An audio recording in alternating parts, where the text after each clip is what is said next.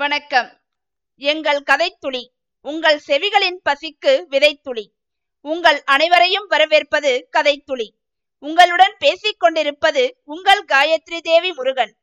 முதலில் கதைத்துளிக்கு ஆதரவு அளித்து வரும் அனைத்து நல் உள்ளங்களுக்கும் கதைத்துளியின் சார்பாக எங்களது மனமார்ந்த நன்றிகள். உங்களது ஊக்கமே எங்களது ஆக்கத்திற்கான படிக்கற்கள். ஆதலால் தொடர்ந்து உங்களது ஆதரவை தர வேண்டும் என்று கேட்டுக்கொள்கிறோம். நாம் இன்று மிகவும் அருமையான ஒரு கதையைத்தான் பார்க்க போகிறோம். இதற்கு முன்னர் அமரர் கல்கி அவர்கள் எழுதிய மோகினி தீவு மற்றும் கல்வனின் காதலி எனும் கதையினை பார்த்தோம். அந்த இரண்டு கதைகளுமே மிகவும் மாறுபட்ட ஒரு கதை அமைப்பாகும். அதே போன்றுதான் இன்று நாம் கேட்க போகும் கதையும் அவ்விரண்டிடமிருந்து முற்றிலும் மாறுபட்ட ஒரு கதைக்களம். ஆம், இன்று நாம் காணவிருக்கும் கதையின் ஆசிரியரும் அமரர் கல்கி அவர்களே. கல்கி அவர்களை பற்றியும் அவர் எழுதிய கதைகளின் சிறப்பம்சங்களை பற்றியும் நாம் முன்பே அறிந்துள்ளோம். ஆயினும் அது முடிவு பெறாது என்பது போல் அவருடைய கதைகள் ஒவ்வொன்றும் நமக்கு பல விஷயங்களை உணர்த்துகின்றன. கல்கி அவர்களின் சிறப்பம்சம் யாதெனில், ஒவ்வொரு கதையையும் மாறுபட்ட கதைக்களத்தை மையமாக கொண்டு எழுதியிருப்பார். அவரது பெரும்பாலான கதைகளில் கதையின் திருப்பத்திற்கு பெண்களே காரணமாக இருப்பார்கள் என்று முன்பே பார்த்துள்ளோம். அதே போன்றுதான் இந்த கதையும். சேலம் அருகே உள்ள பொய்மான் கரடு எனும் ஊரில் நடக்கும் ஒரு சுவாரஸ்யமான திருடன் போலீஸ் கதை. சேலத்திலிருந்து நாமக்கல் செல்லும் வழியில் மோட்டார் டிரைவர் கல்கி அவர்களுக்கு பொய்மான் கரடை காட்டுகிறார். விசித்திரமான அந்த பாறையை பற்றி உள்ளூருக்குள் வழங்கி வரும் கதையை அப்படியே பயணத்தின் போது டிரைவர் எடுத்து சொல்ல, அது பொய்மான் கரடு எனும் அமர இலக்கியமாக நமக்கு கிடைத்து விட்டது. ஆம், இது கல்கி அவர்களின் உண்மையான அனுபவம் ஆகும்.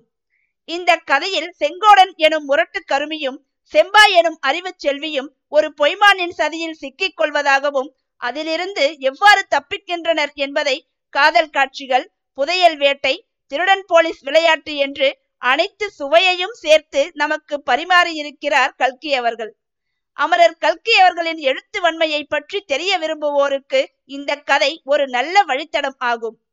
இந்த கதையை ஒரு தொகுப்பாக பார்க்காமல் அவர் எழுதிய நடையிலேயே பார்க்க போகிறோம். அவரது எழுத்து நடைக்கு உயிர் கொடுத்து கதைக்குள் வாழ்வோமா? வாருங்கள். இன்று நாம் கேட்க போவது அமரர் கல்கி அவர்களின் பொய்மான் கரடு பகுதி ஒன்று, முன்னுரை. ஆஸ்தான கவிஞர்களுக்கு பாராட்டு உபச்சாரங்கள் நடத்துவதும் அவர்களுக்கு பணமுடிப்பு அளிப்பதும் மிக நல்ல சம்பிரதாயங்கள். அத்தகைய வைபவத்துக்கு என்னையும் அழைத்து விட்டார்களானால் அதன் மகிமையை சொல்லத் தரமன்று. ஆஸ்தான கவிஞர் ராமலிங்கம் பிள்ளை அவர்களுக்கு அவருடைய சொந்த ஊராகிய நாமக்கல்லில் பாராட்டு உபச்சாரம் நடத்தினார்கள். அதற்கு என்னையும் அழைத்திருந்தார்கள். நானும் சென்றிருந்தேன். இவையெல்லாம் நடந்திராவிட்டால் உலகத்துக்கு எப்பேற்பட்ட அமர இலக்கியம் நஷ்டமாய் போயிருக்கும் என்பதை நினைத்தால் நெஞ்சு திடுக்கிடுகிறது. நான் எழுதுகிற கதைகள் அமர இலக்கியங்கள் என்பது அடியேனுடைய தாழ்மையான அபிப்பிராயம். தாழ்மையான அபிப்பிராயமே இப்படி இருந்தால் உயர்வான அபிப்பிராயம் எப்படி இருக்கும் என்று சொல்ல வேண்டியதில்லை அல்லவா? மற்ற கதைகள் விஷயம் எப்படி இருந்தாலும் இந்த பொய்மான் கரடு என்கிற கதை அமர இலக்கியம் என்பது பற்றி சிறிதும் ஐயமில்லை. அமர இலக்கியம் என்பது என்ன? பச்சை தமிழில் சாகாத இலக்கியம் என்று சொல்லலாம். நல்லது. இந்த பொய்மான் கரடு என்னும் கதையில் ஒரு பயங்கரமான கொலை நடக்கிறது. ஆனாலும் யாரும் சாகவில்லை. ஒரு பயங்கரமான தீ விபத்து நேரிடுகிறது. அதிலும் ஒருவராவது சாகவில்லை. ஒரு பெரிய கேணி வாயை ஆ என்று திறந்து கொண்டிருக்கிறது. அதுவும் ஏமாந்து போகிறது. கதாபாத்திரங்கள் அவ்வளவு பேரும் கதை முடிவில் நன்றாக பிழைத்திருக்கிறார்கள். இப்படிப்பட்ட கதையை அமர இலக்கியம் என்று சொல்லாவிட்டால் வேறு எதை சொல்லுவது? மேநாட்டு கீழ்நாட்டு பிரபல கதையாசிரியர் பலர் நான் கதை எழுதுவது எப்படி என்பது பற்றி எழுதியிருக்கிறார்கள். என்னையும் அப்படிப்பட்ட பிரபல ஆசிரியராக்கி விட வேண்டும் என்று சதியாலோசனை செய்த சில நண்பர்கள் நீர் கதை எழுதுவது எப்படி என்று கேட்பதுண்டு.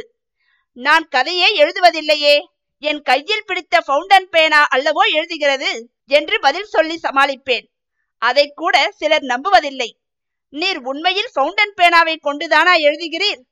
சில சமயம் நீர் போடுகிற போட்டை பார்த்தால் கடப்பாறையை பிடித்து கொண்டு எழுதுவது போல தோன்றுகிறதே என்பார்கள். அது எப்படியாவது இருக்கட்டும். இந்த பொய்மான் கரடு என்னும் கதையை நான் எழுதியது எப்படி என்று மட்டும் சொல்லிவிடுகிறேன். ஆஸ்தான கவிஞர் ஸ்ரீ ராமலிங்க பிள்ளை அவர்களுக்கு நாமக்கல்லில் நடைபெற்ற பாராட்டு விழாவுக்கு நான் சென்ற போது வழியில் பொய்மான் கரடு என்னும் இடத்தை பார்த்தேன்.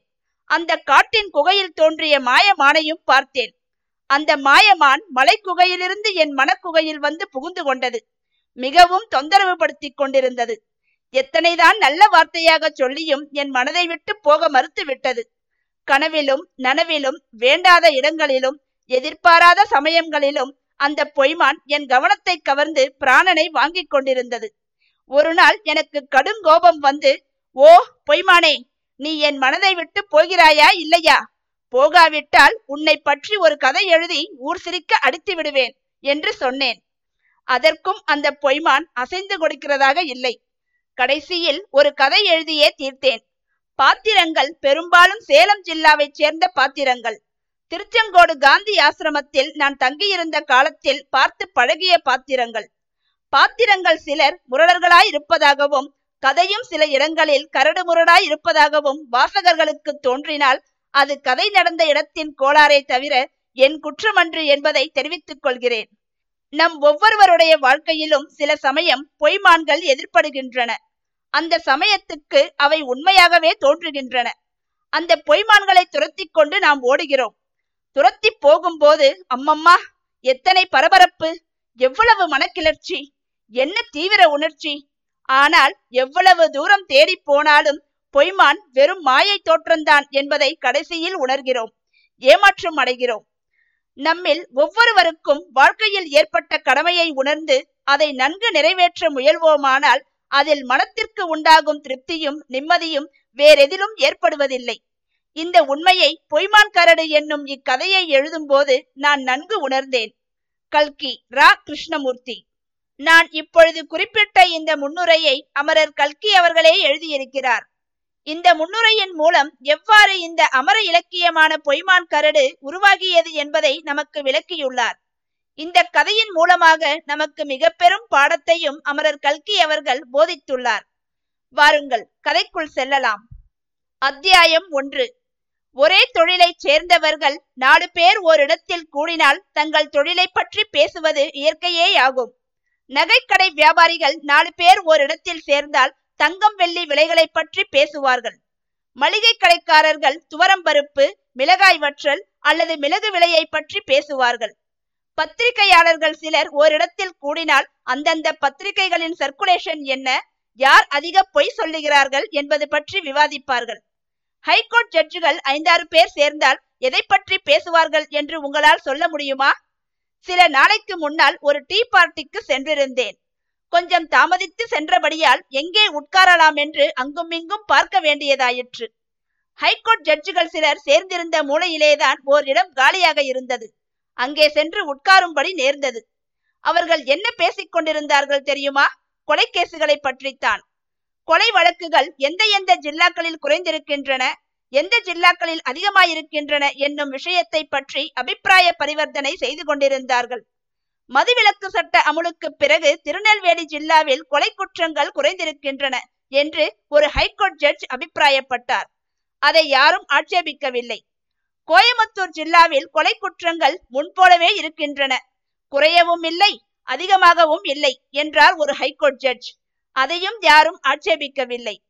இன்னொருவர் சேலம் ஜில்லாவில் கொலை குற்றம் அதிகமாகி இருக்கிறது என்று சொன்னார். அப்படியா, அது எப்படி சாத்தியம் என்று ஒருவர் கேட்டார்.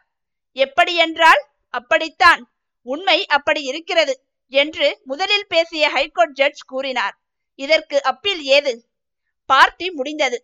அவரவர்களும் எழுந்து சென்றார்கள். ஹைகோர்ட் ஜட்ஜுகள் தனித்தனியே பிரிந்ததும் வெவ்வேறு விஷயங்களை பற்றி சிந்தனை செய்ய தொடங்கி இருப்பார்கள். ஆனால் சேலம் ஜில்லாவில் கொலை அதிகமாயிருக்கிறது என்று ஒரு ஜட்ஜ் சொன்ன வார்த்தையை என்னால் மறக்க முடியவில்லை. சில மாதங்களுக்கு முன்பு சேலம் ஜில்லாவுக்கு நான் போயிருந்தேன். அங்கே தற்செயலாக ஒரு கதை கேள்விப்பட்டேன். அந்த கதையில் முக்கியமான சம்பவம் ஒரு கொலைதான். குற்றவாளி யார் என்று கண்டுபிடிக்கப்படாத மர்மமான கொலை. அதன் வரலாறு என் மனத்தில் வந்து வட்டமிட்டது.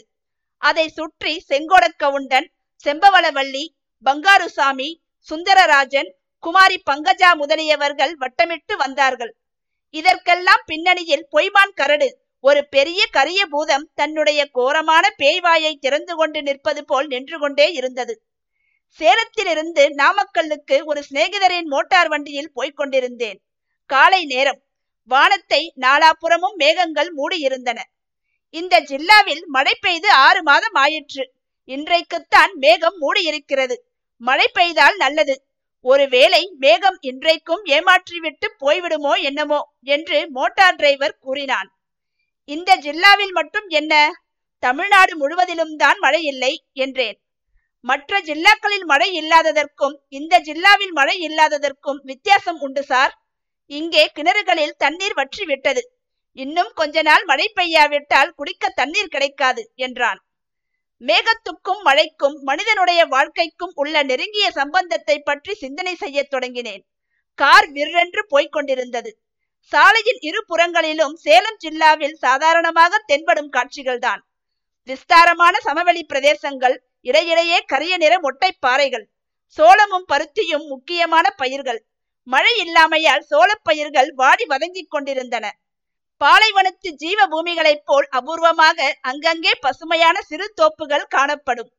அந்த தோப்புகளுக்கு மத்தியில் ஒரு கேணி இருக்கிறதென்று யூகித்தறியலாம். ஒவ்வொரு கேணியை சுற்றிலும் ஐந்தாறு தென்னை, ஒரு வேம்பு, இரண்டு வாழை, அப்பால் சிறிது தூரம் பசுமையான பயிர் இவற்றை காணலாம். கேணியில் கவலை ஏற்றம் போட்டு தண்ணீர் இறைத்துக் கொண்டிருப்பார்கள். கேணிகளில் ஒரு சொட்டு ஜலம் இருக்கும் வரையில் விடாமல் சுரண்டி எடுத்து வயலுக்கு இறைத்து விடுவார்கள்.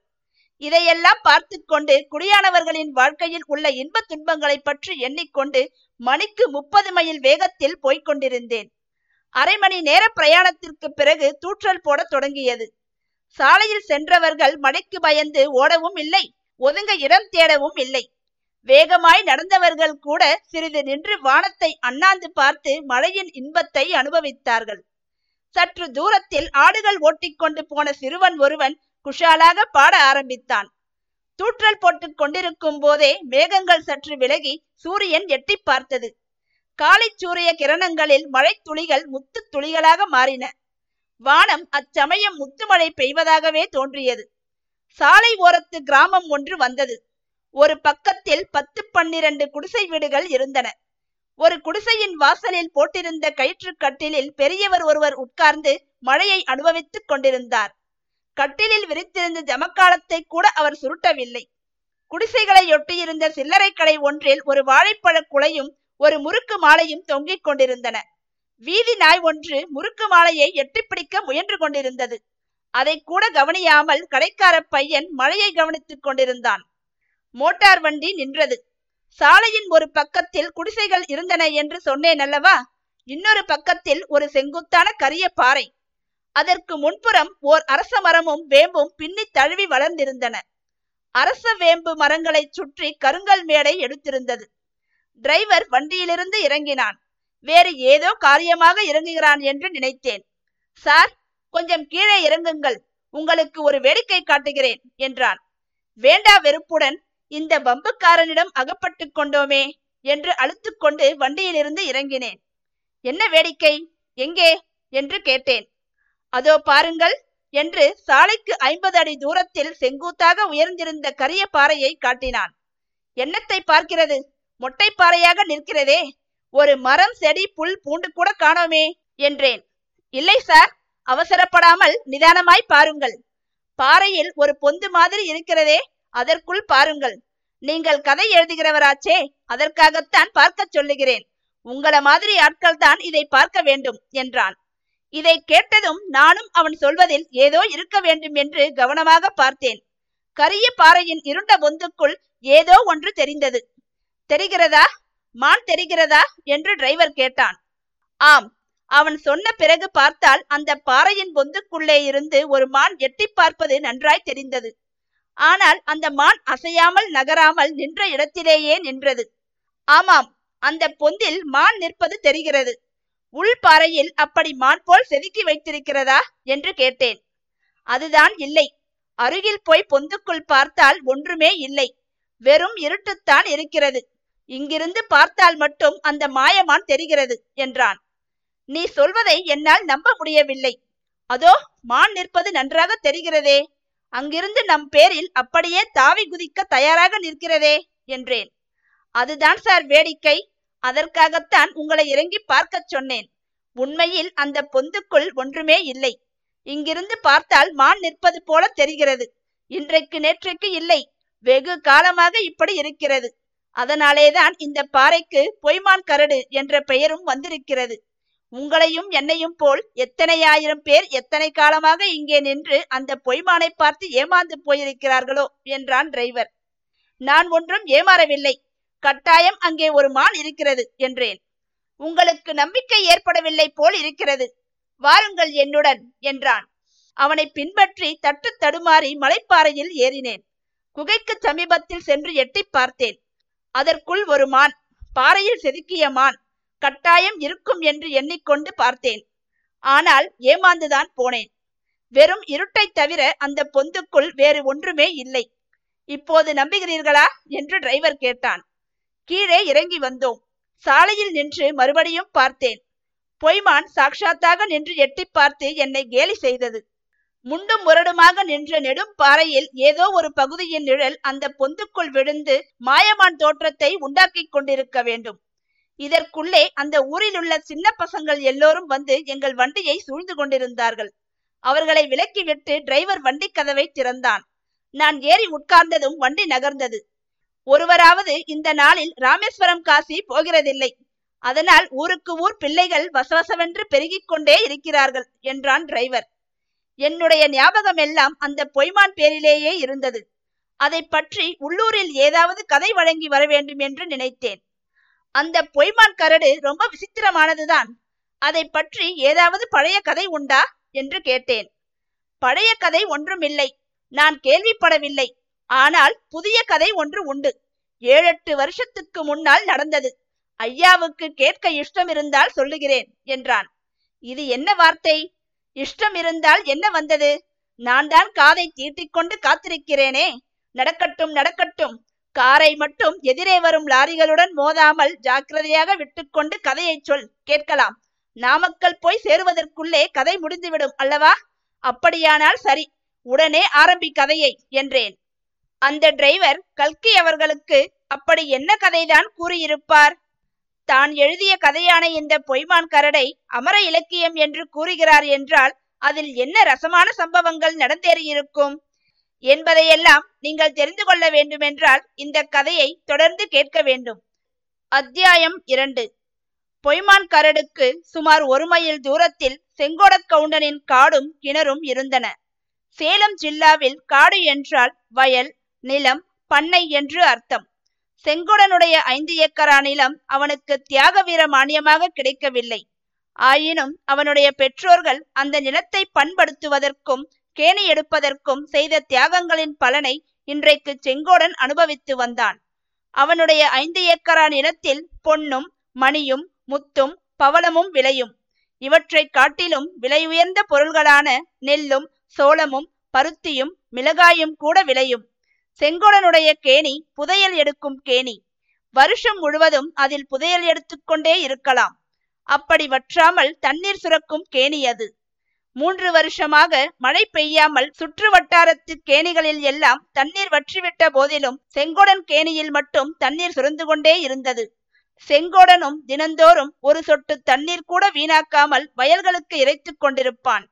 மூன்று போகம் பயிர் செய்து பலன் எடுப்பான். செங்கோடன் அனாதை. அவனுடைய தாய் தந்தையர் காலமாகிவிட்டனர். அக்கா, தங்கை, அண்ணன், தம்பி, பிச்சு பிசிறு ஒன்றும் கிடையாது. வயதான கிழ அத்தை ஒருத்தி சில காலம் அவன் வீட்டில் இருந்து சமைத்து போட்டு கொண்டிருந்தாள். அவளுக்கு சோறு போட மனம் இல்லாமல் செங்கோடன் அவளை அடித்து விரட்டி விட்டான் என்று ஊரில் பேசிக்கொண்டார்கள். ஆனால் உண்மை அப்படி அல்ல. அந்த அத்தை கிழவி தன் தங்கை மகளை செங்கோடன் கழுத்தில் கட்டிவிட பிரயத்தனம் செய்தது அவனுக்கு பிடிக்கவில்லை. அதனாலேதான் அவளை துரத்தி விட்டான். செங்கோடனை கல்யாண வலையில் சிக்க வைத்து இல்லறத்தில் அமர்த்திவிட இன்னும் பல முயற்சிகளும் நடந்து கொண்டிருந்தன. அதே ஊரிலும் சுற்று வட்டாரத்திலும் பல பெண்கள் அவனுக்காக மற்றவர்களால் பேசப்பட்டார்கள். ஆனால் செங்கோடன் ஒன்றுக்கும் பிடிகொடுக்கவே இல்லை, யாருடைய வலையிலும் சிக்கவில்லை. கடைசியில் அவன் இந்த கல்யாண பேச்சு தொல்லை பொறுக்க முடியாமல் ஒரு காரியம் செய்தான். ஊருக்குள் இருந்த குடிசையை காலி செய்துவிட்டு அவனுடைய காட்டின் நடுவில் கேணிக்கரையில் ஒரு குடிசை போட்டு கொண்டு குடியிருக்க தொடங்கினான். அதிலிருந்து செங்கோடனுக்கு மன நிம்மதி ஏற்பட்டது. ஆனால் ஊரில் கெட்ட பெயர் பரவிற்று. அவன் தரித்திரம் பிடித்த கருமி என்றும் பொண்டாட்டியை கட்டி கொண்டால் அவளுக்கு சோறு போட வேணுமே என்பதற்காக பிரம்மச்சாரி வாழ்க்கை நடத்துகிறான் என்றும் அக்கம் பக்கத்து ஊர் ஜனங்கள் பேசிக்கொண்டார்கள்.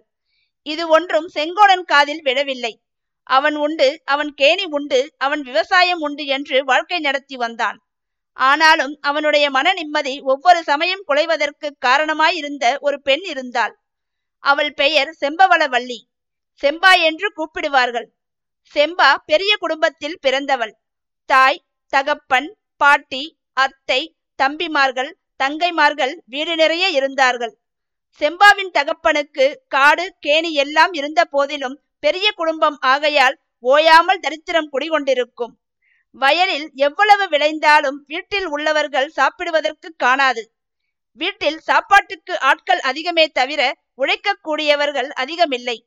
இப்படிப்பட்ட பெரிய குடும்பத்தில் ஓயாத தரித்திரத்துக்கும் ஒழியாத கூச்சலுக்கும் மத்தியில் செம்பவளம் வாழ்ந்து வளர்ந்து வந்தாள்.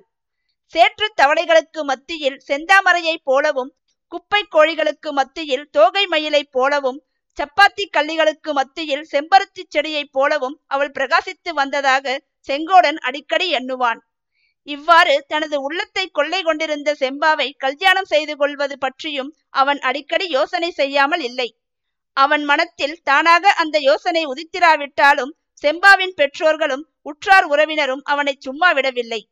செங்கோடனை அவர்களில் யாராவது சந்திக்க நேர்ந்த போதெல்லாம், "ஏண்டா ஐயா கவுண்டன் மகனே, எங்கள் செம்பவளவள்ளியை நீ கட்டிக்கொள்ள போகிறாயா இல்லையா? இரண்டில் ஒன்று கராராக சொல்லிவிடு. எத்தனை நாள் அவளை கண்ணி கழியாமல் உனக்காக வைத்திருப்பது? நீ இல்லாவிட்டால் இன்னும் எத்தனையோ பேர் கண்டேன் கண்டேன் என்று கொத்தி கொண்டு போய்விட காத்திருக்கிறார்கள்" என்று பச்சையாக கேட்டுவிடுவார்கள். ஆனால் செங்கோடன் அதற்கெல்லாம் கொஞ்சமும் அசைந்து கொடுப்பதில்லை. அப்படி மேலே விழுந்து யாராவது பெண் கேட்க வந்தால், "கட்டி கொடுத்து அனுப்புங்களேன், நானா குறுக்கே விழுந்து மறிக்கிறேன்" என்று பிடிகொடாமல் பதில் சொல்லுவான்.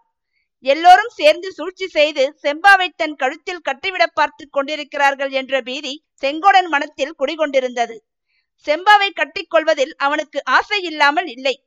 பகலில் கேணியிலிருந்து தண்ணீர் இறைக்கும் போதும் சரி, காட்டில் மண்வெட்டி பிடித்து வேலை செய்யும் போதும் சரி, இரவில் தூக்கத்தில் கனவிலும் சரி, செம்பாவின் முகமும் புன் சிரிப்பும் கண் சுழற்றலும் அவன் மனத்தில் அடிக்கடி வந்து கொண்டிருக்கும். குடிசைக்குள் அடுப்பு மூட்டி உலைப்பானையை போடும் போதெல்லாம் வீட்டில் ஒரு பெண் பிள்ளை இருந்தால் எவ்வளவு சல்லிசாக இருக்கும்! இந்த அடுப்பு மூட்டும் வேலையெல்லாம் நாம் செய்ய வேண்டியதில்லை அல்லவா என்று தோன்றும். ஆனாலும் கல்யாணம் என்று செய்து கொண்டால் செம்பாவின் குடும்பத்தார் அனைவரும் தன் வீட்டில் வந்து உட்கார்ந்து அட்டுழியம் செய்ய ஆரம்பித்து விடுவார்கள் என்றும், நாலஞ்சு வருஷமாக தான் அரும்பாடுபட்டு ராப்பகலாக உழைத்து சேர்த்து வைத்திருக்கும் பணத்தை பரிசம் என்றும் சேலை என்றும் கல்யாண விருந்து என்றும் சொல்லி சூறையிட்டு விடுவார்கள் என்றும் அவன் மனத்தில் பெரும் பீதி குடிகொண்டிருந்தது. செம்பாவின் பேரில் அவனுக்குள்ள ஆசையும், சேர்த்து புதைத்து வைத்திருந்த பணத்தின் மேல் அவனுக்கிருந்த ஆசையும் ஒன்றோடொன்று போட்டியிட்டு கொண்டிருந்தன.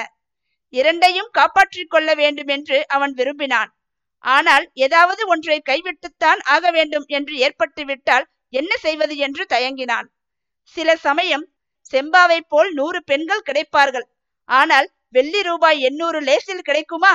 நாலு வருஷம் பாடுபட்டால் அல்லவா கிடைக்கும் என்று தோன்றும். பணமாவது பணம், பணம் இன்றைக்கு இருக்கும் நாளைக்கு போகும். ஆனால் செம்பாவை போல் ஒரு பெண் ஆயிரம் வருஷம் தவம் இருந்தாலும் கிடைப்பாளா என்று இன்னொரு சமயம் அவனுக்கு தோன்றும். இந்த இரண்டு வித எண்ணங்களுக்கும் இடையே நிச்சயமான ஒரு முடிவுக்கு வர முடியாமல் செங்கோடன் திகைத்தான், திணறினான், திண்டாடினான். இப்படி இருக்கும் போது ஒரு நாள் காலையில் செங்கோடன் கேணியிலிருந்து தண்ணீர் இறைத்துவிட்டு மாட்டை கவலை ஏற்றத்திலிருந்து அவிழ்த்துவிட்டு கிணற்றங்கரையில் மரத்து நிழலில் இளைப்பார உட்கார்ந்தான். அப்போது அவன் மனம் தன்னை அறியாமல் செம்பாவின் மேல் சென்றது. பணச்செலவை பாராமல் செம்பாவை கட்டி போட்டு வைத்திருந்தால் இச்சமயம் கஞ்சியோ கூழோ அல்லது நீராகாரமோ கொண்டு வருவாள் அல்லவா என்று நினைத்தான். அந்த சமயத்தில் ஏதோ பின்னால் சலசலவென்று சத்தம் கேட்டு திரும்பி பார்த்தான். அங்கே இடுப்பில் சோற்றுக்கூடையுடன் செம்பா நின்றாள். மனத்தில் எவ்வளவு வியப்பும் மகிழ்ச்சியும் இருந்தாலும் வெளியில் காட்டிக்கொள்ளாமல், "அப்படியா? ஓஹோ, நீதானா? யாரோ என்று பார்த்தேன்" என்றான் செங்கோடன். "என்னை பார்ப்பதற்கு பிடிக்கவில்லையாக்கும். நான் வந்தது பிசகுதான்" என்றாள் செம்பா. "யார் சொன்னது பிடிக்கவில்லை என்று? வா வா, வந்துவிடு, இங்கே வந்து என் பக்கத்தில் உட்காரு" என்றான் செங்கோடன். "இல்லை, நான் போகிறேன்" என்று அரை மனத்துடன் செம்பா திரும்பி போக பார்த்தாள். செங்கோடன் எழுந்து ஓடிச் சென்று அவளை வழிமறித்து நின்று, வா வா, வந்துவிட்டு கோபித்துக் கொண்டு போகலாமா என்று சொல்லி அவள் கையை பிடித்து இழுத்து கொண்டு வந்து தன் பக்கத்தில் உட்கார வைத்துக் கொண்டான். சிறிது நேரம் அவர்கள் சும்மா இருந்தார்கள். உச்சஸ்தாயில் முறை வைத்து பாடிய இரண்டு குயில்களின் குரல் கேட்டது. அணிப்பிள்ளைகள் கிளிக் கிளிக் என்று சப்தித்தன. குருவி ஒன்று ஜிவ்வென்று பறந்து சென்றது. செம்பா, எங்கே இப்படி வந்தாய்? ஏதாவது காரியம் உண்டா என்றான் செங்கோடன். ஒரு காரியமும் இல்லை, சும்மா உன்னை பார்க்கத்தான் வந்தேன். காரியம் இல்லாமல் வெறுமனே பார்ப்பதற்கு வருவார்களா? ஏன் வரமாட்டார்கள்? கவுண்டா, போன சனிக்கிழமை சின்னம்மநாயக்கன் பட்டிக்கு சினிமா பார்க்க போயிருந்தோம். அதிலே மோகனாங்கி என்று ஒருத்தி வருகிறாள். அவள் தன் புருஷனுக்காக என்னென்ன கஷ்டமெல்லாம் படுகிறாள் தெரியுமா? அதை பார்த்துவிட்டு அழாதவர்கள் கிடையாது. ஓஹோ, சினிமா பார்க்க போயிருந்தீர்களா? ஏதோ கூடார சினிமா வந்திருக்கிறது என்று சொன்னார்களே, அதற்கா போனீர்கள்? யார் யார் போயிருந்தீர்கள்? அப்பா, அம்மா, தங்கச்சி, தம்பி எல்லாருமாகத்தான் போயிருந்தோம். தலைக்கு இரண்டே காலனா டிக்கெட். மொத்தம் ஒரு ரூபாயும் மூன்று அணாவும் செலவு. போனால் போகட்டும், இந்த மாதிரி அதிசய காட்சிகளை எங்கே பார்க்க போகிறோம்? ஆயிரம் ரூபாய் கொடுத்தாலும் பார்க்க முடியுமா என்று அப்பா சொன்னார். நிஜமாக எவ்வளவு நன்றாய் இருந்தது தெரியுமா? நீ கூட போய் பார்த்து விட்டு வா என்றார் செம்பவளம். உங்களுக்கென்ன, கொழுத்த பணக்காரர்கள், இஷ்டப்படி செலவு செய்கிறீர்கள். நான் எங்கே போக அம்மட்டு பணத்துக்கு என்றான் செங்கோடன். நமது சென்னை முதன் மந்திரி கணம் குமாரசுவாமி ராஜாவும் நமது கதாநாயகன் செங்கோட கவுண்டனும் சினிமா விஷயத்தில் ஒன்றுபட்டவர்கள். இரண்டு பேரும் சினிமா பார்த்தது கிடையாது. ஊர் உருப்படாமல் போய்க் கொண்டிருப்பதற்கும் காலாகாலத்தில் மழை பெய்யாமல் தேசம் நாசமாய் போய்க் கொண்டிருப்பதற்கும் சினிமாதான் காரணம் என்பது செங்கோடனுடைய சித்தாந்தம். அத்தியாயம் மூன்று. செங்கோட கவுண்டன் சினிமாவை பற்றி தன் கொள்கையை வெளியிட்டதும் செம்பவளவள்ளியின் முகம் சுருங்கிற்று. சற்று தலையை குனிந்து கொண்டு சும்மா இருந்தாள். பிறகு, கவுண்டா, ஊரிலே எல்லாரும் உன்னை பற்றி என்ன பேசுகிறார்கள் என்று உனக்கு தெரியுமா என்று கேட்டாள். ஊரிலே இருக்கிறவர்கள் என்ன பேசிக்கொண்டால் எனக்கு என்ன? நான் எதற்காக அதையெல்லாம் காதில் போட்டுக்கொள்ள வேண்டும் என்றான் செங்கோடன். அப்படி இல்லை கவுண்டா, நாலு பேர் பேசுவது உனக்கு கட்டாயம் தெரிந்திருக்க வேண்டும். அப்படியானால் நீதான் சொல்லேன். நாலு பேர் பேசுவது உனக்கு தெரியும் போல் இருக்கிறதே. தெரியாமல் என்ன, ஊரெல்லாம் பேசிக்கொள்வது என் காதில் விழாமல் இருக்குமா? நீ இங்கே கேணிக்கரையில் வந்து தனியாக குடிசை போட்டுக்கொண்டு உட்கார்ந்திருப்பதனால் உன் காதில் விழவில்லை. என்னதான் ஊரில் பேசிக்கொள்கிறார்கள் என்று சொல்லிவிடேன். இவ்வளவு தூரம் ஏன் சுற்றி வளைத்து மூக்கை தொடுகிறாய்? எனக்கு சொல்லவே தயக்கமாய் இருக்கிறது, வாய் கூசுகிறது. நீ கருமியாம், பணத்தாசை பிடித்தவனாம். விநாயகருக்கு கல்யாணம் ஆகிற போதுதான் உனக்கும் கல்யாணமாம். யாராவது ஒருத்தியை கட்டி கொண்டால் அவளுக்கு சோறு போட்டு தொலைக்க வேணுமே என்பதற்காக நீ கல்யாணம் பண்ணி கொள்ளாமல் தானே பொங்கி தின்று கொண்டிருக்கிறாயாம். நீ பணத்தை சேர்த்து புதைத்து வைத்திருக்கிறாயாம். புதையலை பூதம் காக்குமாம். ஒரு நாளைக்கு அந்த பூதம் உன்னையும் அடித்து கொன்று விடுமாம். நீ ரத்தம் கக்கி சாவாயாம். போதுமா? இப்படியெல்லாம் கண்டபடி ஜனங்கள் பேசுகிறார்கள், எனக்கு கேட்க சகிக்கவில்லை என்று சொல்லிவிட்டு செம்பவளவள்ளி விம்மத் தொடங்கினாள். அவளுடைய கண்களில் இருந்து முத்து முத்தாக கண்ணீர் வடிந்தது. சேச்சே, ஊரிலே எந்த நாயாவது ஏதாவது குறைத்தால் அதற்காக நீ ஏன் அழ வேண்டும்? அழாதே செம்பா என்றான் செங்கோடன். செம்பாவின் கண்ணீர் செங்கோடனுடைய பணத்தாசை பிடித்த மனத்தை கூட கொஞ்சம் கரைத்து விட்டது. அவளுடைய கண்ணீரை துடைக்கலாமா வேண்டாமா என்று தயங்கி தயங்கி கையை நீட்டினான். செம்பாவின் விம்மல் சிறிது குறைந்தது. கவுண்டா, நாங்கள் பார்த்த சினிமாவில் மோகனாங்கி கண்ணீர் விட்ட போது மதன சுந்தரன் என்ன செய்தான் தெரியுமா என்று சொல்லிக்கொண்டே செம்பா செங்கோடனுடைய கைகளை பிடித்து இழுத்து சினிமாவில் கதாநாயகன் செய்தது போல் செய்து காட்டினாள். சீச்சி, அவர்களுக்கெல்லாம் வெட்கம் மானம் ஒன்றும் இராது போல் இருக்கிறது. மிருக ஜென்மங்கள் போல் இருக்கிறது. ஆயிரம் பேர் பார்த்து கொண்டிருக்கையில் இப்படியா செய்வார்கள் என்றான் செங்கோடன். நிஜமாக இல்லையே, திரையில்தானே என்றாள் செம்பா. திரையிலே என்றாலும் ஆயிரம் பேர் பார்க்கிறார்கள் இல்லையா? ஆயிரம் பேர் என்ன, லட்சம் பேர் பார்க்கிறார்கள். உன்னை தவிர எல்லாரும் சினிமா பார்க்கிறார்கள். அது கிடக்கட்டும் தள்ளு. கவுண்டா, ஊரார் பேசுகிறதெல்லாம் பொய்தானே? உன் பேரிலே பொறாமையினால் தானே அவர்கள் அப்படியெல்லாம் பேசுகிறார்கள். எதை பற்றி சொல்கிறாய்? பொண்டாட்டிக்கு சோறு போட பயந்து கொண்டு நீ கல்யாணம் பண்ணி கொள்ளாமல் இருக்கிறாய் என்கிறார்களே, அதுதான். முட்டா பயல்களுக்கு பிறந்த பயல்கள்தான் அப்படி சொல்வார்கள். நான் உன்னை கட்டிக்கொண்டால் அதனால் எனக்கு லாபமா நஷ்டமா? இன்றைக்கெல்லாம் உன் சாப்பாட்டுக்காக மாதம் ஏழு எட்டு ரூபாய் ஆகலாம். நீ செய்கிற வேலையினால் எனக்கு இருபது ரூபாய் மிச்சமாகுமே. இந்த கணக்கு தெரியாத சோம்பேறி பயல்கள் ஏதாவது உளறினால் அதை நீ ஏன் காது கொடுத்து கேட்க வேண்டும்? அதற்காக ஏன் வருத்தப்பட வேண்டும் என்று செங்கோடன் ஆத்திரமாக பேசினான். எங்கே அந்த கணக்கு உனக்கும் தெரியவில்லையோ என்று பார்த்தேன்.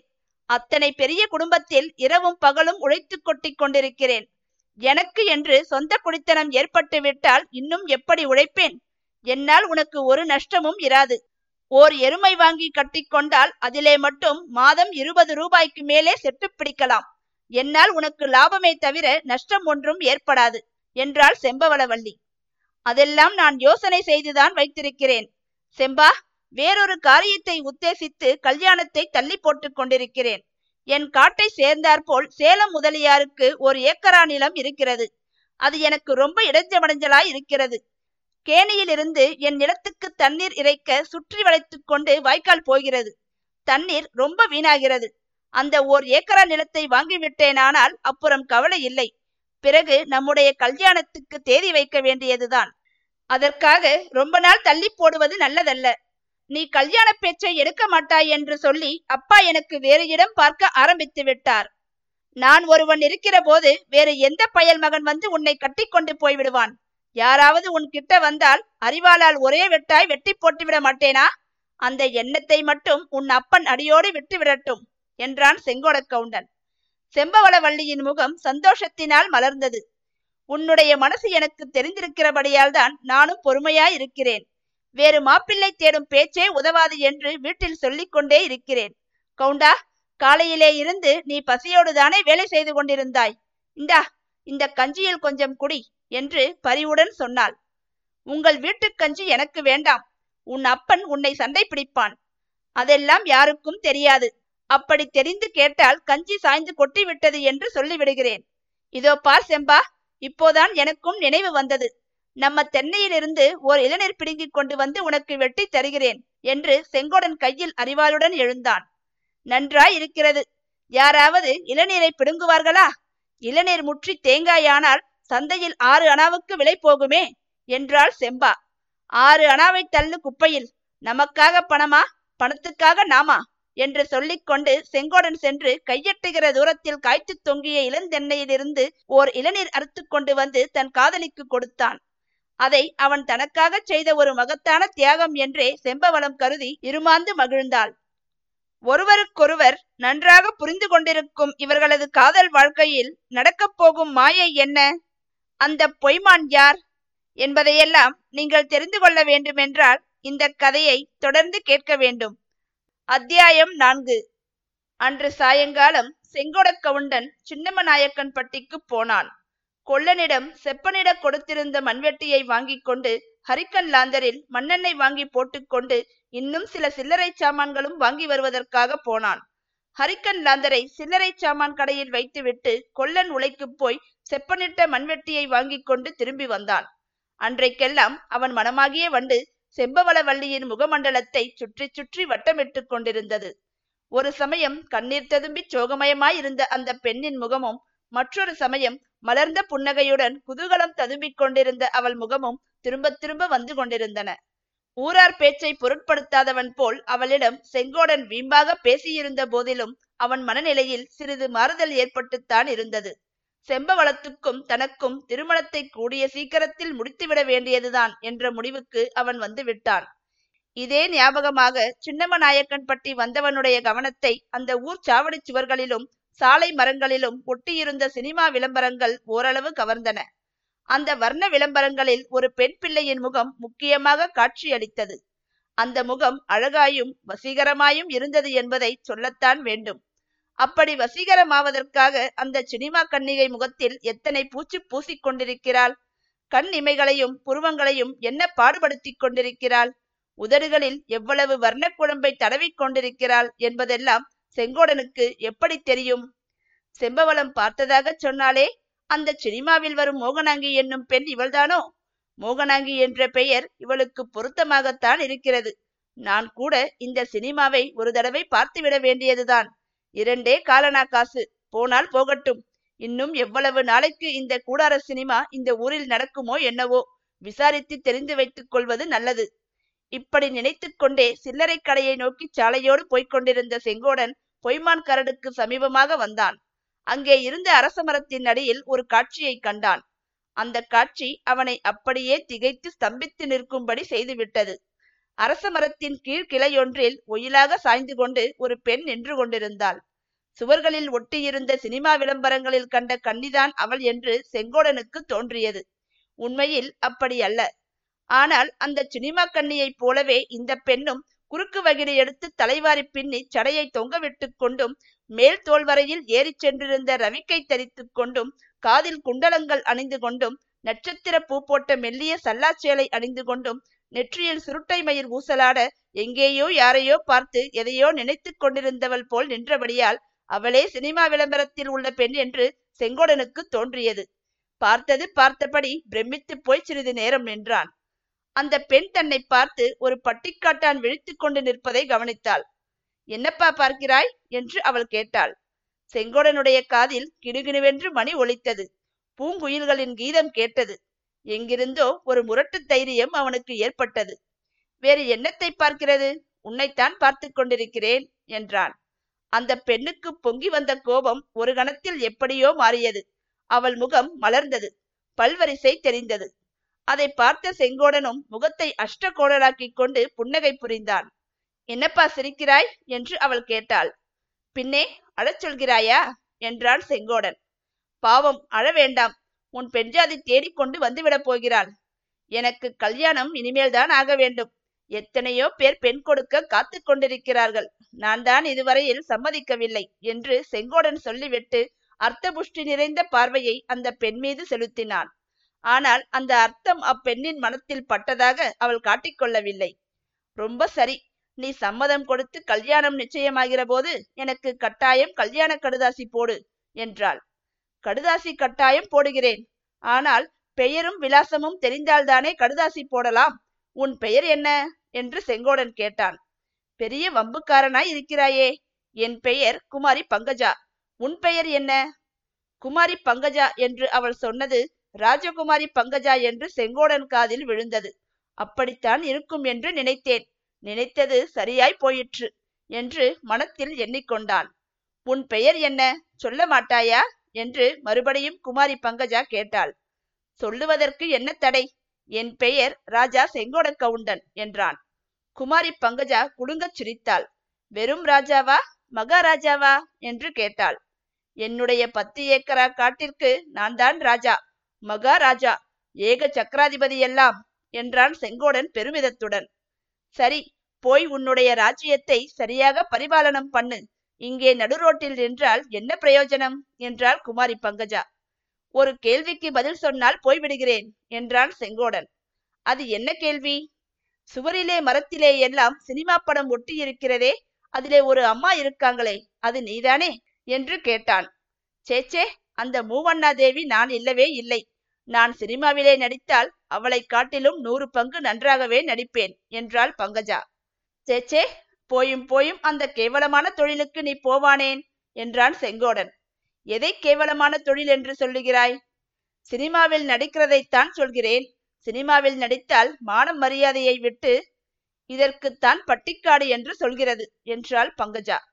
இத்தனை நேரமும் அவளுடன் சரிக்கு சரியாக சாமர்த்தியமாக பேசிக்கொண்டு வந்த செங்கோடன் இப்போது தான் பிசகு செய்து விட்டதாக உணர்ந்தான். சினிமா விஷயமாக செம்பா கூட தன்னை இடித்து காட்டியது நினைவுக்கு வந்தது. ஆகையால் முதல் தர அரசியல்வாதியைப் போல் தன் கொள்கையை ஒரு நொடியில் மாற்றிக்கொண்டான். எனக்கு கூட சினிமா என்றால் ஆசைதான். இன்று ராத்திரி இந்த ஊர் கூடார சினிமாவுக்கு போக போகிறேன் என்றான். அப்படியா? இந்த முக்கியமான செய்தியை பேப்பருக்கு அனுப்பி போட சொல்ல வேண்டியதுதான் என்றாள் குமாரி பங்கஜா. பேப்பரிலே போட வேண்டியதில்லை, உனக்கு தெரிந்தாலே போதும் என்றான் செங்கோடன். எனக்கு ஏன் தெரிய வேணும்? என்னை அங்கே பார்க்கலாம் என்பதற்காக சொன்னேன். நீயும் இன்றைக்கு ராத்திரி சினிமாவுக்கு வருவாயல்லவா? நான் வராமல் சினிமா நடக்குமா? கட்டாயம் வருவேன். அப்படியானால் அங்கே உன்னை அவசியம் பார்க்கிறேன். டிக்கெட்டுக்கு பணம்? அதை பற்றி கவலைப்படாதே, டிக்கெட்டு நான் வாங்கி விடுகிறேன். இரண்டே காலனாவுக்கு பஞ்சம் வந்துவிடவில்லை. குமாரி பங்கஜா வந்த சிரிப்பை அடக்கிக் கொள்ள முடியாதவளாய் வேறு பக்கம் பார்த்து வாயை மூடிக்கொண்டு சிரித்தாள். இதற்குள் அங்கே ஊர் பிள்ளைகள் ஏழெட்டு பேர் கூடிவிட்டார்கள். அதை பார்த்த பங்கஜா இனி அங்கே நின்று அந்த பட்டிக்காட்டானோடு விளையாட்டு பேச்சு பேசக்கூடாதென்று மேடையிலிருந்து கீழிறங்கி நடக்கத் தொடங்கினாள். அவளோடு நாமும் போவோமா என்று செங்கோடன் ஒரு நிமிஷம் யோசித்தான். வீட்டுக்கு திரும்பி போய் சினிமாவுக்கு பணம் கொண்டு வர வேண்டிய அவசியத்தை உத்தேசித்து அந்த எண்ணத்தை மாற்றிக்கொண்டான்.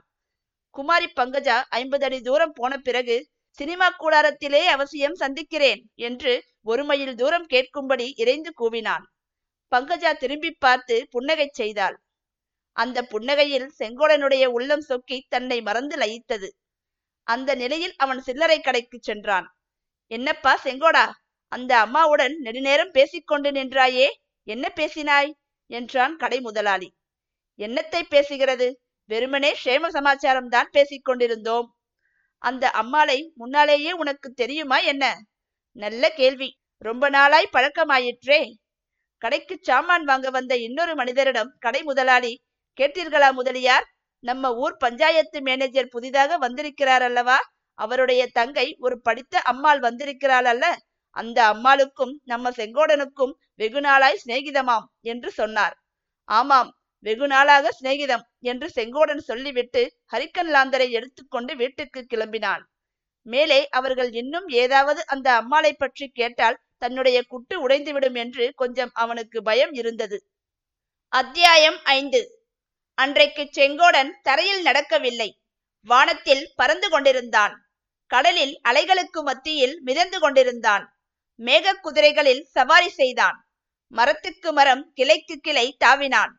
தேர் திருவிழாக்களுக்கு போவதற்காக அவன் பத்திரப்படுத்தி வைத்திருந்த சட்டையை எடுத்து போட்டுக்கொண்டு, சட்டை பையில் எட்டனா காசையும் எடுத்து போட்டுக்கொண்டு, தலையில் ஜோராக முண்டாசு கட்டி கொண்டு ஒரு மணி நேரத்துக்கு முன்னாலேயே சினிமாவுக்கு கிளம்பி சென்றான்.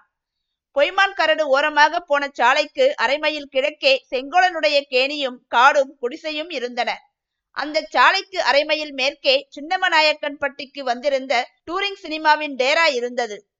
செங்கோடன் அங்கே போய் சேர்ந்தான். கொஞ்ச நேரம் கூடாரத்தை சுற்றி சுற்றி வந்து கொண்டிருந்தான். குமாரி பங்கஜா வந்திருக்கிறாளா என்று பார்ப்பதற்காகத்தான். ஆனால் அவளுடைய தரிசனம் கிட்டவில்லை. சினிமா பார்ப்பதற்காக வந்திருந்த சில ஸ்திரீகள் அங்குமிங்கும் நின்று கொண்டிருந்தார்கள். அவர்களுடைய அருகில் சென்று செங்கோடன் உற்று பார்த்தான். அவர்கள் இவனை சற்று ஏளனமாக பார்த்து சிரித்தார்கள். ஒருவருக்கொருவர் செங்கோடனை பற்றி பரிகாசமாக பேசிக்கொண்டார்கள். அவர்களில் ஒருத்தி அவனை பார்த்து, என்ன மச்சா, புகையில இருக்குதா என்று கேட்டாள். தூ, பட்டிக்காட்டு ஜென்மங்கள் என்று செங்கோடன் முணுமுணுத்து கொண்டு அங்கிருந்து நகர்ந்தான். சினிமா பார்க்க வந்தவர்கள் எல்லாரும் டிக்கெட் வாங்க தொடங்கினார்கள். செங்கோடன் மட்டும் காத்து கொண்டிருந்தான். முதல் மணி அடித்தாகிவிட்டது. அப்படியும் அந்த குமாரி பங்கஜாவை காணவில்லை. ஒருவேளை அவள் வந்ததை தான் கவனிக்கவில்லையோ என்னவோ, டிக்கெட் வாங்கி கொண்டு கூடாரத்துக்குள் போய்விட்டாளோ என்னவோ என்ற சந்தேகம் செங்கோடன் மனத்தில் உதித்தது. உடனே அவசரமாக சென்று இரண்டே காலனா கொடுத்து ஒரு டிக்கெட் வாங்கி கொண்டான். அப்போது கூட ஒரு வேளை வெளியில் வந்து கொண்டிருக்கிறாளோ என்று பார்த்து கொண்டே விரைவாக நடந்து கூடாரத்துக்குள் சென்றான். இரண்டு மூன்று இடத்தில் அவன் நுழைய பார்த்த இடங்களில் அவனுடைய டிக்கெட்டை பார்த்துவிட்டு, முன்னுக்கு போ முன்னுக்கு போ என்றார்கள். செங்கோடனும் எட்டி எட்டி பார்த்துவிட்டு முன்னுக்கு போனான். இரண்டே காலனா டிக்கெட் வாங்கிய ஜனங்கள் அதற்குள் கொட்டகையில் நிறைந்து விட்டார்கள். செங்கோடன் எல்லாருக்கும் முன்னாடி சென்று திரைக்கு சமீபத்தில் உட்கார்ந்து கொண்டான். இவ்வளவு நேரம் கழித்து வந்தும் படத்துக்கு இவ்வளவு அருகாமையில் தனக்கு இடம் கிடைத்தது பற்றி மனத்திற்குள் சந்தோஷப்பட்டான். அதிர்ஷ்டம் வரும்போது அப்படித்தான் வரும் என்று எண்ணிக்கொண்டான். ஆனால் அதிர்ஷ்டம் பூரணமாகவில்லை என்பது நினைவு வந்தது. உட்கார்ந்திருந்த இடத்திலிருந்து எழும்பி எழும்பி நாலாபுறமும் பார்வையை செலுத்தினான். குமாரி பங்கஜாவை எங்கும் காணவில்லை. திரையில் படம் ஆரம்பமாயிற்று. செங்கோடன் உட்கார்ந்திருந்த இடத்திலிருந்து பார்க்கையில் திரையில் வந்த ஒவ்வொரு உருவமும் செங்குத்தாக வளர்ந்து பூதாகார வடிவமாக தோன்றியது. பேசுவதற்கோ பாடுவதற்கோ வாயை திறந்த போது பூதம் வாயை பிளப்பது போலவே இருந்தது. ஆயினும் இதுதான் சினிமாவில் தமாஷ் என்று செங்கோடன் நினைத்து கொண்டான். மற்றவர்களை காட்டிலும் நாலு மடங்கு சிரித்தான். எட்டு மடங்கு கையை கொட்டினான். சினிமாவில் வந்த உருவங்கள் சொல்லும் வார்த்தையை இவனும் திருப்பிச் சொல்லத் தொடங்கினான்.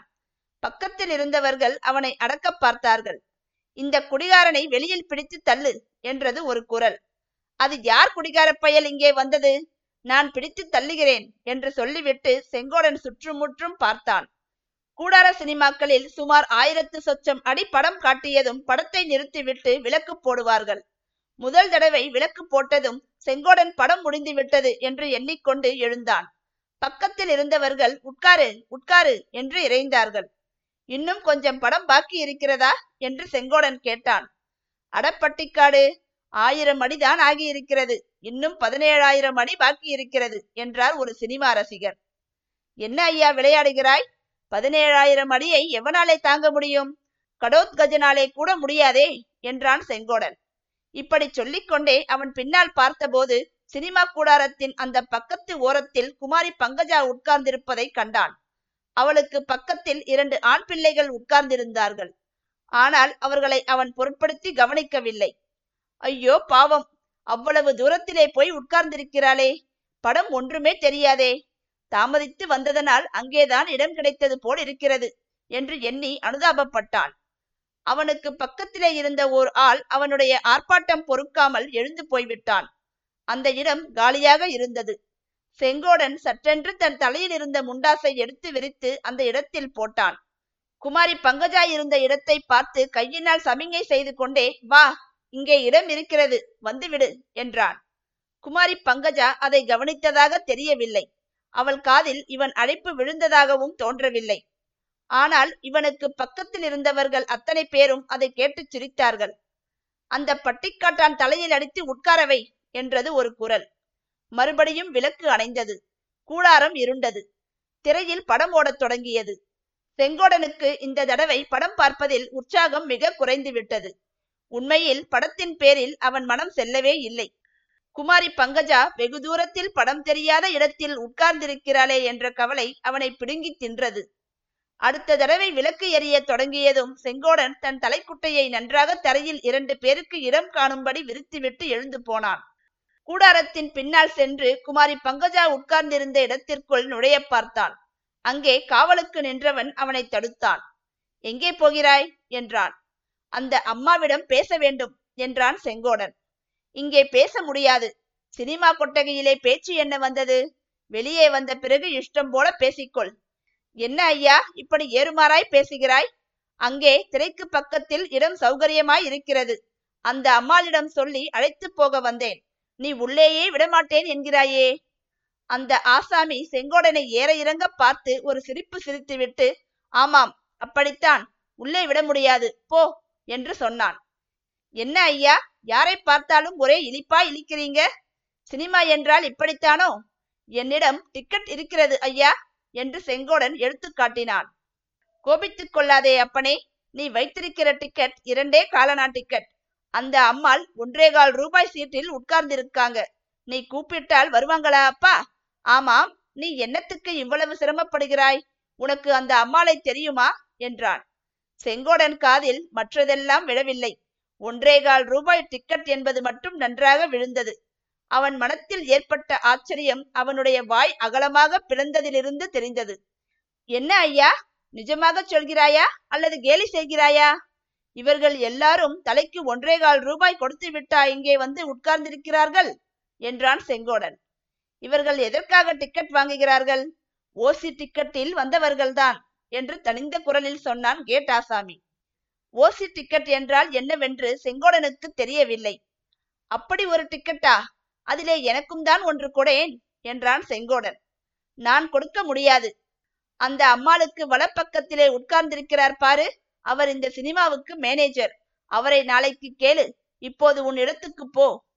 அந்த அம்மாளுக்கு இடப்பக்கத்திலே உட்கார்ந்திருக்கிறாரே, அவர் யார் தெரியுமா? அவர் இந்த ஊர் பஞ்சாயத்து சபையின் மேனேஜர். போ போ, படம் ஆரம்பித்தாகிவிட்டது. இது என்னடா வம்பா இருக்கிறது? வலது பக்கத்திலே ஒரு மேனேஜர், இடது பக்கத்திலே ஒரு மேனேஜர் என்று முணுமுணுத்துக் கொண்டே செங்கோடன் தன் இடத்துக்கு போய் சேர்ந்தான். படம் ஆரம்பித்த பிறகு இருட்டில் தட்டு தடுமாறி போய் சேர்ந்தபடியால் பலரும் அவனை திட்டினார்கள். ஆனால் அதெல்லாம் அவன் கவனத்துக்கு வரவே இல்லை. தன்னை சினிமாவுக்கு வர சொல்லிவிட்டு அந்த குமாரி பங்கஜா எங்கேயோ தூரத்தில் இரண்டு ஆண் பிள்ளைகளுக்கு மத்தியில் உட்கார்ந்திருப்பதை பற்றியே யோசனையாய் இருந்தது. நடுவில் அவகாசம் கிடைத்த போதெல்லாம் பக்கத்தில் இருந்தவர்களை விசாரித்து சினிமாவில் குறைந்த விலை டிக்கெட் வாங்குகிறவர்கள் திரைக்கு பக்கத்தில் உட்காருவார்கள் என்றும் அதிக விலை டிக்கெட் வாங்குகிறவர்கள் தூரத்தில் உட்காருவார்கள் என்றும் செங்கோடன் தெரிந்து கொண்டான். இந்த ஏற்பாடு தலைகீழ் பாடமாகவே அவனுக்கு தோன்றியது. படத்தில் சுவாரஸ்யமான கட்டம் ஒன்று வந்தது. செம்பவளவள்ளி சொன்னாலே அந்த கட்டம்தான். கண்ணீர் விட்ட கதாநாயகியை கதாநாயகன் தேற்றி சமாதானம் செய்யும் இடம். செங்கோடன் அதில் கவனத்தை செலுத்தி இருந்த போது திடீரென்று படம் நின்றது. ஒரு கணம் ஒரே இருட்டாய் இருந்தது. அடுத்த கணம் பின்னால் எங்கேயோ வெளிச்சமாய் தெரிந்தது. நெருப்பு நெருப்பு என்ற கூக்குரல் கிளம்பியது. உடனே கூடாரத்திற்குள் இருந்தவர்கள் விழுந்தடித்து ஓடத் தொடங்கினார்கள். பெண் பிள்ளைகள் ஐயோ ஐயோ என்று கத்தினார்கள். குழந்தைகள் வீறிட்டு அழுதன. செங்கோடன் எல்லோரையும் போல் எழுந்து நின்றான். வெளியே ஓட எத்தனித்தான். சற்றென்று ஒரு ஞாபகம் வந்தது. நெருப்பு பின்னாலேதான் பிடித்திருக்கிறது. குமாரி பங்கஜா அங்கேதான் இருக்கிறாள். செங்கோடனின் தலை சுழன்றது. திடீரென்று நெருப்பு பிடிக்க காரணம் என்ன? தீ விபத்திலிருந்து செங்கோடன் தப்பித்தானா? குமாரி பங்கஜாவிற்கு என்ன நேர்ந்தது என்பதற்கெல்லாம் விடை தெரிய வேண்டுமென்றால் நீங்கள் இந்த கதையை தொடர்ந்து கேட்க வேண்டும். அத்தியாயம் ஆறு. நெருப்பு என்ற சத்தத்தை கேட்டு மூளை குழம்பி நின்ற செங்கோடனுக்கு சட்டென்று தான் செய்ய வேண்டியது இன்னதென்று புலப்பட்டு விட்டது.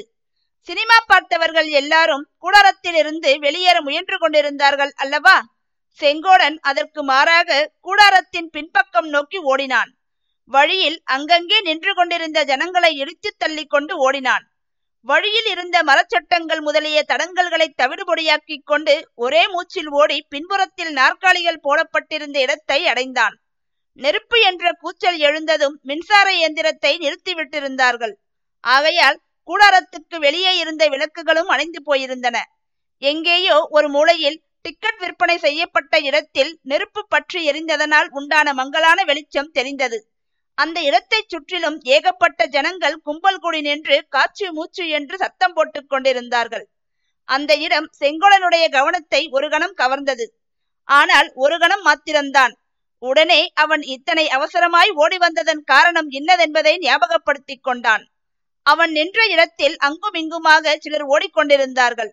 அவர்களில் பெண் பிள்ளைகளும் இருந்தனர், புருஷர்களும் இருந்தனர். அவர்களில் குமாரி பங்கஜா இருக்கிறாளா? அவளை அந்த இருட்டில் எப்படி தேடி கண்டுபிடிப்பது? ஆனால் அப்படி தேடி கண்டுபிடிக்கும் சிரமம் செங்கோடனுக்கு ஏற்படவில்லை. ஓடிக்கொண்டிருந்தவர்களில் ஒரு ஸ்திரீ அவன் மீது முட்டிக்கொள்ளவே செங்கோடன் அவளுடைய தோள்களை பிடித்து நிறுத்தி முகத்தை உற்று பார்த்தான். அதிர்ஷ்டம் என்றால் இதுவல்லவா அதிர்ஷ்டம்! கும்பிடப் போன தெய்வம் குறுக்கே வந்ததுமில்லாமல் பக்தன் மேலேயே வந்து முட்டிக்கொண்டது. அவள் குமாரி பங்கஜாதான் என்று அறிந்ததும் செங்கோடன் பரவசமடைந்தான். அவளை காப்பாற்றுவதற்கு வழி என்ன? தூரத்தில் தெரிந்த நெருப்பு அப்போது குப்பென்று பற்றி பெரு நெருப்பாவது போல தோன்றியது. செங்கோடன் மீது முட்டிக்கொண்ட பங்கஜாவோ அவன் இன்னான் என்பதை தெரிந்து கொள்ளாமல் ஐயோ ஐயோ என்னை விடு என்று அலறினாள். நான் தான் ராஜா செங்கோட கவுண்டன், பயப்படாதே, உன்னை நான் காப்பாற்றுகிறேன் என்று சொல்லிக்கொண்டே சிறு குழந்தையை தூக்குவது போல் செங்கோடன் குமாரி பங்கஜாவை குண்டுகட்டாக தூக்கி கொண்டு கூடாரத்திலிருந்து வெளிப்பக்கம் நோக்கி ஓடினான். குமாரி பங்கஜா கால்களை உதைத்து கொண்டாள். கைகளினால் அவனுடைய மார்பை குத்தி தள்ளினாள். கீழே குதிக்க முயன்றாள். ஒன்றும் பலிக்கவில்லை. செங்கோட கவுண்டனுடைய இரும்பு கைகளின் பிடியிலிருந்து அவள் தப்ப முடியவில்லை. கூடாரத்துக்கு வெளியே அவளை கொண்டு வந்ததும் செங்கோடன் தானாகவே அவளை கீழே இறக்கி விட்டான். பயப்படாதே, நான் இருக்கும் போது பயம் என்ன என்றான். அதற்கு பதிலாக குமாரி பங்கஜா அவனது வலது கன்னத்தில் ஓங்கி ஒரு அறை விட்டாள். மிக்க பலசாலியான செங்கோடனுக்கு அந்த அடியினால் கன்னத்தை வலிக்கவில்லை. ஆனால் நெஞ்சில் கொஞ்சம் வலித்தது. அவனுக்கு ஒன்றுமே விளங்கவில்லை. கன்னத்தை தடவிக்கொண்டே நின்றான். திடீரென்று கூடாரத்துக்கு வெளியே விளக்குகள் பிரகாசமாக எரிய தொடங்கின. தன் எதிரில் நின்றதும் தன் கன்னத்தில் அரைந்ததும் குமாரி பங்கஜாதான் என்பதை செங்கோடன் இன்னொரு தடவை நல்ல வெளிச்சத்தில் பார்த்து சந்தேகமற தெரிந்து கொண்டான். அதை பற்றி அவளை கேட்க வேண்டும் என்று மனம் விரும்பியது. உன் உயிரை காப்பாற்றினேன். உன்னுடைய பூ போன்ற மேனியில் நெருப்பு காயம் படாமல் தப்புவித்தேன்.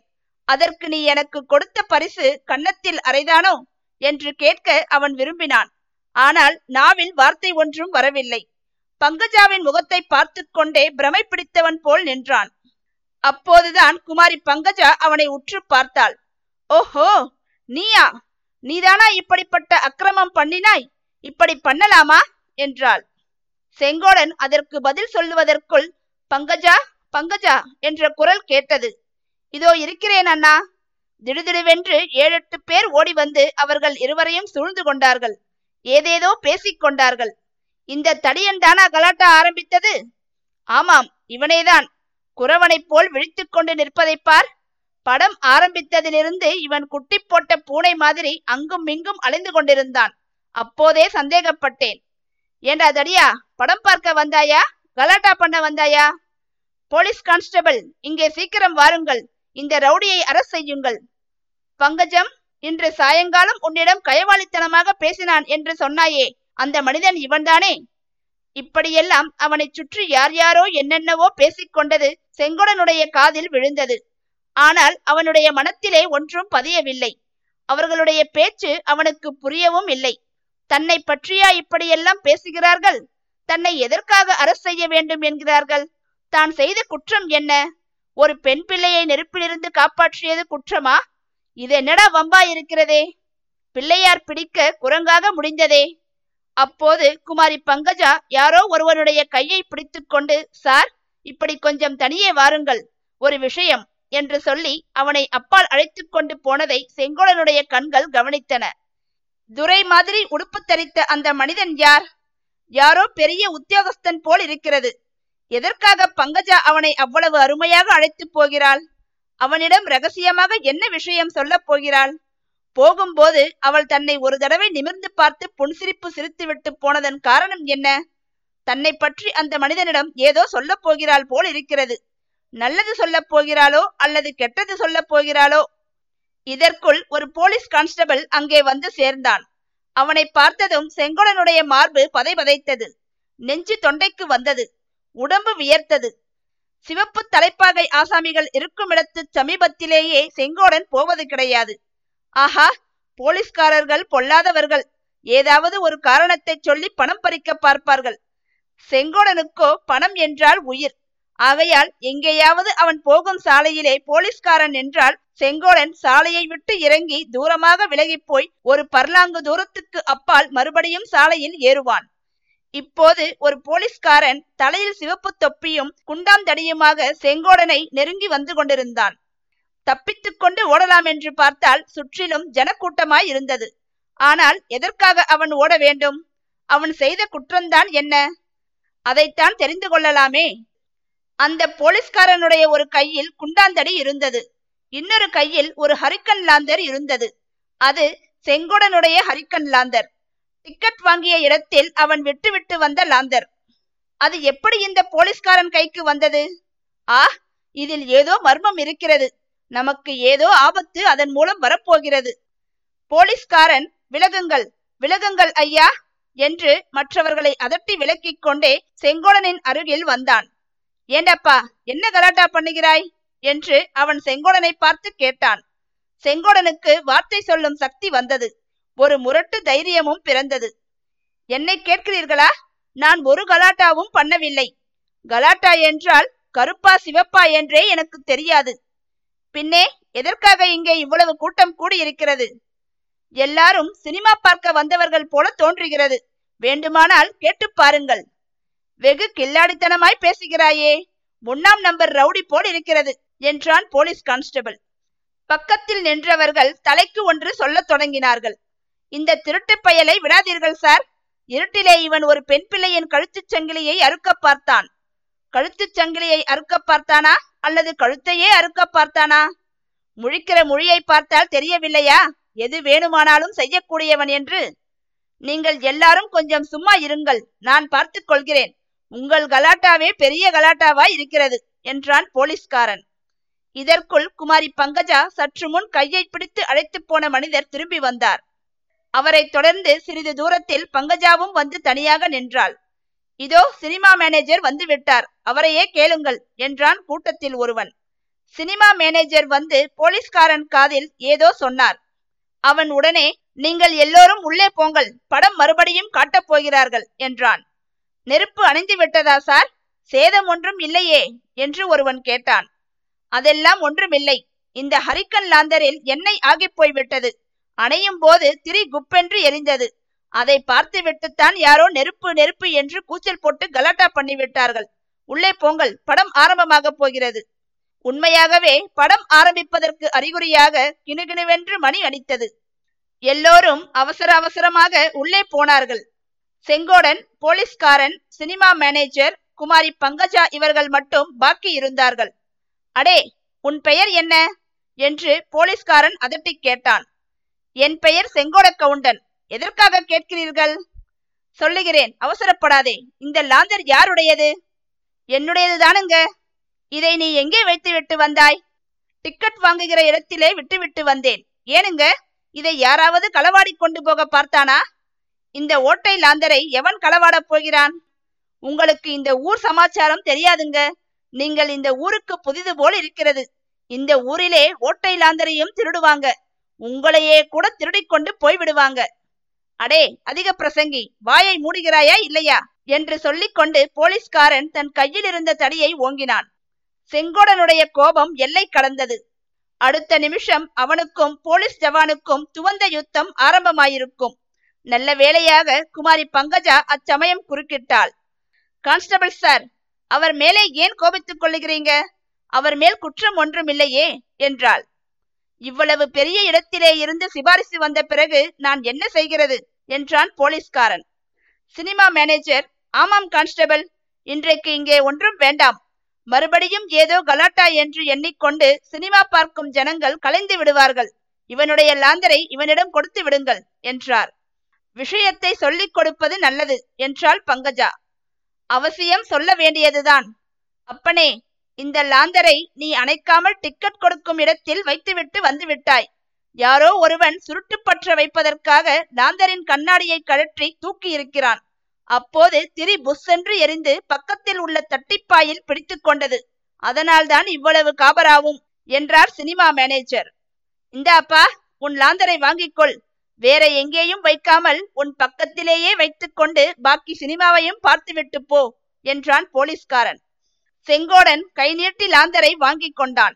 சினிமா கொட்டகையிலிருந்து வெளியேறும் திசையை நோக்கி விடுவிடுவென்று நடக்கத் தொடங்கினான். அவர் ஏன் போகிறார்? பாக்கி சினிமா பார்க்கவில்லையா என்று குமாரி பங்கஜா கேட்டது செங்கோடன் காதில் விழுந்தது.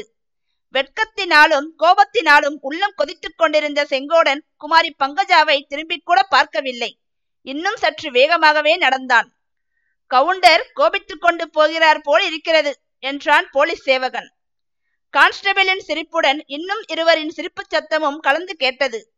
செங்கோடன் மனத்தில் மிக்க கோபத்துடனேதான் போனான். ஆனால் அந்த கோபமெல்லாம் செம்பவளவள்ளியின் பேரில் பாய்ந்தது. சும்மா இருந்தவனை கிளப்பிவிட்டு கட்டாயம் போய் இந்த அழகான சினிமாவை பார்த்துவிட்டு வா என்று சொன்னாள் அல்லவா? அவள் பேச்சை கேட்டுக்கொண்டு நானும் புறப்பட்டு வந்தேன் அல்லவா? இரண்டே காலனாவை தண்டமாக தொலைத்தேன் அல்லவா? பெண் பிள்ளையின் பேச்சை கேட்டுக்கொண்டு வந்த எனக்கு இதுவும் வேண்டும், இன்னமும் வேண்டும் என்று செங்கோடன் தன் மனத்திற்குள் சொல்லிக் கொண்டான். அத்தியாயம் ஏழு. மறுநாள் காலையில் செங்கோட கவுண்டன் வழக்கத்தை காட்டிலும் அதிக ஊக்கத்துடனும் உற்சாகத்துடனும் கேணியிலிருந்து நெல் வயலுக்கு தண்ணீர் இறைத்து கொண்டிருந்தான். கவலை ஏற்றத்தில் பூட்டியிருந்த மாடுகளை சக்கையாக வேலை வாங்கினான். ட்ரை ட்ரை என்று அவன் மாடுகளை அதட்டிய சத்தம் அரை மைல் தூரம் கேட்டது. செங்கோடனுடைய உள்ளமோ அடுப்பில் வைத்த சோற்று உலையைப் போல் அடிக்கடி கொதித்து கொண்டும் பொங்கிக் கொண்டும் இருந்தது. குமாரி பங்கஜாவை பற்றி அடிக்கடி நினைவு வரத்தான் செய்தது. அதோடு அவளை பார்த்த இடமாகிய அரச மரமும் அதற்கு பின்னால் இருந்த பொய்மான் கரடும் கண்முன்னால் வந்தன. பொய்மானை தேடிப் போவது பற்றி பெரியவர்கள் எத்தனையோ கதை சொல்லுவார்களே, அது தன் விஷயத்தில் சரியாக போய்விட்டதல்லவா? இத்தனை நாளாக தன்னை விரும்பி கட்டிக்கொள்ள காத்து கொண்டிருந்த செம்பவளவள்ளியை விட்டுவிட்டு அந்த தலுக்குக்காரியிடம் தன் மூட மனம் போயிற்று அல்லவா? அதற்கு சரியான தண்டனை கிடைத்து விட்டது. பலர் முன்னால் அவமானப்பட நேர்ந்து விட்டது. போதும் போதும், இந்த ஜென்மத்துக்கு போதும். செங்கோடனுடைய உள்ள கொதிப்பை அதிகப்படுத்தும்படியான காரியங்கள் அன்று காலையிலிருந்து ஒன்றன் பின் ஒன்றாக நேர்ந்து கொண்டிருந்தன. வயல்களுக்கு தண்ணீர் பாய்ச்சுவதற்காக ஒரு ஹரிஜன சிறுவனை செங்கோடன் அவ்வப்போது கூலிக்கு அமர்த்தி கொள்வது வழக்கம். அந்த சிறுவன் தான் முதன் முதலில் அவனுடைய வயிற்றெரிச்சலை கிளப்ப ஆரம்பித்தான். என்ன எசமா, நேற்று சினிமா கொட்டகையிலே ஏதோ கலாட்டாவாமே என்று அந்த பையன் மேலே பேசுவதற்குள் செங்கோடன் அவனுடைய தலையில் பலமாக ஒரு குட்டு குட்டி போடா படவா ராஸ்கோல், சினிமாவாம் கலாட்டாவாம், ஓடிப்போய் மடையை சரியாக வெட்டி விடு. இங்கே வம்பு பேசிக்கொண்டு நின்றாயோ, மண்வெட்டியால் உன்னை ஒரே வெட்டாய் வெட்டி விடுவேன் என்றான். என்னங்க இன்றைக்கு இவ்வளவு கோபம்? போலீஸ்காரன் கிட்ட பூசை வாங்கிக்கிட்டது நெசந்தான் போலிருக்கு என்று சொல்லிக்கொண்டே சின்னான் தன்னை அடிக்க வந்த செங்கோலனிடம் அகப்படாமல் ஓடி தப்பித்தான். பிறகு கிராமத்திலிருந்து ஒவ்வொருவராக வரத் தொடங்கினார்கள். வேறு வழியாக போக வேண்டியவர்கள் கூட செங்கோடனை பார்த்து விசாரித்து விட்டு போகலாம் என்று அந்த பக்கமாக வந்தார்கள். ஆனால் செங்கோடன் அவர்களுடைய விசாரணை விஷயத்தில் அவ்வளவாக உற்சாகம் காட்டவில்லை. என்னப்பா செங்கோடா? ஓஹோ, நீங்க தானா? எப்போது வந்தீங்க? கவனிக்கவே இல்லையே. எங்களை எல்லாம் நீ கவனிப்பாயா? பெரிய மனுஷனாய் போய்விட்டாய். அதுதான் தெரிஞ்சிருக்கே, பின்னே எதற்காக வந்தீங்க? நேற்று ராத்திரி சினிமா கொட்டகையிலே ஏதோ கலாட்டா என்று சொன்னார்கள், அதை பற்றி கேட்கலாம் என்று வந்தேன். அதை பற்றி என்ன கேட்கலாம் என்று வந்தீங்க? அது நெசமா? என்னதான் நடந்தது என்று கேட்பதற்காகத்தான். நெசமில்லாதது உங்கள் காதில் வந்து விழுமா? சுத்த படுக்காங்குழி மாடு, நீயும் வெறும் வம்பு கேட்டுக்கொண்டா நிற்கிறாய். வேலை வெட்டி இல்லாத பெரிய மனிதர்கள் தான் வம்பு பேசுவதற்காக வருகிறாங்க, உனக்கு என்ன கேடு? இப்படியாக மாட்டை திட்டுகிறது போல் வம்பு பேச வந்தவர்களையெல்லாம் திட்டி செங்கோடன் அனுப்பி கொண்டு வந்தான்.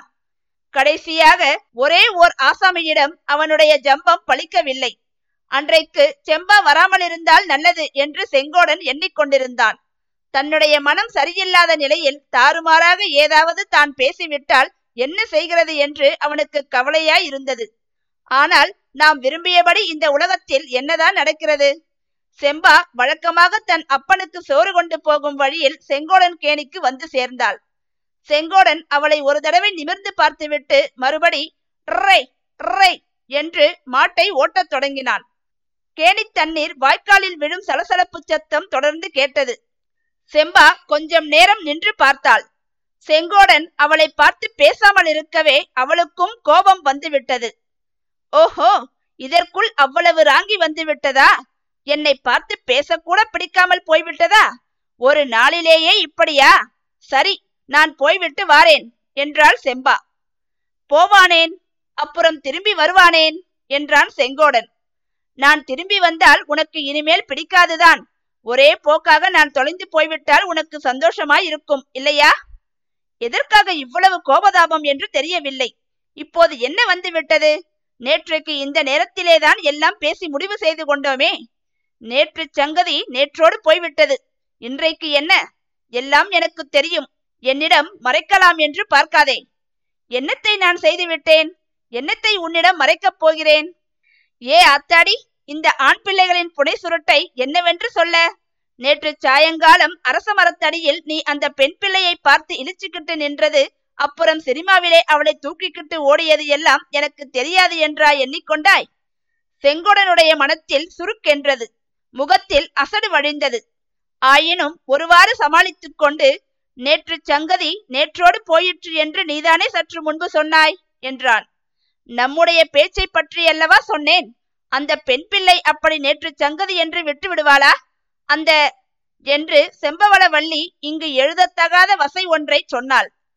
இந்தா இதோ பார், என்னை நீ என்ன வேணுமானாலும் ஏசிக்கொள், என் முட்டாள்தனத்துக்கு வேண்டியதுதான் என்று ஒத்துக்கொள்கிறேன். ஆனால் அந்நிய பெண் பிள்ளையை பற்றி கண்ணா பின்னாவென்று பேசாதே, நாக்கு அழுகி போகும் என்றான் செங்கோடன். என் நாக்கு எதற்காக அழுக வேண்டும்? பொய்யும் புனை சுருட்டும் சொல்லுகிறவர்கள் நாக்கு அழுகட்டும். அவள் அந்நிய பெண் பிள்ளையாயிருந்தால் இங்கே எதற்காக பட்டப்பகலில் உன்னை தேடிக்கொண்டு வருகிறாள்? பட்டிக்காட்டு குடியானவன் வயலுக்கு தண்ணீர் இறைக்கும் இடத்தில் பட்டணத்து சீமாட்டிக்கு என்ன வேலை என்றாள் செம்பா.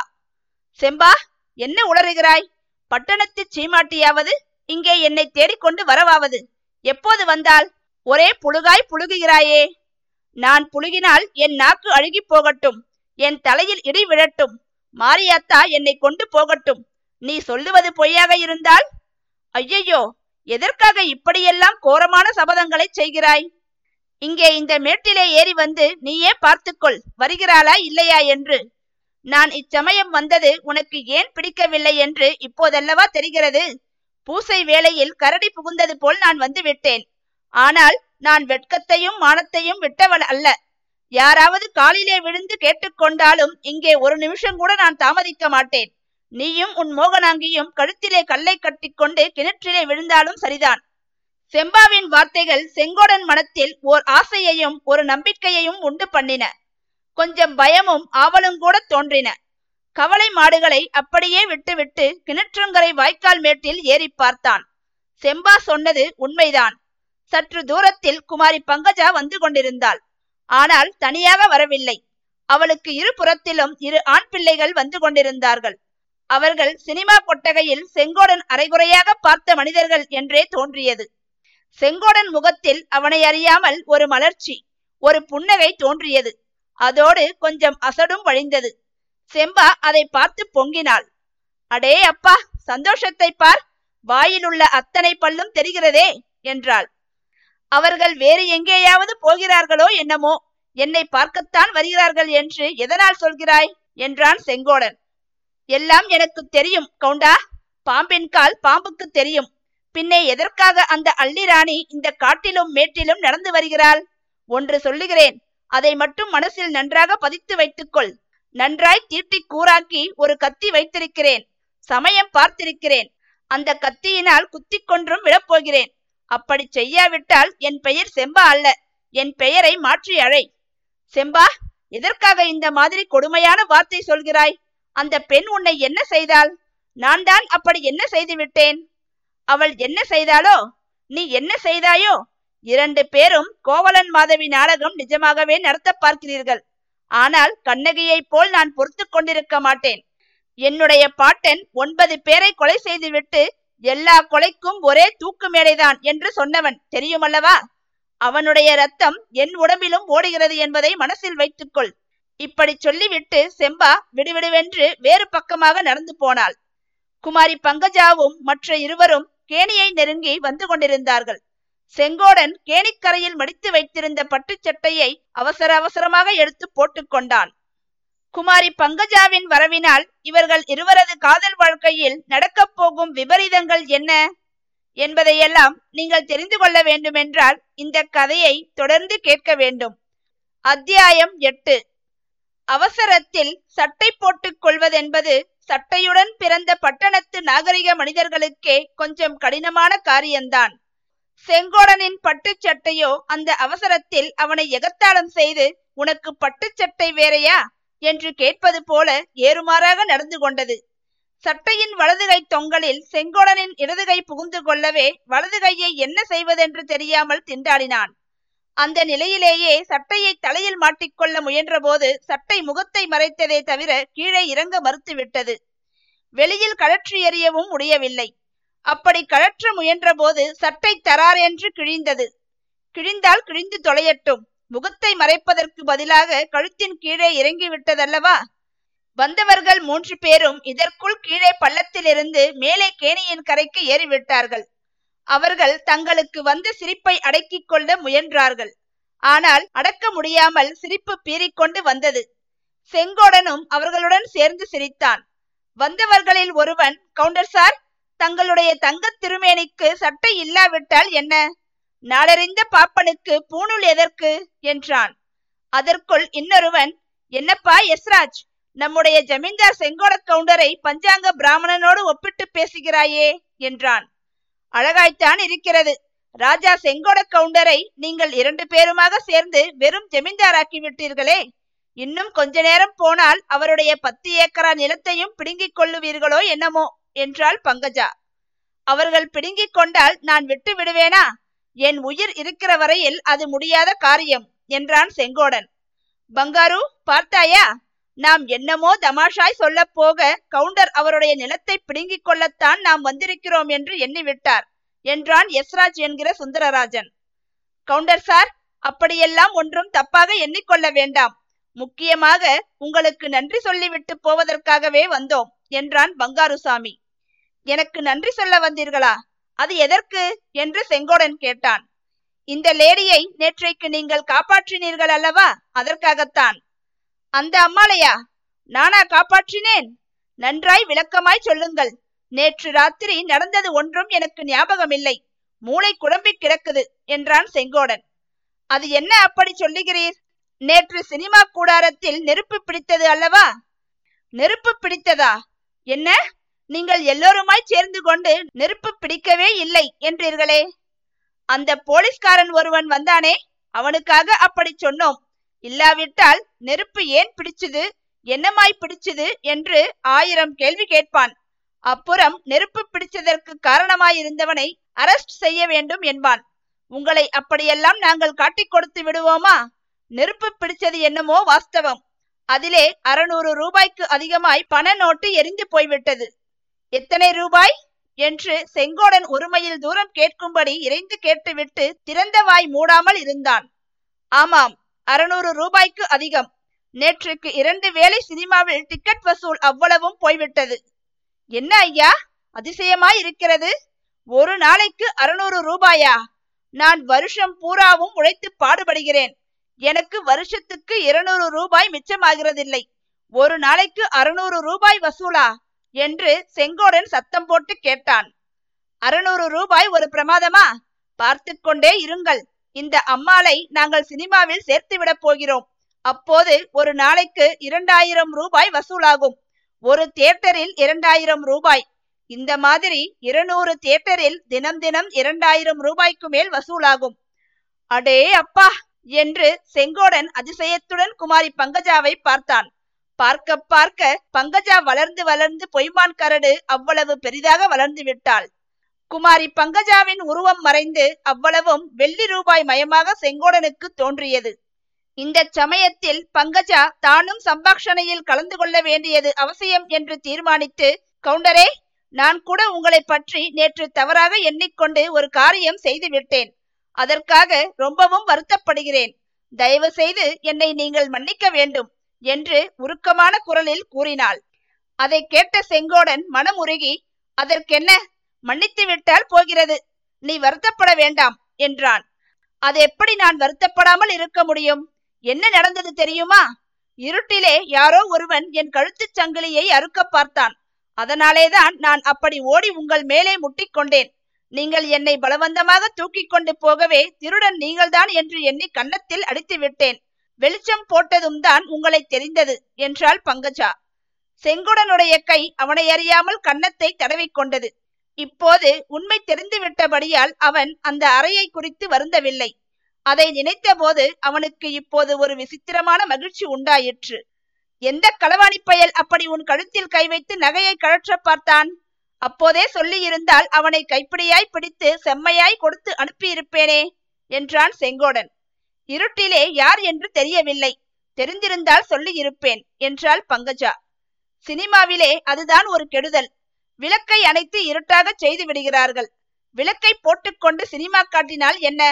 பணம் கொடுத்து வந்தவர்கள் இன்னும் நன்றாக பார்க்கலாம் அல்லவா? இதை கேட்ட மூவரும் சிரித்தார்கள்.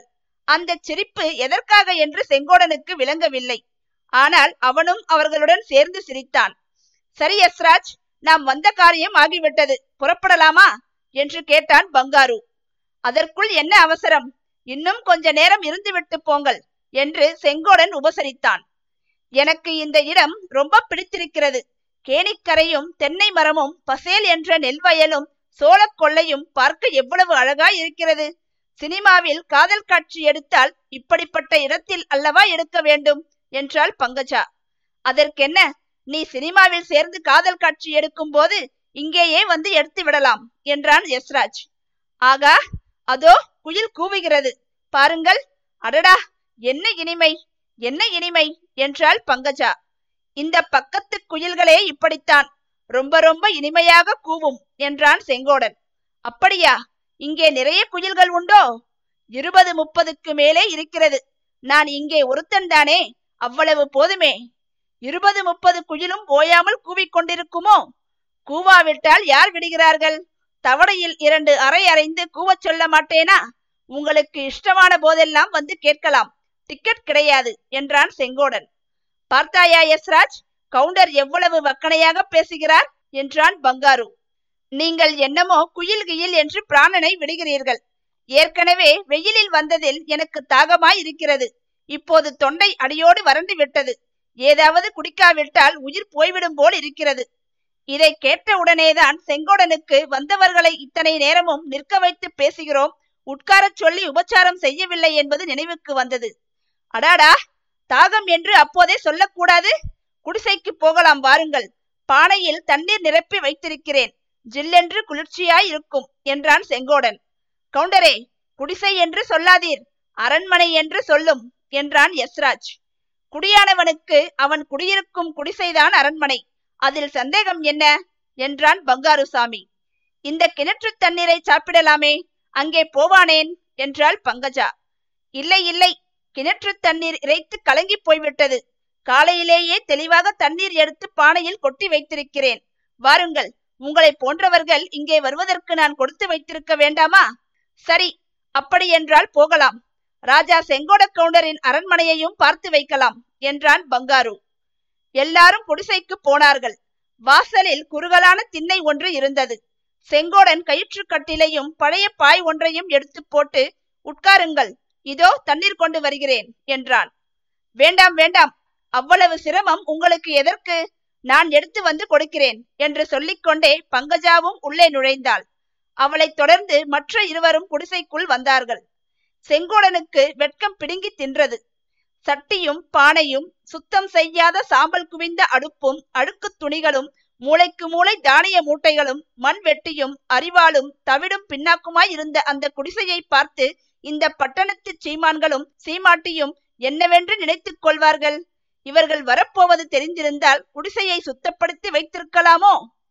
பங்கஜா உள்ளே நுழையும் போதே, அடாடா, இங்கே எவ்வளவு குளிர்ச்சியாய் இருக்கிறது, வெளியிலே வெயில் கொளுத்தி ஒரே உஷ்ணமாய் இருக்கிறது, இங்கே ஊட்டி கொடைக்கானல் மாதிரி ஜில்லென்று இருக்கிறது, ஓட்டு வீட்டிலும் மச்சு வீட்டிலும் என்ன சுகம் இருக்கிறது, கூரை வீட்டுக்கு சமம் வேறொன்றும் கிடையாது என்று சொல்லிக்கொண்டே வந்தாள். அதற்கென்ன சந்தேகம் என்றார்கள் மற்ற இருவரும். செங்கோடன், எல்லாரும் சேர்ந்தாற்போல் உள்ளே வந்தால் இங்கே நிற்பதற்கு கூட இடம் கிடையாது என்றான். அழகாய் இருக்கிறது, வேண்டிய இடம் இருக்கிறதே, ஆனந்த பவன் பங்களா மாதிரி அல்லவா இருக்கிறது என்றான் பங்காரு. மனம் விசாலமாய் இருந்தால் இடமும் விசாலமாய் இருக்கும் என்றாள் குமாரி பங்கஜா. பானையில் ஊற்றி வைத்திருந்த குளிர்ந்த தண்ணீரை செங்கோடன் தகரக்கூளையில் எடுத்து மூன்று பேருக்கும் கொடுக்க வந்தான். அப்போது அவனுக்கு ஒரு விசித்திரமான எண்ணம் தோன்றியது. அதாவது, அந்த இரண்டு ஆண் பிள்ளைகளும் குடிசையின் உட்புறத்தை கவனமாக உற்று பார்க்கிறார்கள் என்ற சந்தேகம் ஜனித்தது. அப்படி எண்ணத்தை பார்க்கிறார்கள்? மூளை முடுக்குகளை எதற்காக உற்று உற்று பார்க்கிறார்கள்? எதற்காக இப்படி விழிக்கிறார்கள்? ஆ, இந்த பட்டணத்து பேர்வழிகளிடம் கொஞ்சம் ஜாக்கிரதையாகவே இருக்க வேண்டும். இந்த காலத்தில் யாரையும் நம்புவதற்கில்லை.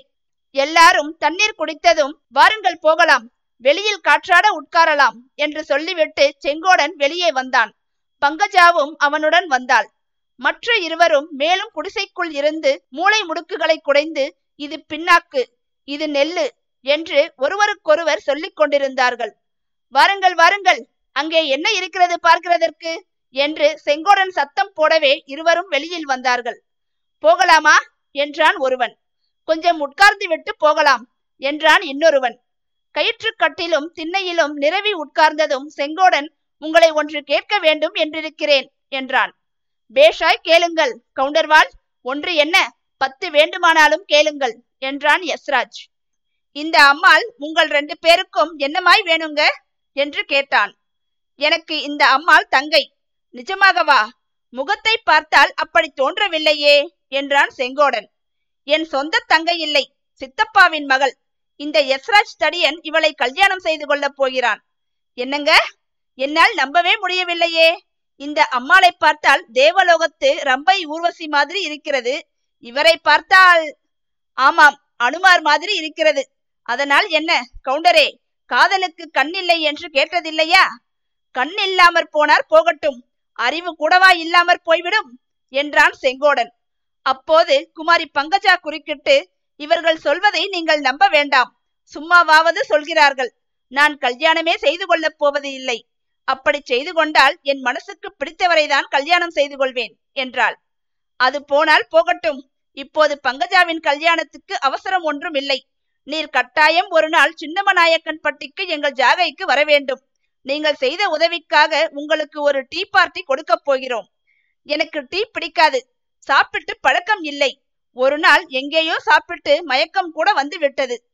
டீ சாப்பிடுவது கட்டாயமில்லை, மோர் கொடுக்கிறோம், சாப்பிடலாம். அதை தவிர நீங்கள் அன்றைக்கு சினிமா பூராவும் பார்க்கவில்லை, ஒரு நாள் வந்து பார்க்க வேண்டும். வருகிறேன், ஆனால் என்னை பின்னால் கொண்டு உட்கார வைத்து விடக்கூடாது. எங்கே இஷ்டமோ அங்கே உட்காரலாம், திரைக்கு பக்கத்திலே கூட உட்காரலாம். அப்படியானால் சரி. மூன்று பேரும் புறப்பட்டு சென்றார்கள். மற்ற இருவரும் ஏதோ பேசிக்கொண்டும் சிரித்து கொண்டும் போனார்கள். பங்கஜா மட்டும் செங்கோடனை திரும்பி திரும்பி பார்த்து கொண்டு சென்றாள்.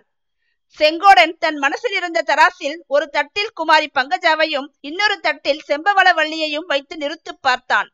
யார் அதிகம் யார் குறைவு என்பதை அவனால் அவ்வளவு சுலபமாக நிர்ணயிக்க முடியவில்லை. செங்கோடன் மனம் மாறிவிடுவானோ? அப்படியென்றால் செம்பாவின் நிலை என்ன என்பதையெல்லாம் நீங்கள் தெரிந்து கொள்ள வேண்டுமென்றால் இந்த கதையை தொடர்ந்து கேட்க வேண்டும். அத்தியாயம் ஒன்பது. செம்பவளவள்ளியின் தகப்பனார் சிவராமலிங்க கவுண்டர் மிகவும் கண்டிப்பானவர். செம்பா அவருடைய மூத்த மகளாகையால் அவளுடைய இஷ்டத்துக்காக இத்தனை நாளும் பொறுத்திருந்தார். இனிமேல் கண்டிப்பாக பொறுக்க முடியாது என்று அவருடைய மனையாளிடம் தெரிவித்துக் கொண்டிருந்தார். செங்கோடன் வந்து பெண் கேட்கப் போகிறான் என்று காத்திருந்தால் செம்பா கன்னி பெண்ணாகவே இருக்க வேண்டியதுதான் என்றார். அவன் கேட்காவிட்டால் என்ன, நீங்கள்தான் கூப்பிட்டு சொல்லுங்களேன். சிறு பிள்ளைதானே, தாயா தகப்பனா அவனுக்கு புத்தி சொல்வதற்கு யார் இருக்கிறார்கள் என்றாள் செம்பாவின் தாயார். அப்படி என்னத்திற்காக போய் அவன் தாவா கட்டையை பிடிக்க வேணும்? நம்ம செம்பாவுக்கு மாப்பிள்ளை கிடைக்காமலா போகிறான்? இந்த பக்கத்திலேயே செழிப்பான வயல் காடும் வற்றாத கேணியும் செங்கோடனுக்கு இருக்கிறது. பணமும் சேர்த்து வைத்திருக்கிறான். இன்னும் எத்தனை நாளைக்கு அவன் காடும் பணமும் இருக்குமோ சந்தேகம்தான். கேட்டாயா சங்கதி? செங்கோடனுக்கு துர்ச்சகவாசம் ஏற்பட்டிருக்கிறது.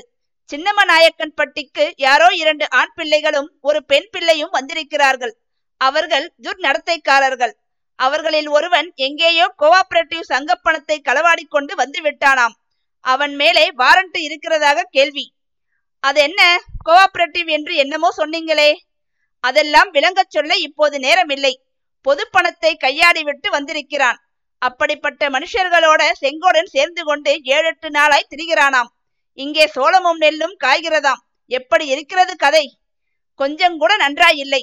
நம்ம செங்கோடன் அந்த மாதிரி வழிக்கெல்லாம் போவான் என்று யார் நினைத்தது? நீங்கள் தான் கூப்பிட்டு புத்தி சொல்கிறது தானே. இப்போது நான் சொல்கிற புத்தி ஏறாது. அந்த காவாலி பயல்கள் செங்கோடனுடைய பணத்தை பிடுங்கிக் கொண்டு அவன் தலையில் கூழை கரைத்து விட்டு போன பிறகுதான் புத்தி வரும். அப்புறம் அவனுக்கு புத்தி வந்து என்ன லாபம்? அதனால்தான் அவனை விட்டுவிடலாம் என்கிறேன். வேறு மாப்பிள்ளை கையில் வைத்திருக்கிறேன்.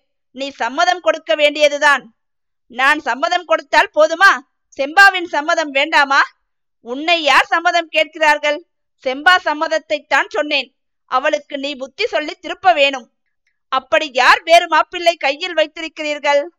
ஒரு போலீஸ்காரர் புதிதாக வந்திருக்கிறார். ரொம்ப நல்ல மனுஷர். முதல் தாரம் செத்து போய்விட்டது. பிள்ளை குட்டி கிடையாது. இரண்டாம் தாரமாக கேட்கிறார். வயது அதிகம் ஆகவில்லை, முப்பத்தைந்து நாற்பது தான் இருக்கும். முப்பது ரூபாய் சம்பளம். மேல் வருமானம் நூறு இருநூறு கூட வரும். இதையெல்லாம் கேட்டுக்கொண்டிருந்த கவுண்டரின் மகன் முத்துச்சாமி, அக்காவை போலீஸ்காரருக்கு கட்டி கொடுத்தால் ரொம்ப நல்லது. அவரை அழைத்து கொண்டு வந்து இந்த ஊரிலே எனக்கு பிடிக்காதவர்களை எல்லாம் பத்து பத்து அடி முதுகிலே வெளுக்க சொல்லுவேன். வாத்தியார் என்னை இனிமேல் தொட்டு அடிச்சால் போலீஸ்காரரை கூப்பிட்டு துப்பாக்கியால் சுட்டுவிடச் சொல்லுவேன். அக்கா அக்கா நீ போலீஸ்காரரையே கட்டிக்கொள் என்றான். எல்லாவற்றையும் சமையல் அறையிலிருந்து கேட்டுக்கொண்டிருந்த செம்பா வேகமாக நடந்து வந்து முத்துசாமியின் முதுகில் நாலு அறை அறைந்து விட்டு திரும்பி போனாள். பார்த்தீர்கள் அல்லவா உங்க மகளுக்கு வருகிற கோபத்தை? யாருக்கு என்ன கோபம் வந்தாலும் சரி, இன்னும் மூன்று நாள் பார்க்க போகிறேன். அதற்குள் செங்கோடன் வந்து செம்பாவை கட்டிக்கொடு என்று கேட்க வேண்டும். இல்லாவிட்டால் போலீஸ்காரருக்கு வாக்கு கொடுத்து விடுவேன். அப்புறம் பிரம்மதேவன் வந்தால் கூட மாற்ற முடியாது என்றார் சிவராமலிங்க கவுண்டர். மழையும் மரங்களும் அதிகமில்லாத புஞ்சை காடுகளில் மாலை நேரம் எப்போதுமே மனோரம்மியமாய் இருக்கும். அதிலும் முன்னேற நிலா காலமாயிருந்தால் சொல்லவே வேண்டியதில்லை. இந்த உலகமே சொர்க்கத்துக்கு ஈடாகிவிடும். செங்கோட கவுண்டன் தன் குடிசையை அடுத்து போட்டிருந்த வைக்கோர் கட்டின் மீது உட்கார்ந்திருந்தான். வானத்து வைர சுடர்களுக்கு மத்தியில் வெள்ளி படகு மிதந்து கொண்டிருந்தது. பச்சை சோள பயிரின் மீதும் தென்னங்குருத்துக்களின் மீதும் நிலவின் கிரணங்கள் விழுந்து தகத்தகாமயமாய் செய்தன. குயில்கள் முறை வைத்து பல்லவி பாடின. குடிசைக்குள்ளே இருந்து அடுப்பில் வெந்த வெங்காய குழம்பின் மனம் வந்து கொண்டிருந்தது. இதிலெல்லாம் அதிசயமோ அசாதாரணமோ ஒன்றுமில்லை, எப்போதும் போலத்தான். ஆனால் செங்கோடனுடைய மனநிலையில் மட்டும் ஏதோ ஒரு மாறுதல் ஏற்பட்டிருந்தது. அது என்ன மாறுதல்? ஏழெட்டு தினங்களாக அவன் அந்த பட்டணத்து மனிதர்களிடம் அதிகமாக பழகி வருவது உண்மைதான். அவர்கள் ஒன்றும் அவ்வளவு பெரிய மனிதர்கள் அல்ல, யோகியர்களாகவும் தோன்றவில்லை. அந்த பெண்ணின் நடத்தையும் பேச்சும் கூட அவ்வளவாக தனக்கு பிடிக்கவில்லை. ஆயினும் அவர்களை காணப்போவதில் அத்தனை ஆவல் ஏன்? அந்த பெண்ணின் மோகம் தலைக்கு ஏறிவிட்டதா? மோகம் லாகிரியாக மாறிவிட்டதா? அல்லது செங்கோடனுக்கு ஒரு கேவலமான சந்தேகம் உதித்தது. லாகிரி வஸ்துக்கள் என்று அவன் கேள்விப்பட்டதுண்டு, கஞ்சா என்றும் அபினி என்றும் பேசிக்கொண்டதை கேட்டதுண்டு. உண்மையாகவே அத்தகைய லாகிரி பொருள் எதையாவது தனக்கு அவர்கள் கொடுத்து விடுகிறார்களோ? இல்லாவிட்டால் தனக்கு ஏன் அவ்வளவு சிரிப்பு வருகிறது? பாட்டு பாடக்கூட அல்லவா வருகிறது? வீதியில் நடக்கும் போதே வானத்தில் மிதப்பது போல் ஏன் தோன்றுகிறது? யாரையாவது பார்த்தால் வாய் சம்பந்தமில்லாத வார்த்தைகளை ஏன் உளறுகிறது? தகாத பேச்சு என்று மனசுக்கு தெரிந்திருக்கும் போதே வாய் ஏன் அப்படி தாறுமாறாக பிதற்றுகிறது? இது என்ன தனக்கு வந்துவிட்டது? எந்த படுகொழியை நோக்கி அவன் போய்கொண்டிருக்கிறான்? பொய்மான் கரடு தன்னை வா வா என்று அழைத்து உச்சியில் ஏறச் செய்து கீழே ஒரே தள்ளாய் பிடித்து தள்ளிவிடுவது போல் ஏன் அடிக்கடி தோன்றுகிறது? ஒருவேளை தன் மூளைதான். அப்படியொன்றும் பிரமாதமான மூளை இல்லை. ஆயினும் இருக்கிற மூளையும் சிதறிக்கொண்டிருக்கிறதோ? தனக்கு சித்த பிரம்மை உண்டாகிவிடுமோ? பைத்தியக்கார ஆஸ்பத்திரியில் தன்னை அழைத்து விடுவார்களோ? அப்படியானால் இந்த வயல்களின் கதி என்ன? நெல் பயிர் சோளப்பயிர் என்ன ஆவது? புதைத்து வைத்திருக்கும் பணம்தான் என்ன ஆவது? ஆகா, அந்த மனிதர்கள் தன்னுடைய குடிசைக்குள் புகுந்து ஏன் அப்படியும் இப்படியும் பார்த்து திருதிருவென்று விழித்தார்கள்? ஒருவேளை ஏதோ காலடி சத்தம் கேட்கவே செங்கோடன் திடுக்கிட்டு அங்கும் இங்கும் வளைந்து பார்த்தான். அவனை நோக்கி மிகச் சமீபத்தில் ஓர் உருவம் வந்து கொண்டிருந்தது. அது பெண் உருவம். செம்பவளவள்ளிதான், வேறு யார்? அவளை பார்த்த அதே நிமிடத்தில் செங்கோடனுடைய உள்ளத்தில் ஞானோதயம் உண்டாயிற்று. வாழ்க்கை என்பது ஒரு பெரிய அலைமோதும் ஏரி, அல்லது காவேரி வெள்ளம் என்று சொன்னாலும் சரிதான். அந்த ஏரி அல்லது காவேரி வெள்ளத்தில் தான் முழுகி போகாமல் தன்னை காப்பாற்றக்கூடிய தெப்பம் செம்பா. அவளை உடனே தான் பற்றி கொள்ள வேண்டும். கூடிய சீக்கிரத்தில் அவளை கல்யாணம் செய்து கொண்டு விட வேண்டும். தன்னுடைய பாழும் குடிசையில் அவள் விளக்கேற்றி வைப்பாள். வாழ்க்கை இருட்டில் அவளே குலதீபமாக விளங்குவாள். அவளால் தான் கடை தேரலாம். தன் ஜென்மம் சாபல்யமாகும். தனிமை என்னும் சாபக்கேடு போகும். வீட்டுக்கும் வெள்ளாமைக்கும் அவளால் எவ்வளவோ நன்மையுண்டு. வா செம்பா, வா. ஏது இத்தனை நேரம் கழித்து இருட்டிய பிறகு வந்தாய்? அப்பா அம்மா கோபித்துக் கொள்ள மாட்டார்களா என்றான் செங்கோடன். அதை கேட்ட செம்பா திரும்பி பத்து அடி தூரம் நடந்து சென்று தென்னங்கன்றுக்கு சமீபமாக போய் நின்றாள். இது என்ன மாய்மாலம்? இத்தனை தூரம் வந்துவிட்டு ஏன் போகிறாய் என்றான் செங்கோடன். சட்டென்று விம்மல் சத்தம் அவன் காதில் விழுந்தது. உடனே பதைபதைப்புடன் எழுந்து ஓடினான். செம்பாவை அன்புடன் பிடித்து அழைத்து கொண்டு வந்து தான் உட்கார்ந்திருந்த வைக்கோற் பொதியில் அவளையும் உட்கார வைத்தான். என் கண்மணி, உன் கண்ணில் கண்ணீர் வருவதை நான் பார்த்து சகிக்க மாட்டேன் என்று சொல்லி அவளுடைய கன்னத்தை தூக்கி பிடித்து கண்ணீரை துடைத்தான். என்னதான் சமாச்சாரம்? சொல். உன்னை உன் அப்பன் வீட்டை விட்டு துரத்தி விட்டானா? செம்பா தேம்பிக்கொண்டே, அப்படி செய்தால் பரவாயில்லையே, என்னை கொன்று போட்டு விட்டாலும் எனக்கு கவலை இல்லை, ஆனால் என்று தயங்கினாள். ஆனால் வேறு என்ன? உன்னை எந்த பயல் கொல்ல துணிவான்? உன் அப்பனாயிருந்தாலும் முடியாது. நீ எனக்கு சொந்தமானவள். இப்படித்தான் நீ ரொம்ப நாளாய் பேசிக் கொண்டிருக்கிறாய். பேசி என்ன பிரயோஜனம்? பின்னே என்ன செய்ய சொல்கிறாய்? நான் தான் இந்த வருஷம் கழியட்டும், வெள்ளாமை வீட்டுக்கு வரட்டும், உடனே கல்யாணம் வைத்து விடலாம் என்று சொன்னேனே. அதுவரையில் யார் காத்திருப்பார்கள்? இன்னும் மூன்று நாளைக்குள் நீ வந்து கல்யாண பேச்சை எடுக்காவிட்டால் அப்பா என்னை வேறிடத்தில் கல்யாணம் செய்து கொடுத்து விட போகிறார். மாப்பிள்ளை கூட பார்த்து விட்டார். அது யாரவன்? நான் காதலித்த பெண்ணை கல்யாணம் செய்து கொள்ள துணிந்து வருகிறவன். அவனுக்கு தலையிலே கொம்பா? அவன் என்ன விக்ரமாதித்ய மகாராஜாவா அல்லது மதன காமராஜனா? அப்படிப்பட்டவர் யாரும் இல்லை. சின்னம்மநாயக்கன் பட்டியில் புதிதாக போலீஸ்கார ஐயா வந்திருக்கிறாராம். அவர் என்னை கல்யாணம் செய்து கொள்ள கேட்கிறாராம். பரிசத்துக்கு பணம் கொடுக்க கூட தயாராய் இருக்கிறாராம். செங்கோடன் திடுக்கிட்டு போனான். வேறு யாருடைய பெயரையாவது சொல்லி இருந்தால் செங்கோடன் அவனை விட்டேனா பார், குத்தி விடுவேன், கொன்று விடுவேன் என்று ஆர்ப்பாட்டம் செய்திருப்பான். ஆனால் சிவப்பு தலைப்பாகைக்காரனோடு யார் சண்டை போட முடியும்? அவனுடைய மனத்தில் உடனே ஒரு நிச்சயம் ஏற்பட்டது. அதை செம்பாவிடமும் வெளியிட்டான். என் கண்மணியே, என் செல்ல கிளியே, ஆடும் மயிலே, பாடும் குயிலே, உன்னை இன்னொருவன் கட்டிக்கொள்ள நான் விடுவேனா? காத்திருந்தவன் பெண்ணை நேற்று வந்தவன் கொண்டு போக நான் பார்த்திருப்பேனா? நாளைக்கே உன் தகப்பனாரிடம் போய் கேட்டு விடுகிறேன். கல்யாணத்துக்கு தேதியும் வைத்துவிட்டு மறு காரியம் பார்க்கிறேன். நீ இல்லாமல் இனிமேல் ஒரு வினாடி கூட என்னால் உயிர் வாழ முடியாது என்றான் செங்கோடன். இந்த மாதிரி கிளியே மயிலே என்றெல்லாம் சொல்வதற்கு அவன் சினிமாக்கள் பார்த்தது மட்டும் காரணமில்லை. கஞ்சாவின் போதை இன்னும் சிறிது இருந்ததும் காரணமாகும். ஆனாலும் செம்பவள வள்ளிக்கு அவனுடைய பேச்சு அளவில்லாத ஆனந்தத்தை அளித்தது. அவளுடைய ஆனந்தத்தை செய்கையினால் காட்டினாள். இருவரும் சிறிது நேரம் கரைகாணாத மகிழ்ச்சி கடலில் மூழ்கியிருந்தார்கள். ஏதேதோ அர்த்தமில்லாத வார்த்தைகளை பேசினார்கள். ஆனால் அந்த அர்த்தமில்லாத வார்த்தைகள் அமுதத்தை போல் இனிமையாக இருந்தன. சட்டென்று செம்பாய் எழுந்து நின்றாள். நான் இனியும் இங்கே இருப்பது நியாயமில்லை, வீட்டுக்கு ஓட வேண்டும். அப்பாவும் அம்மாவும் அம்மன் கோயிலுக்கு போன சமயம் பார்த்து வந்தேன். அவர்கள் திரும்புவதற்குள் நான் திரும்பிவிட வேண்டும். செங்கோடன் தடுத்த போதிலும் அவள் கேட்கவில்லை. அப்படியானால் நான் கொஞ்ச தூரம் வந்து உன்னை ஊர் அருகில் கொண்டு விட்டு வருகிறேன் என்று செங்கோடனும் எழுந்தான். இருவரும் நெல்வயல் வரப்பின் வழியாக நடக்கத் தொடங்கினார்கள். பத்து அடி கூட அவர்கள் நடந்திருக்க மாட்டார்கள். ஐயோ, அதோ பார் என்று செம்பா சுட்டி காட்டினாள். அந்த திசையை செங்கோடனும் உற்று நோக்கினான். சோழ கொள்ளையில் சலசலவென்று சத்தம் கேட்டது. முதலில் ஒரு நாய் தென்பட்டது. அது லொல்லென்று குறைத்து ஒரு தடவை பயங்கரமாக உருமிற்று. அந்த நாயின் பின்னால் சோழ பயிருக்கு மேலே ஒரு போலீஸ்காரனின் தலை தொப்பி தெரிந்தது. அவன் தோளில் சாத்தியிருந்த துப்பாக்கியின் மேல் முனையும் பயங்கரமாய் காட்சியளித்தது. செம்பவளவள்ளியின் உடல் முழுதும் நடுநடுங்கிற்று.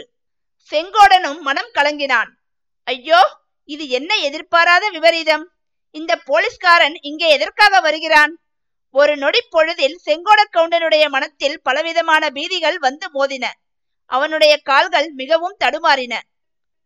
வருபவரை கண்டு ஏன் இவர்கள் அஞ்சுகிறார்கள்? வருபவர் யார்? அவரால் என்ன நேரப் போகிறது என்பதையெல்லாம் நீங்கள் தெரிந்து கொள்ள வேண்டுமென்றால் இந்த கதையை தொடர்ந்து கேட்க வேண்டும். அத்தியாயம் பத்து. செம்பா மிகவும் கெட்டிக்கார பெண். அந்த நிலைமையில் என்ன செய்ய வேண்டும் என்பதை உடனே முடிவு செய்து கொண்டாள். வட கொரியர்களின் அறுபது டன் டாங்கிகளைக் கண்டு அமெரிக்கர்கள் செய்த காரியத்தையே அவளும் செய்ய தீர்மானித்தாள். இச்சமயம் அவசரமாக பின்வாங்குவதுதான் முறை, வேறு வழி இல்லை. செங்கோடன் காதில், ஜாக்கிரதை, நான் சொன்னதையெல்லாம் நினைவு வைத்துக்கொள் என்று சொல்லிவிட்டு பின்புறம் திரும்பிச் சென்று வைக்கோற்கட்டின் பின்னால் மறைந்தாள். வேறு எங்கேயோ பார்த்து கொண்டிருந்த போலீஸ்காரனுடைய கவனத்தை நாயின் குறைப்பு சத்தம் செங்கோடன் நின்ற பக்கம் திருப்பியது. சற்று தூரத்துக்கு அப்பால் ஒரு பெண் உருவத்தின் நிழல் ஒரு கணம் தெரிந்து உடனே மறைந்தது. போலீஸ்காரன் தலைப்பாகையை கையில் எடுத்து தலையை சொரிந்து கொண்டான். தொண்டையை ஒரு தடவை பலமாக கனைத்தான். சி ராஸ்கல், சும்மா இரு. உன் நாய் குணத்தை காட்டுகிறாயா? திருடனை கண்டால் பயந்து ஓடுவாய். நம்ம ராஜா செங்கோட கவுண்டரை பார்த்துவிட்டு குறைக்கிறாயே என்றான். நாயும் அவன் சொன்னதை தெரிந்து கொண்டது போல் குறைப்பதை நிறுத்தியது. போலீஸ்காரன் செங்கோடனை நெருங்கிக் கொண்டே, நம்முடைய போலீஸ் டிபார்ட்மெண்டிலும் நீ செய்கிற மாதிரிதான் வேலை செய்கிறார்கள். உன்னை எஸ்பியாகவோ டிஎஸ்பியாகவோ போட வேண்டும் என்று முணுமுணுத்தான். தன்னுடைய சாமர்த்தியத்தை போலீஸ் இலாக்கா சரியாக தெரிந்து கொண்டு பயன்படுத்தி கொள்ளவில்லை என்ற குறை அவனுடைய மனத்தில் நீண்ட காலமாக குடிகொண்டிருந்தது. செங்கோடன் தான் நின்ற இடத்திலேயே நின்று கொண்டிருந்தான். போலீஸ்காரன் அவன் அருகில் வந்ததும், யாரது? செங்கோட கவுண்டன் போல் இருக்கிறதே என்றான். சில நாளாகவே செங்கோடனுக்கு பழைய சங்கோஜம், பயம் எல்லாம் நீங்கி புதிய தைரியம் பிறந்திருந்தது. உங்களை பார்த்தால் போலீஸ்காரரை போல் இருக்கிறதே என்றான். அடே அப்பா, கெட்டிக்காரனாய் இருக்கிறாயே, நான் போலீஸ்காரன் என்று எப்படி கண்டுபிடித்தாய்? அது என்ன கஷ்டம், உங்கள் உடுப்பை பார்த்தால் தெரிந்து போகிறது. உடுப்பை பார்த்து நம்பிவிடக் கூடாது அப்பனே. இந்த காலத்தில் திருடன் கூட போலீஸ்காரன் உடுப்பை போட்டுக்கொண்டு வந்து விடுகிறான். திருடனா? திருடன் இங்கு எதற்காக வருகிறான்? ஏதாவது அகப்பட்டதை சுருட்டிக்கொண்டு போகிறதற்குத்தான். இங்கே சுருட்டுவதற்கு ஒன்றுமில்லையே, கிழிந்த கோரைப்பாய் ஒன்றுதான் இருக்கிறது. என்ன தம்பி, இப்படி ஒரே புழுகாய் புழுகுகிறாய்? நீ நிறைய பணம் சேர்த்து எங்கேயோ புதைத்து வைத்து இருக்கிறாய் என்று ஊரெல்லாம் சொல்லுகிறார்களே. செங்கோடன் திடுக்கிட்டு போனான். இதே மாதிரி வேறு யாரோ தன்னை கேட்டார்களே சமீபத்தில். யார் கேட்டார்கள்? அதற்கு தான் சொன்ன பதில் என்ன? இதை நினைத்து நினைத்து பார்த்து ஞாபகப்படுத்திக் கொள்ள முயன்றான். ஆனால் ஞாபகத்துக்கு வரவில்லை. என்ன கவுண்டரே, ஏன் விழித்துக் கொண்டு நிற்கிறீர்? ஊரார் சொல்லுவது உண்மைதான் போலிருக்கிறது. எத்தனை ரூபாய் புதைத்து வைத்திருக்கிறீர்? அதெல்லாம் சுத்த பொய். ஊராருக்கு என்ன, வாயில் வந்ததை சொல்லுவார்கள். ஏழை குடியானவனிடம் அவ்வளவு ரூபாய் ஏது புதைத்து வைப்பதற்கு? யாரோ கதை கட்டி விட்டிருக்கிறார்கள். இப்படி செங்கோடன் சொல்லிக் கொண்டு இருக்கும் போதே அவனுடைய மனத்துக்குள் இந்த போலீஸ்காரருடன் வந்திருக்கும் நாயை போல் ஒரு நல்ல ஜாதி நாய் வளர்க்க வேண்டும் என்ற எண்ணம் உதயமாயிற்று. அது கிடக்கட்டும் தம்பி, ஊரார் என்ன சொன்னால் எனக்கு என்ன? அப்படியே உன்னிடம் நிறைய பணம் இருந்தால் எனக்கு ஒரு தம்படி கொடுக்க போகிறாயா என்றான் போலீஸ்காரன். அப்படி சொல்லாதீங்க ஐயா, என்னிடம் பணம் இருந்தால் ஒரு தம்படி என்ன, இரண்டு தம்படி கூட கொடுப்பேன். கையில் இல்லாத தோஷந்தான். கையிலே இல்லை, பூமியிலே இருக்கிறது, அப்படித்தானே? இது என்னடா வம்பு? நான் பணம் புதைத்து வைக்கவில்லை என்று சத்தியம் செய்தால் கூட நம்ப மாட்டீங்க போலிருக்கே. அதை சொல்லவில்லை அப்பா, நீ பயிர் செய்கிறாயே, இந்த வளமான பூமியிலே பாடுபட்டால் பணம் இருக்கிறது என்று சொன்னேன். அப்படி சொன்னீர்களா? அது கொஞ்சம் நிஜம்தான். ஆனால் இந்த பூமியிலிருந்து பணத்தை எடுப்பதற்குள்ளே வாய்ப்பிராணன் தலைக்கு வந்து விடுகிறது. சுத்த வறண்ட பூமி. என்ன அப்படி சொல்லுகிறாய்?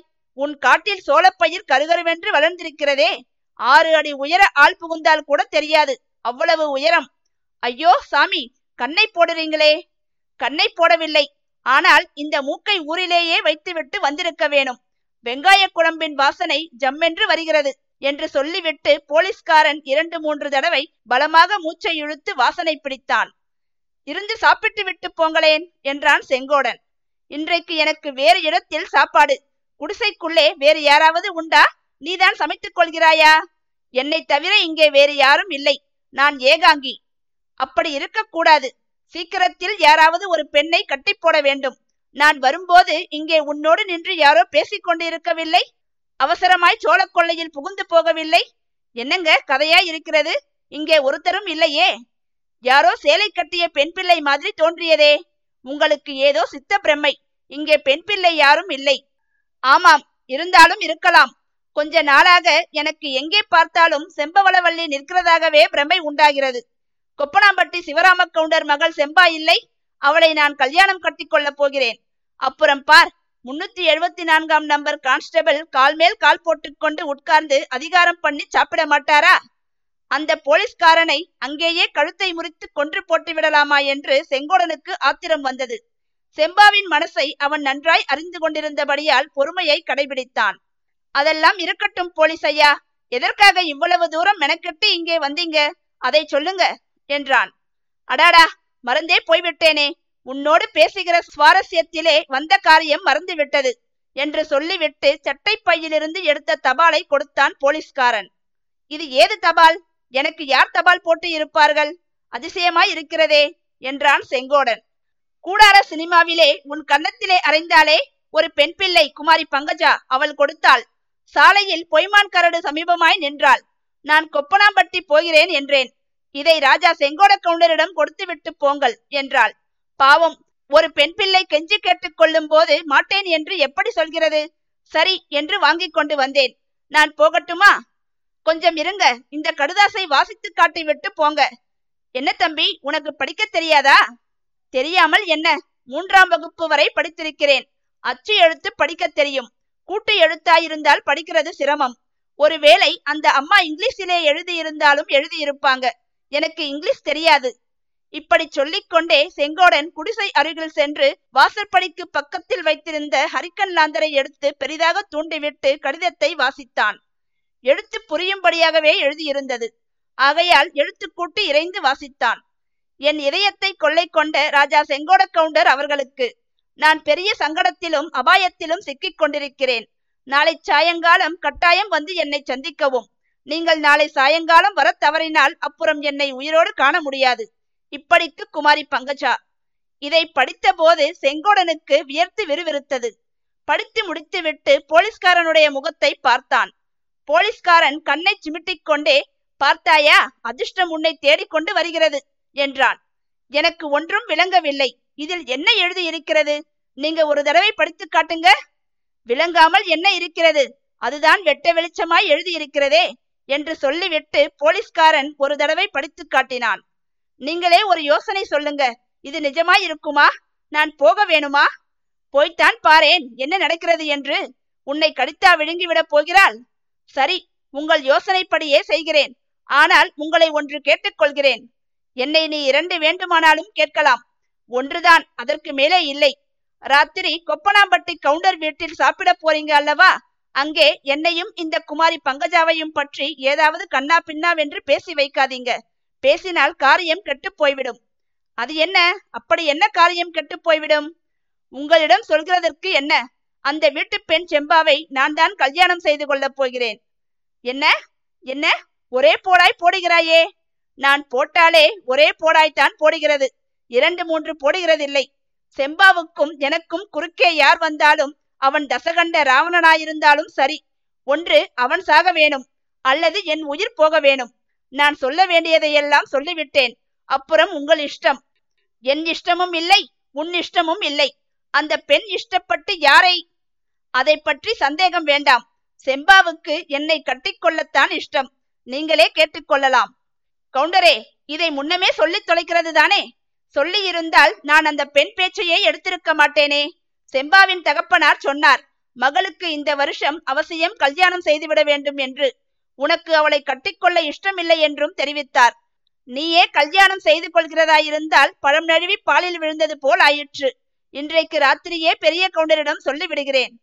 போலீஸ்கார ஐயா, நீங்க ஒன்றும் சொல்லாமல் சும்மா இருந்தால் அதுவே பெரிய உபகாரமாய் இருக்கும். நாளை காலையில் நானே எல்லாம் சொல்லிக் கொள்வேன் என்றான் செங்கோடன்.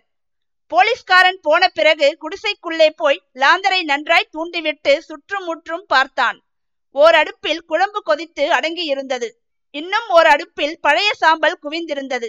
அந்த அடுப்பை உற்று பார்த்துவிட்டு, எப்படிப்பட்ட சித்திரகுப்தனாயிருந்தாலும் கண்டுபிடிக்க முடியாது, நாம் பயப்படுவது அனாவசியம் என்று தனக்குள்ளே சொல்லிக் கொண்டான்.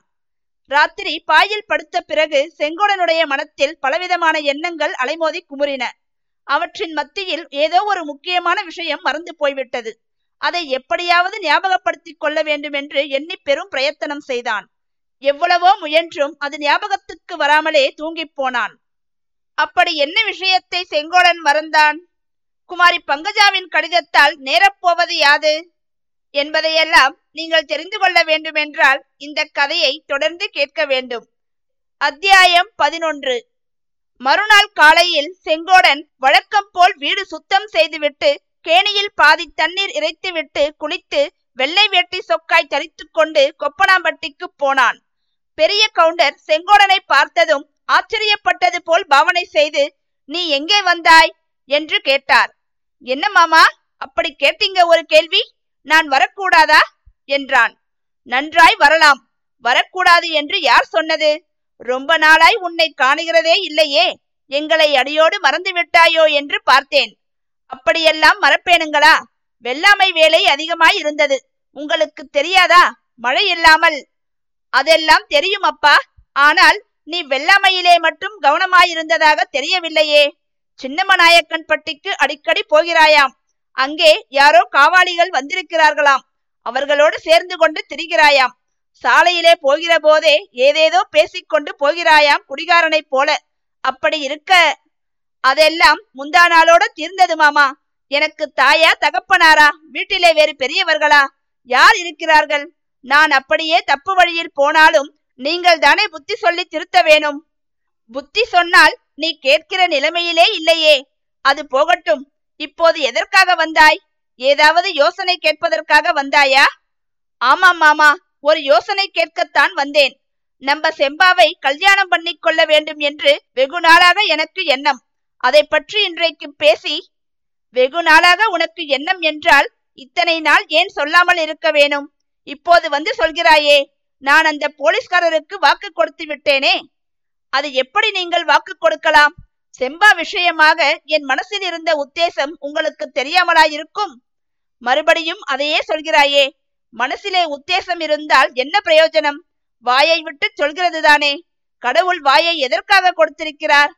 சரி, இப்போதுதான் வாயை விட்டு சொல்லியாகிவிட்டதே. ஒரு மழை நல்லா பெய்து ஊரிலே கொஞ்சம் செழிப்பு உண்டாகட்டும், அப்புறம் உங்களிடம் வந்து கேட்கலாம் என்று எண்ணி இருந்தேன். மழை பெய்யாவிட்டால் உனக்கு என்ன, மற்றவர்களுக்கு கஷ்டம். உன் கேணியிலேதான் வற்றாமல் தண்ணீர் வருகிறது. சோளம் நெல் எல்லாம் நன்றாய் வந்திருக்கிறதே.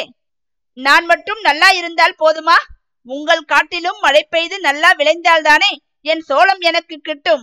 இல்லாவிட்டால் இந்த வீட்டு குழந்தைகள் வந்து சோளம் முற்றுகிறதுக்குள்ளே பிடுங்கி தின்று விட மாட்டார்களா? தம்பி, நானும் பார்த்தாலும் பார்த்தேன், உன்னை போன்ற கருமையை பார்த்ததில்லை. செம்பாவுக்கு நீதான் சரியான புருஷன். அவள் பெரிய ஊதாரி. அதெல்லாம் உங்கள் வீட்டிலே. என்னிடத்துக்கு வந்தால் சரியாய் போய்விடும். குடும்ப பொறுப்பு வந்துவிடுமல்ல. இச்சமயம் செம்பாவின் தம்பி தான் படித்து கொண்டிருந்த பாடத்தை நிறுத்திவிட்டு, அப்பா, நம்ம அக்காளை அந்த போலீஸ்காரருக்கே கட்டி கொடுங்க, இந்த ஆளுக்கு கொடுக்காதீங்க என்றான். ஏண்டா அப்படி சொல்லுகிறாய்? நம்ம செங்கோடனுக்கு என்ன குறை வந்தது?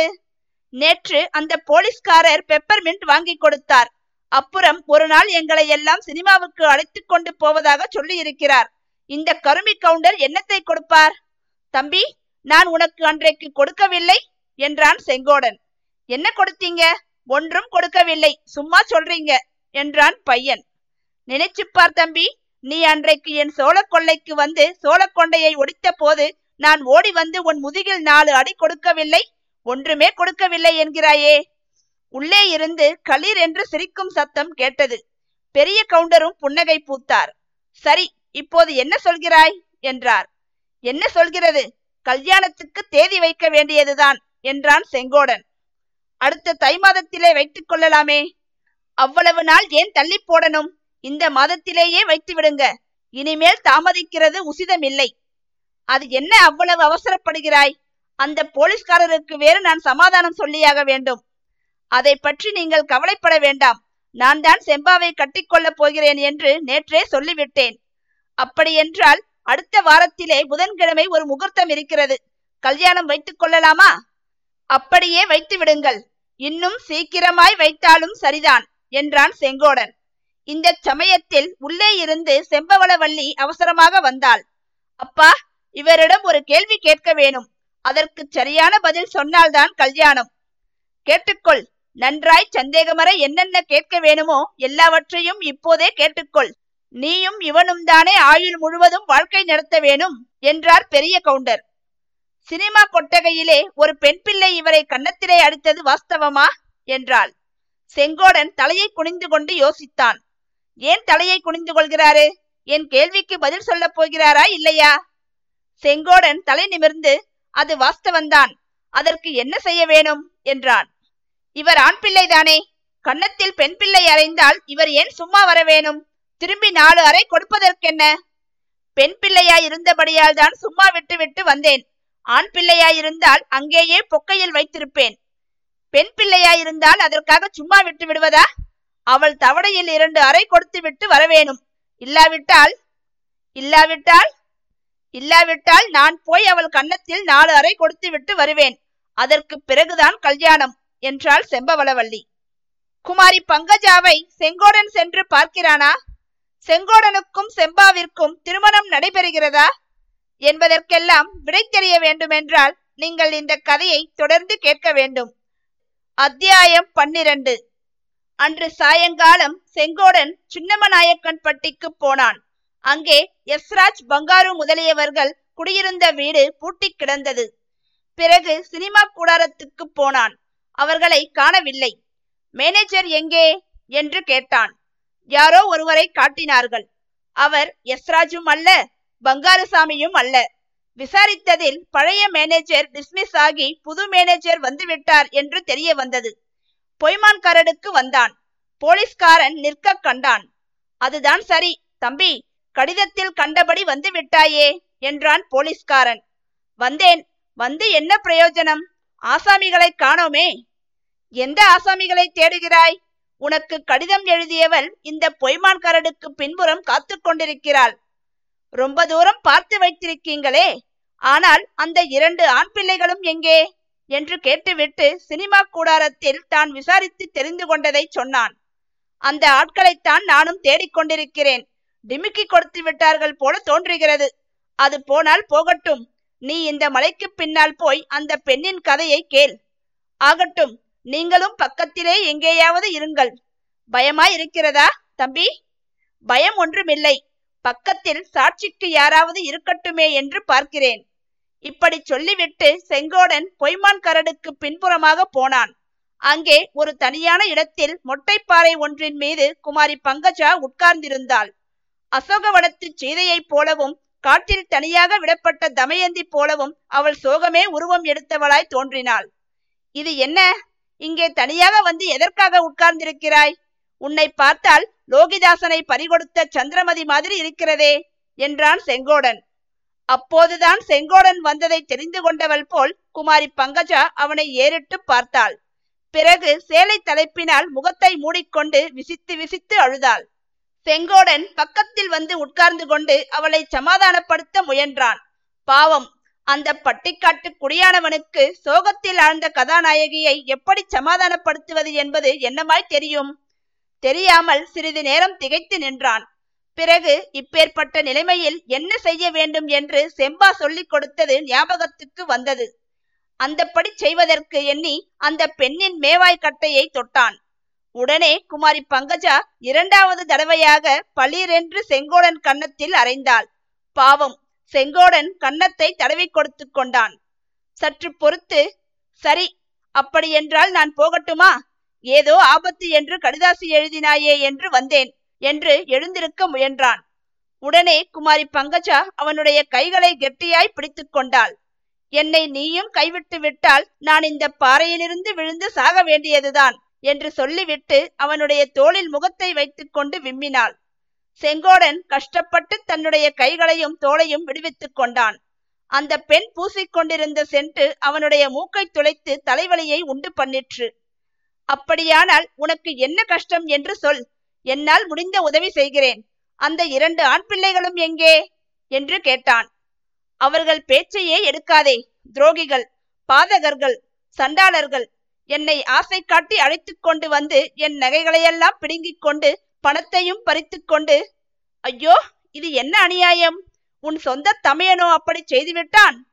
உன்னிடம் நிஜத்தை சொல்வதற்கென்ன? அவன் என்னுடைய தமையன் அல்ல. அவன் எனக்கு எந்தவித உறவும் இல்லை. இன்னொருவன் உன்னை கல்யாணம் செய்து கொள்ளப் போகிறேன் என்றானே, அதுவும் பொய். பின் ஏன் அவர்களுடன் வந்தாய்? என்னை சினிமாவில் சேர்த்து விடுகிறேன் என்று ஆசை காட்டி அழைத்து கொண்டு வந்தார்கள். பாவிகள், அவர்கள் நாசமாய் போக வேணும். வீணாக அலட்டி என்ன பிரயோஜனம்? அவர்கள் இப்போது எங்கே சொல். செம்மையாக தீட்டி விடுகிறேன். ஒரு பெண் பிள்ளையை இப்படியா மோசம் செய்வது? அவர்கள் இப்போது எங்கே என்று மறுபடியும் கேட்டான். யாருக்கு தெரியும்? இத்தனை நேரம் ரயில் ஏறி இருப்பார்கள். கையிலே ரயில் சார்ஜுக்கு கூட பணம் இல்லாமல் என்னை விட்டுவிட்டு போய்விட்டார்கள். நீதான் என்னை காப்பாற்ற வேணும். உன்னைத்தான் நம்பி இருக்கிறேன்.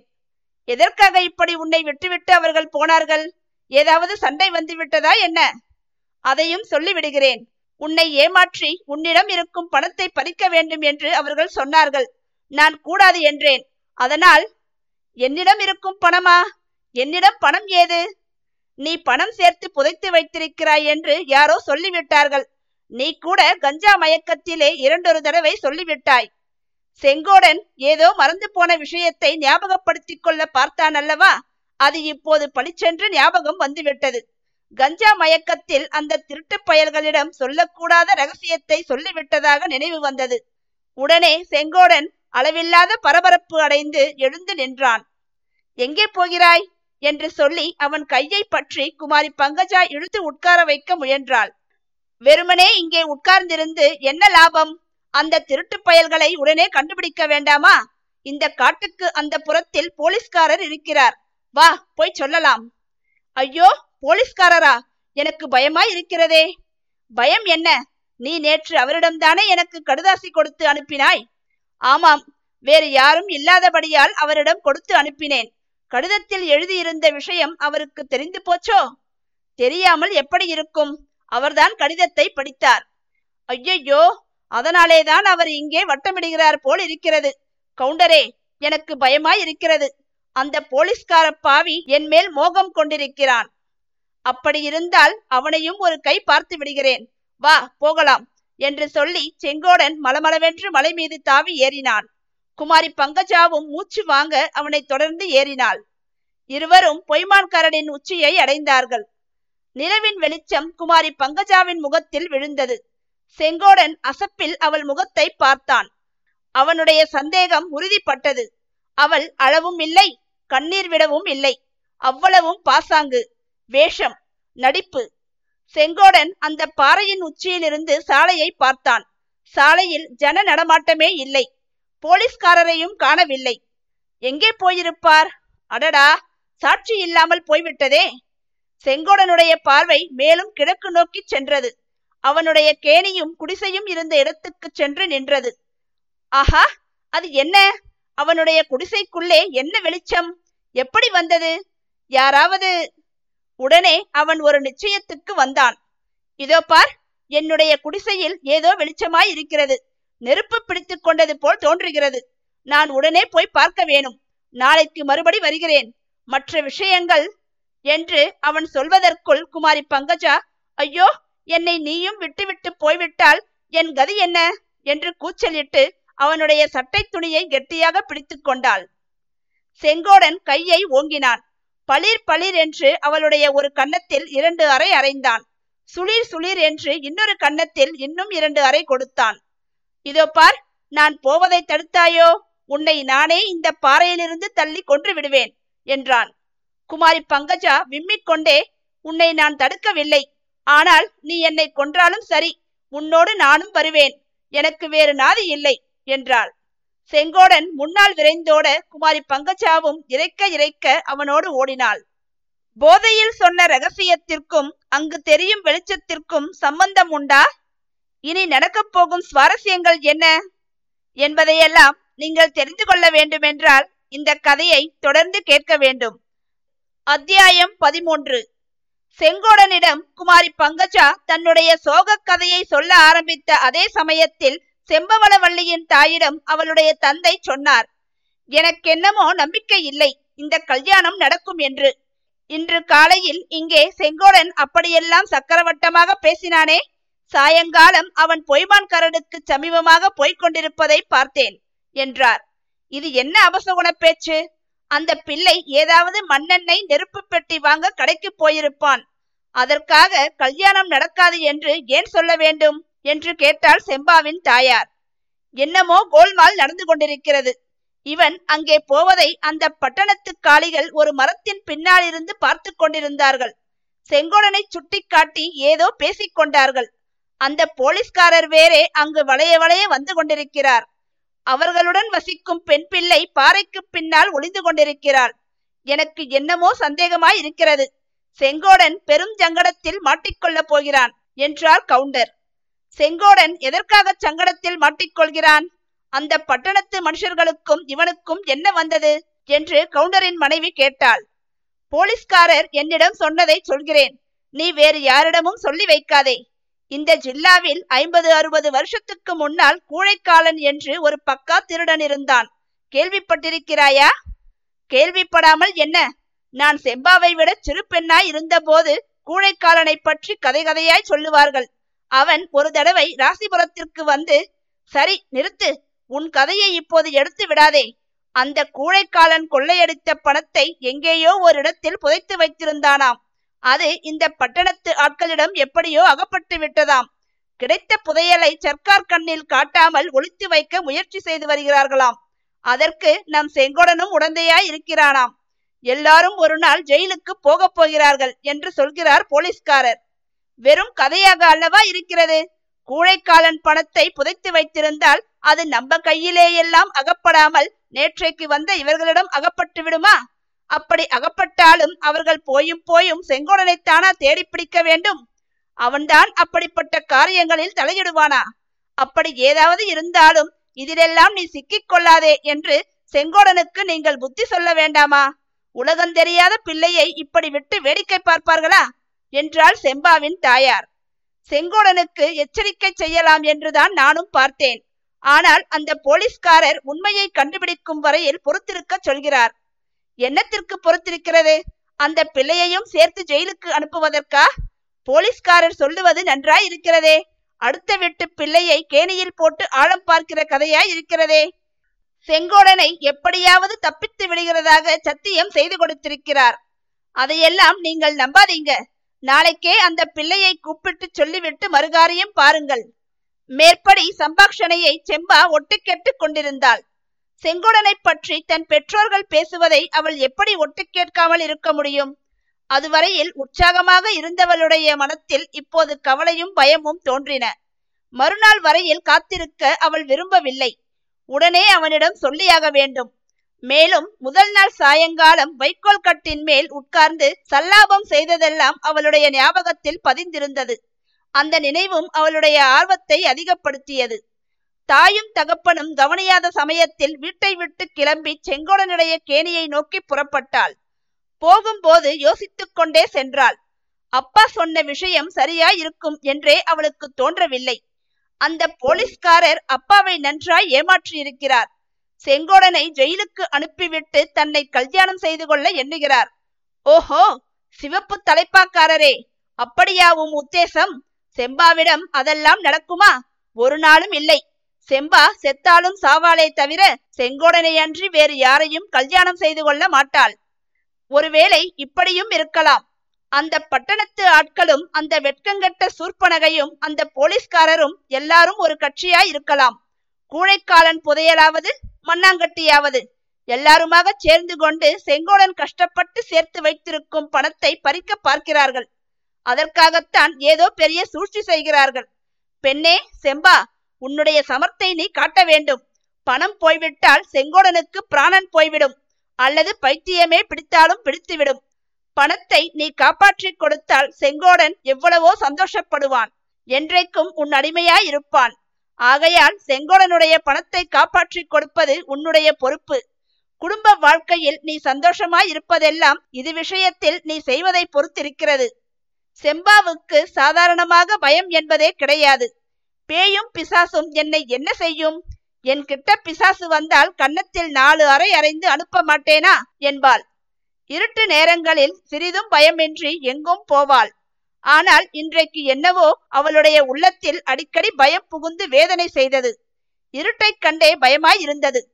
இருட்டில் திடீரென்று யாராவது திருடன் எதிர்பட்டாலோ என்று எண்ணிய போது நெஞ்சி படபடவென்று அடித்து கொண்டது.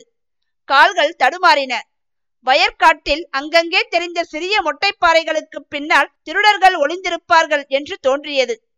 கூழைக்காலன், செவிட்டுக்காதன், நொண்டிக்கையன், குருட்டுக்கண்ணன் முதலிய பயங்கரமான கொள்ளைக்காரர்கள் அவளை சுற்றிலும் சூழ்ந்து கொண்டதாக பிரமை உண்டாகி அடிவயிற்றில் திகில் ஏற்பட்டது. தொண்டை வறண்டது. நா உலர்ந்தது. ஆனால் அவளுடைய நடையின் வேகம் மட்டும் குறையவில்லை. செம்பா, நீ இப்படி மெல்ல நடந்து கொண்டிருக்கையில் செங்கோடனுக்கு என்ன ஆபத்தோ, அல்லது அவனுடைய பணத்துக்குத்தான் என்ன ஆபத்தோ? சின்னானுக்கு கூட காய்ச்சல். ஒரு வாரமாய் வேலைக்கு வருவதில்லை. ஆகையால் இவன் எங்கேயாவது போய்விட்டால் குடிசைக்கு காவல் கிடையாது. ஆண் பிள்ளைகளின் அசட்டுத்தனத்தை என்னவென்று சொல்லுவது? நாலு வருஷம் கஷ்டப்பட்டு சேர்த்த பணத்தை தரையில் தோண்டி வைத்துவிட்டு சாயங்கால நேரங்களில் வெளியிலே போகலாமா? இந்த காலத்திலும் கூழைக்காலனை போன்ற திருடர்கள் இல்லாமலா போகிறார்கள்? ஒருவேளை இதே நிமிஷத்தில் எந்த திருடனாவது தரையை தோண்டி புதைத்து வைத்திருந்த பணத்தை எடுத்து கொண்டிருக்கலாம். இந்த எண்ணம் செம்பாவின் கால்களுக்கு அதிகமான துரிதத்தை கொடுத்தது. குடிசைக்கு கிட்டத்தட்ட அருகில் வந்தபோது நாய் குறைக்கும் சத்தம் கேட்டு திடுக்கிட்டு நின்றாள். குறைப்பு சத்தம் இரண்டு தடவைதான் கேட்டது. அதற்கு பிறகு அம்மம்மா, அந்த பயங்கரத்தை என்னவென்று சொல்லுவது?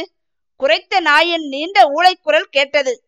அந்த சகிக்க முடியாத தீனமான சோக குரல் கொஞ்சம் கொஞ்சமாக மௌனமாகி கடைசியில் மறைந்தது. நாய் ஊளையிடும் சத்தம் கிராமங்களில் அடிக்கடி கேட்கக்கூடியதுதான். ஆயினும் இப்போது கேட்ட ஊளை சத்தம் செம்பாவை கலக்கிவிட்டது. ஆடிக்காற்றில் சோளப்பயிர் ஆடுவது போல் அவளுடைய உடம்பு ஆடிற்று. கைகளும் கால்களும் நடுநடுங்கின. நாய் ஊளையிடுவது சாவுக்கு அடையாளம் என்று சொல்ல கேட்டிருந்தாள்.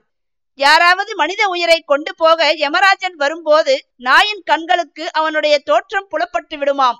அதனால் நாய் ஊளையிடுமாம். இந்த பேச்சு உண்மையா? அப்படியென்றால் இப்போது ஏதேனும் சாவு ஏற்பட போகிறதா? ஐயோ, யமன் யாருக்காக வருகிறானோ தெரியவில்லையே. இங்கே யார் இருக்கிறார்கள்? ஒருவரையும் காணோமே. குடிசை நிசப்தமாய் இருக்கிறதே. நேற்று இங்கு வந்த போது வைக்கோற் கட்டின் மேல் செங்கோடன் உற்சாகமாக உட்கார்ந்து தெம்மாங்கு பாடினானே, அந்த இடம் இப்போது காலியாய் வெறிச்சென்று இருக்கிறதே. சுவாமி, முருக கடவுளே, காளியம்மா, தெய்வங்களே, ஒன்றும் நேராமல் காப்பாற்றுங்கள், செங்கோடனை காப்பாற்றுங்கள், என்னை காப்பாற்றுங்கள், எல்லாரையும் காப்பாற்றுங்கள். அது என்ன சரசரவென்று கேட்கும் சத்தம் என்ன? அதோ பேச்சுக்குரல் கேட்கிறதே. சோழ கொள்ளையில் புகுந்து யாரோ இரண்டு பேர் வருகிறார்களே. இல்லை, வருகிறது செங்கோடன் இல்லை, அப்பா சொன்ன பட்டணத்து ஆசாமிகள். எதற்காக இங்கே வருகிறார்கள்? ஒருவன் தலை மீது ஏதோ சுமந்து வருகிறானே, அது என்ன? இன்னொருவனும் கையில் ஏதோ பெட்டி மாதிரி எடுத்துக்கொண்டு வருகிறான். ஒருவேளை அப்பாவிடம் போலீஸ்காரர் சொன்னது உண்மைதானோ? கூழைக்காலன் புதையலை ஒளித்து வைக்க வருகிறார்களோ? செங்கோடனை மாட்டி வைத்து ஜெயிலுக்கு அனுப்ப ஏற்பாடு செய்கிறார்களோ? செங்கோடன் எங்கே? ஏன் இன்னும் வரவில்லை? இருட்டில் இத்தனை நேரம் வேறிடத்தில் என்ன வேலை? இவர்கள் ஏதோ சூழ்ச்சி செய்து செங்கோடனை ஏமாற்றிவிட்டு வந்திருக்கிறார்கள் போல் இருக்கிறது. நாய் குரைத்ததே, அது எந்த நாய்? அது ஏன் அப்படி ஊளையிட்டது? அப்புறம் அதன் குரலை காணோமே, ஏன்? செத்து போய்விட்டதோ? ஒருவேளை இவர்கள்தான் கொன்று விட்டார்களோ? இதோ கேணி அருகில் வந்து விட்டார்கள். அவர்கள் கண்ணில் படக்கூடாது. இந்த சோளத்தட்டை குவியலுக்கு பின்னால் ஒளிந்து கொள்ளலாம். ஒளிந்து கொண்டு இவர்கள் என்ன செய்கிறார்களோ பார்க்கலாம். தனியாக ஏன் வந்தேன்? அப்பாவையாவது தம்பியையாவது அழைத்து வராமற் போனேனே. இந்த மாதிரி ஏதோ நடக்கப் போகிறது என்று யாருக்கு தெரியும்?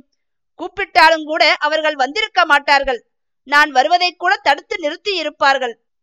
ஆ, அது என்ன பொத்தென்று சத்தம்? அப்புறம் சலசலப்பு சத்தம். கிணற்றில் பெரிய கல்லை தூக்கி போட்டது போல்.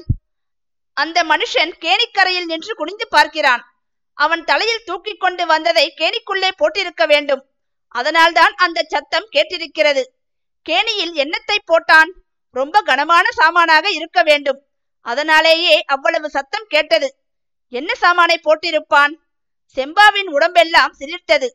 சொல்ல முடியாத பயங்கரம் அவளை பீடித்தது. ஆளை கொலை செய்து சாக்கில் போட்டு கட்டி கிணற்றில் போட்ட ஒரு பயங்கர சம்பவத்தை பற்றி அவள் சமீபத்தில் கேள்விப்பட்டிருந்தாள். ஒருவேளை அப்படி இருக்குமோ? யாரை அப்படி கொன்று சாக்கில் கட்டி கொண்டு வந்திருப்பார்கள்? ஐயோ, ஒருவேளை செங்கோடனை? செம்பாவை சுண்ணாம்பு காலவாயில் போட்டு எரித்தது போல இருந்தது. அவர்கள் ஏதேதோ பேசுகிறார்கள். ஒருவன் சொல்கிறான், என்னடா கேணிக்குள்ளே பார்த்து கொண்டு நிற்கிறாய்? தண்ணீரில் மிதக்கும் என்று பயமா? சீ, சீக்கிரம் வா. அந்த பைத்தியக்கார செங்கோட கவுண்டன் திடீரென்று எதையாவது நினைத்து கொண்டு ஓடி வந்து தொலைப்பான். அதற்குள் காரியத்தை முடிக்க வேண்டும். அதற்குள் இன்னொருவன், வந்தால் வரட்டும், செங்கோடன் தான் வரட்டும், அவன் பாட்டன் வேணுமானாலும் வரட்டும் என்று சொல்கிறான். ஆகையால் செங்கோடனுடைய உயிரை பற்றி கவலை இல்லை. அவனை எங்கேயோ நிறுத்தி வைத்துவிட்டு இவர்கள் வந்திருக்கிறார்கள். எதற்காக? கிணற்றில் என்ன போட்டார்கள்? இன்னும் என்ன செய்ய போகிறார்கள்? இதோ குடிசையை நோக்கி வருகிறார்கள். ஒருவனுடைய கையில் ஏதோ பெரிய மூட்டையை போல் இருக்கிறது. அவர்களுடைய கண்ணில் நான் படக்கூடாது. சோளத்தட்டை குவியலுக்கு அடியில் செம்பா நன்றாக ஒளிந்து மறைந்து கொண்டாள். அவளுடைய காதுகள் மட்டும் வெகு கூர்மையாக கவனித்து கேட்டுக்கொண்டிருந்தன. ஊசி விழும் சத்தம் கூட அவளுக்கு கேட்டிருக்கும். குடிசையின் கதவை பலாத்காரமாக திறக்கும் சத்தம் கேட்காது போகுமா? வந்த மனிதர்கள் பூட்டோடு நாத்தாங்கியை கழற்றிவிட்டு கதவை திறந்து உள்ளே போனார்கள். பிறகு செம்பாவும் எழுந்து நின்று குடிசை பக்கம் கவனித்து பார்க்க தொடங்கினாள்.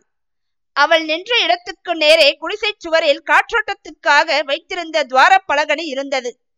ஆகையால் உள்ளே நடப்பதையெல்லாம் அங்கிருந்தே பார்க்கலாம். இரண்டு மனிதர்களும் உள்ளே போனார்கள். ஏதோ பேசிக்கொண்டார்கள். இருட்டில் அவர்கள் தடுமாறும் சத்தம் கேட்டது. பிறகு தீக்குச்சி கிழிக்கும் சத்தமும் கேட்டது. சற்று நேரத்துக்கெல்லாம் விளக்கு வெளிச்சம் தெரிந்தது. இன்னும் சிறிது நேரத்துக்கெல்லாம் ஒரே பிரகாசமாய் தெரிந்தது. குடிசைக்குள்ளே தீப்பிடித்து பற்றி எரிவது போல தோன்றியது. செம்பா திகிலினால் வாயெடுத்து போயிராவிட்டால் ஐயோ என்று அலறி இருப்பாள். அச்சமயம் பயத்தினால் அவளுடைய வாய் அடைத்து போயிருந்ததும் கால் செயலற்று போயிருந்ததும் நல்லதாய் போயிற்று. ஏனெனில் சிறிது நேரத்துக்கெல்லாம் குடிசைக்குள் நெருப்பின் பிரகாசம் மெதுவாக குறைய தொடங்கியது. மடையா, இப்படி ஒரே அடியாக கொளுத்துகிறாயே, வெளியே தெரியுமே, கொஞ்சம் கொஞ்சமாக கொளுத்து, எல்லாவற்றையும் கொளுத்தி விடாமல் பாக்கி கொஞ்சம் வைத்திரு. கவுண்டனுடைய புதையல் உண்மையாயிருந்தால் அதற்கு பதிலாக நம்முடைய சரக்கில் கொஞ்சம் வைத்துவிட்டு போகலாம் என்றான் ஒருவன். அதெல்லாம் என்னத்துக்கு அப்பா வீண் வம்பு, நம் காரியமானதும் ஒரேயடியாய் குடிசைக்கு நெருப்ப வைத்து விட்டு போகலாம் என்றான் மற்றவன். அட சண்டாளப்பாவிகளா, இப்படியா மனதில் நினைத்து கொண்டிருக்கிறீர்கள்? நான் ஒருத்தி இருக்கிறேன். குடிசையில் நீங்கள் நெருப்பு வைப்பதற்கு முன்னால் உங்களை என்ன செய்ய முடியும்? அவர்களை என்ன செய்ய முடியும்? தன்னந்தனியாக ஒரு பெண் இரண்டு ஆண் பிள்ளைகளை, கொலைக்கார பாவிகளை என்ன செய்ய முடியும்? ஏன் முடியாது? ஏதாவது செய்துதான் ஆக வேண்டும். ஒரு பெரிய கல்லை தூக்கி அவர்கள் தலையில் போட்டால் என்ன? எப்படி போடுகிறது? எங்கிருந்து போடுகிறது? கல் எங்கே இருக்கிறது? அவர்கள் பார்த்துவிட்டால்? செங்கோடனிடம் ஜம்பமாக அன்று கத்தியை எடுத்து காட்டினோமே, அது இப்போது கையில் இல்லாமல் போய்விட்டதே. இருந்தால்தான் என்ன? இரண்டு ஆண் பிள்ளைகளை எதிர்த்து, சீச்சி, அவர்கள் ஆண் பிள்ளைகளா? திருடர்கள், பெண் பிள்ளைகளை விட கேடானவர்கள். குடிசைக்குள்ளே இப்போது சிறிய விளக்கின் ஒளி மட்டுமே தெரிந்தது. ஆனால் தங் தங் என்ற சத்தம் கேட்கத் தொடங்கியது. அது என்ன சத்தம்? தரையை இடித்து தோண்டும் சத்தம். எதற்காக தரையை தோண்டுகிறார்கள்? செங்கோடனுடைய பணத்தை கொள்ளையிடுவதற்குத்தான். எங்கே புதைத்து வைத்திருக்கிறான் என்று இவர்களுக்கு தெரியுமா? எனக்கே தெரியாதே. இவர்களுக்கு எப்படி தெரிந்தது? கண்ட கண்ட இடத்தில் தோண்டி பார்க்கிறார்களா, அல்லது ஏமாற்றி தெரிந்து கொண்டார்களா? ஐயோ, நாலு வருஷம் உழைத்து பாடுபட்டு சேர்த்த பணத்தை, சேலம் முதலியாரின் இடத்தை வாங்குவதற்காக வைத்திருக்கும் பணத்தை இவர்கள் கொண்டு போக விட்டு விடுவதா? முடியாது. இந்த செம்பாவின் உடம்பில் உயிர் இருக்கும் வரையில் அது முடியாத காரியம். செம்பாவின் உடம்பில் தெம்பும் மனத்தில் ஊக்கமும் பிறந்தன. சோளத்தட்டை குவியலை விட்டு நகர்ந்து மெல்ல மெல்ல நடந்து குடிசையை நோக்கி சென்றாள். சுவர் ஓரமாக வந்து பலகணி துவாரங்களின் வழியாக உள்ளே பார்த்தாள். அந்த குடிசைக்குள்ளே இரண்டு அடுப்புகள் உண்டு என்பது செம்பாவுக்கு தெரியும். ஓர் அடுப்பில் எப்போதும் சாம்பல் குவிந்து கிடக்கும். அந்த அடுப்பை பெயர்த்து எடுத்து பக்கத்தில் வைத்திருந்தார்கள். அவர்களில் ஒருவன் சிறிய கடப்பாறையினால் அங்கே தோண்டிக் கொண்டிருந்தான். இன்னொருவன் தோண்டிய குழியிலிருந்து மண்ணை எடுத்து வெளியில் போட்டான். கடப்பாறை விழுந்த போது தங் தங் என்று கேட்ட சத்தம் ஒரு தடவை டங் என்று கேட்டது. இருக்கிறது அப்பா, புதையல் இருக்கிறது. கவுண்டன் கஞ்சா போதையில் சொன்னது பொய்யல்ல என்று ஒருவன் சொன்னான். நீதானே சந்தேகப்பட்டாய் என்றான் இன்னொருவன். ஆஹா, இந்த பாவிகள் இப்படியா செய்கிறார்கள்?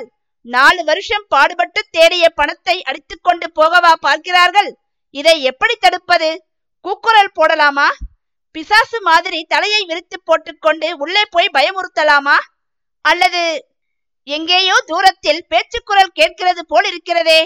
ஆம், தெய்வம் எனக்கு துணை அனுப்புகிறதா? யார் வந்தாலும் நல்ல சமயத்தில் தான் வருகிறார்கள். அவர்கள் யாராயிருக்கும்? ஒருவேளை இந்த திருடர்களைச் சேர்ந்தவர்களாகவே இருந்தால் தெய்வம் அப்படியும் என்னை சோதிக்குமா? செம்பாவின் காதில் விழுந்த பேச்சுக்குரல் குடிசைக்குள் இருந்தவர்களின் காதிலும் கேட்டது. தோண்டிக் கொண்டிருந்தவன் சற்றென்று நிறுத்தினான். காது கொடுத்து இருவரும் கேட்டார்கள். ஏதோ மெல்லிய குரலில் பேசிக்கொண்டார்கள். கடைசியில், நீ போ, யாராயிருந்தாலும் கொஞ்ச நேரம் தடுத்து நிறுத்து, அதற்குள் காரியத்தை முடித்து விடுகிறேன் என்று ஒருவன் கூறியது கேட்டது.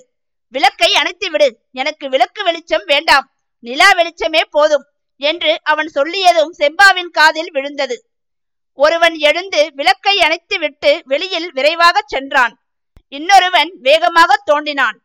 மறு நிமிஷம் குழியிலிருந்து ஒரு செப்பு தோண்டியை எடுத்து வெளியில் வைத்தான். பெண்ணே செம்பா, இதோ உன் சந்தர்ப்பம் வந்துவிட்டது. போ, துணிச்சலாக போ.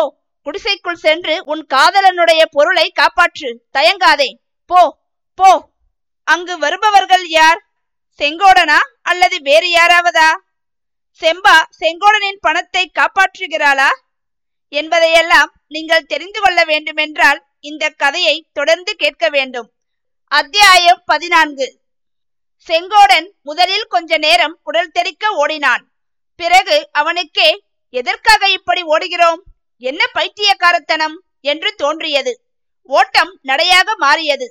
குடிசையில் தான் பார்த்த வெளிச்சம் உண்மையாக பார்த்ததா அல்லது வீண் பிரமையா என்ற ஐயம் உதித்தது.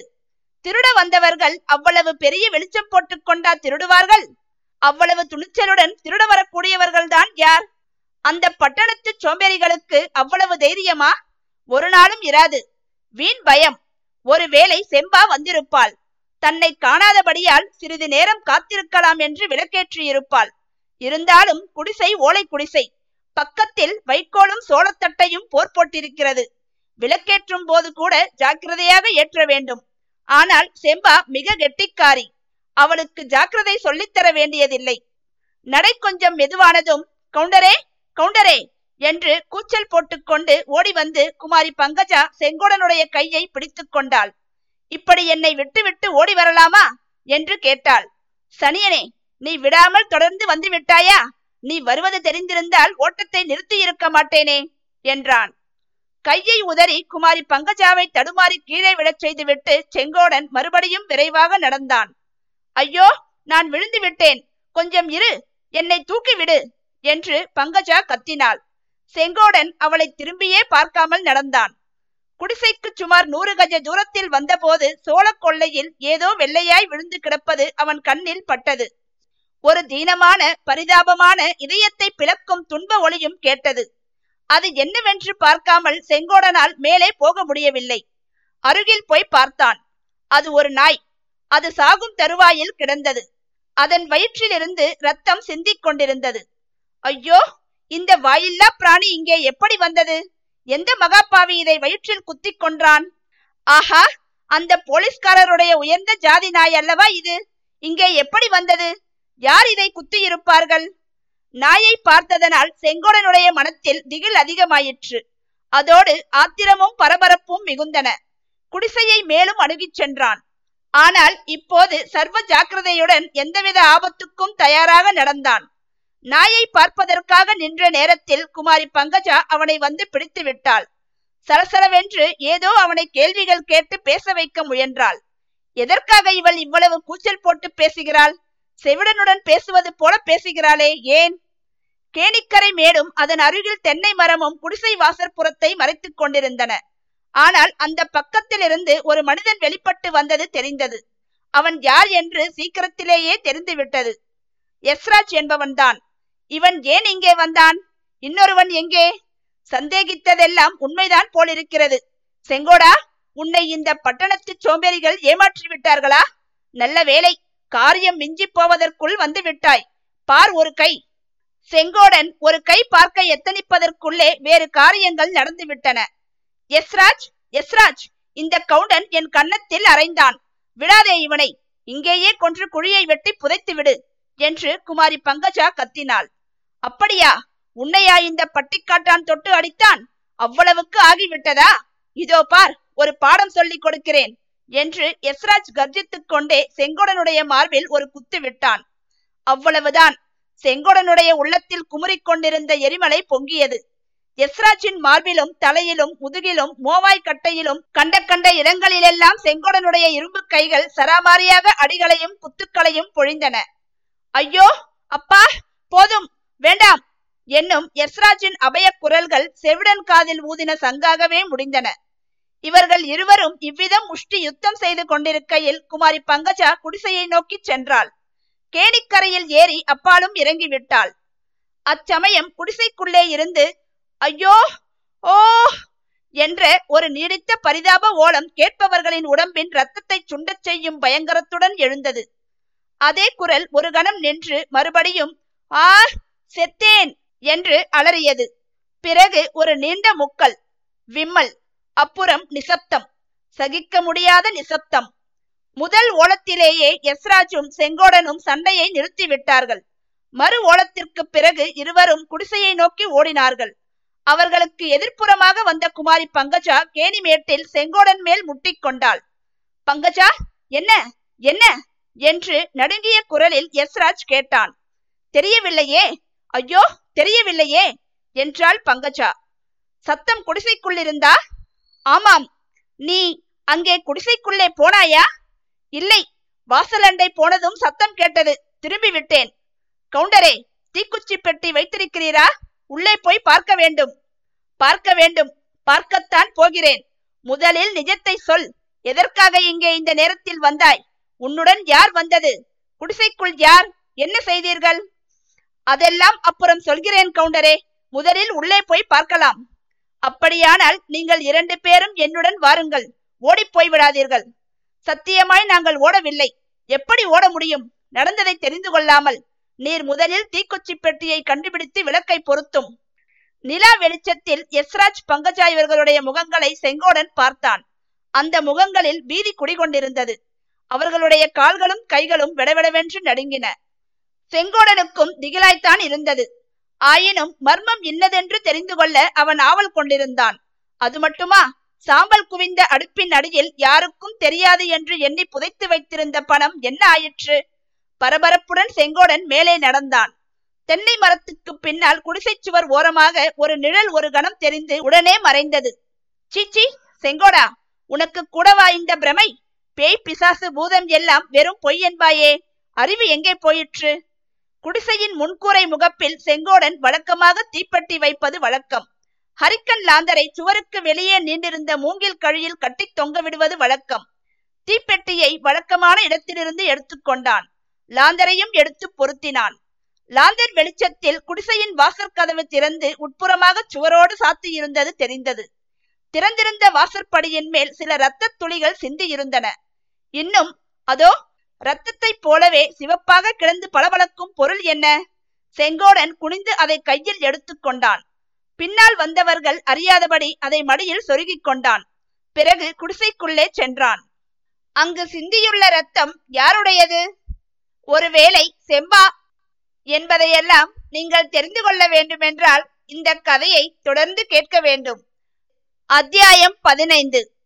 சேலத்திலிருந்து நாமக்கல்லுக்கு சென்ற வழியில் மோட்டார் சாரதி சொன்ன கதை இது என்பதை நேயர்களுக்கு ஞாபகப்படுத்த விரும்புகிறேன்.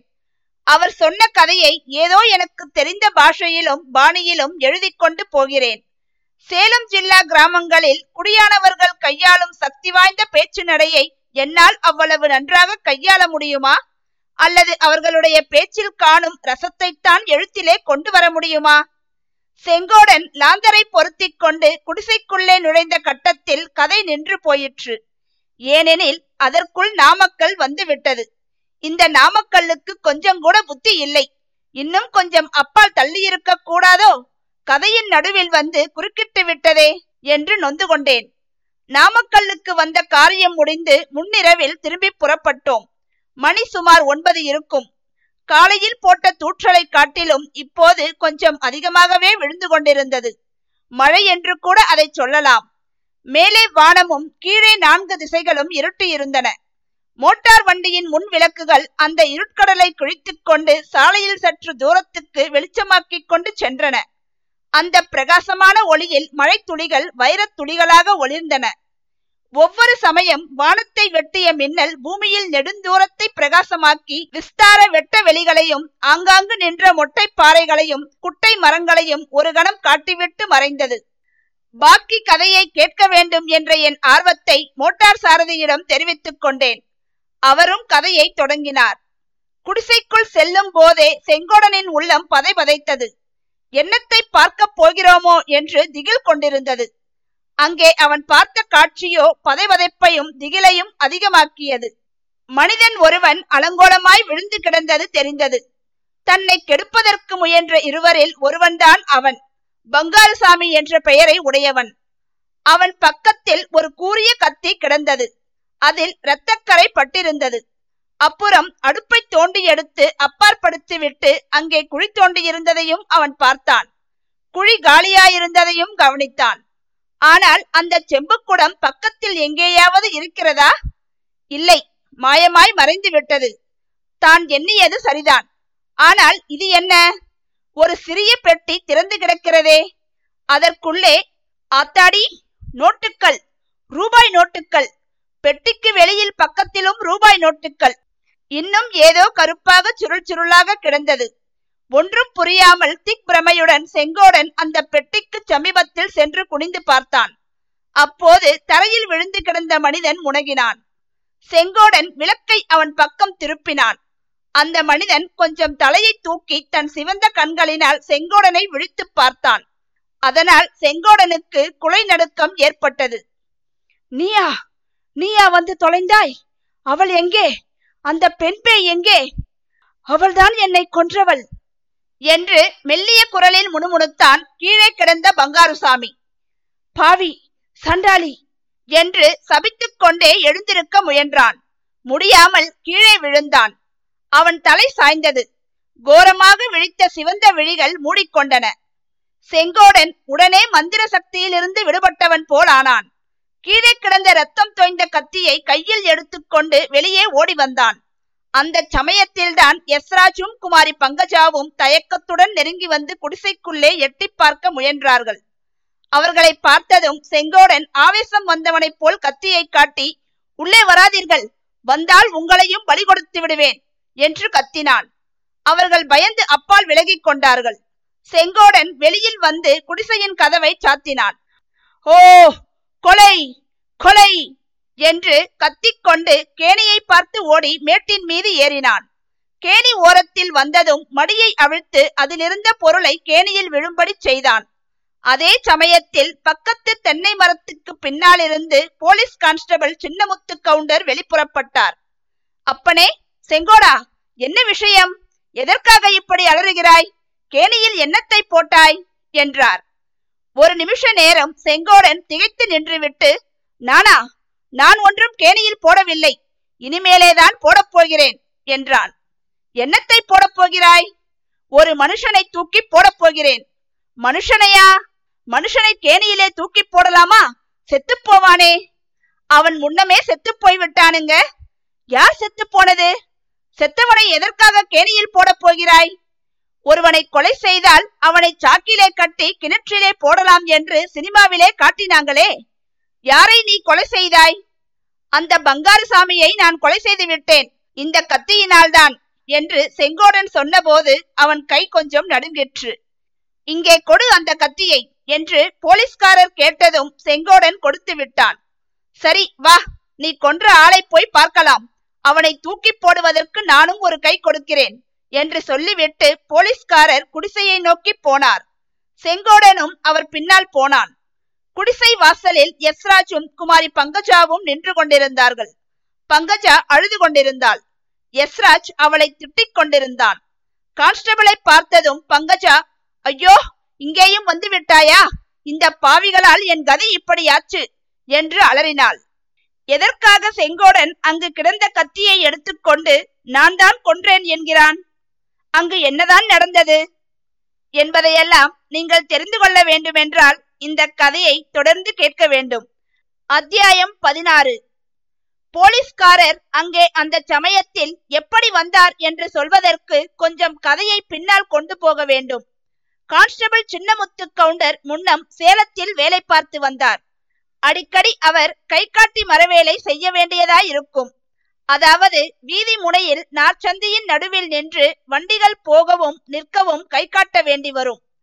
அப்படி நின்றிருந்த நாட்களில் ஒரு நாள் நடுப்பகலில் ஓர் இளம் பெண் அவரிடம் வந்து, போலீஸ்கார ஐயா, நேற்று முதல் சாப்பிடவில்லை, பசியினால் பிராணன் போய்விடும் போல் இருக்கிறது. ஒரு நாலு அணா கொடுத்தால் ஓர் அனாதை பெண்ணை காப்பாற்றிய புண்ணியம் கிடைக்கும் என்றாள். போலீஸ்காரருக்கு பாவ புண்ணியத்தில் அவ்வளவு நம்பிக்கை இல்லை. ஆயினும் அந்த பெண்ணின் அனாதை தோற்றத்தை பார்த்து பரிதாபம் கொண்டார். நீ யார் அம்மா? ஏன் உன்னை அனாதை என்று சொல்லிக் கொள்கிறாய் என்றார். ஆம் ஐயா, நான் அனாதைதான். நாங்கள் மலாய் நாட்டில் கில்லானில் இருந்தோம். அப்பா பெரிய வியாபாரி. யுத்தம் ஆரம்பித்த சில நாளைக்கெல்லாம் புறப்பட்டு ஓடி வந்து விட்டோம். வழியிலே கப்பலிலேயே அப்பா செத்து போய்விட்டார். நானும் என் தம்பியும் அம்மாவும் மட்டும் இங்கே வந்து சேர்ந்தோம். இங்கே நாங்கள் எதிர்பார்த்து வந்த பந்துக்கள் யாரும் இல்லை. மலாய் நாட்டிலிருந்து சொத்து வருவதற்கும் வழி இல்லை. ஜப்பான்காரன் பறிமுதல் செய்து விட்டான். நாங்கள் கையோடு கொண்டு வந்த நகை நட்டுக்களை விற்று இத்தனை நாள் காலட்சேபம் செய்தோம். எல்லாம் தீர்ந்து விட்டது. இப்போது பிச்சை வாங்கி பிழைக்க வேண்டியதாய் இருக்கிறது என்று சொன்னாள். ஐயோ பாவம், நீ படித்த பெண் மாதிரி தோன்றுகிறதே, ஏதாவது வேலை பார்த்து கொள்வதுதானே என்றார் போலீஸ் கான்ஸ்டபிள். வேலைக்கு நான் எவ்வளவோ பிரயத்தனம் செய்தேன், கிடைக்கவில்லை. வேலை கேட்க போன இடத்தில் ஆண் பிள்ளைகளாயிருந்தால் கண்ணை அடித்து துன்மார்க்கத்துக்கு கூப்பிடுகிறார்கள். பெண்களாயிருந்தால் நன்றாக திட்டி அனுப்புகிறார்கள். நான் என்ன செய்யட்டும் என்றாள் அந்த பெண்.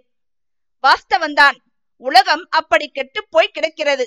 மனிதர்களுடைய நெஞ்சில் இரக்கம் என்பதே இல்லை என்றார் போலீஸ்காரர். இப்படி சொல்லிவிட்டு நாலு அணாவுக்கு எட்டு அணாவாக கொடுத்து அனுப்பினார். அந்த பெண் போய்விட்டாள். ஆனால் போலீஸ்காரருடைய மனத்திலிருந்து அவள் போகவில்லை. சில நாளைக்கெல்லாம் மறுபடியும் அந்த பெண் போலீஸ்காரரை சந்தித்தாள். சாப்பாட்டுக்கு நாலு அணா கொடுக்கும்படி கேட்டாள். போலீஸ்காரர் ஒரு ரூபாய் கொடுத்தார். அவர்களுக்குள் மேலும் கொஞ்சம் பழக்கமும் சிநேகமும் ஏற்பட்டன.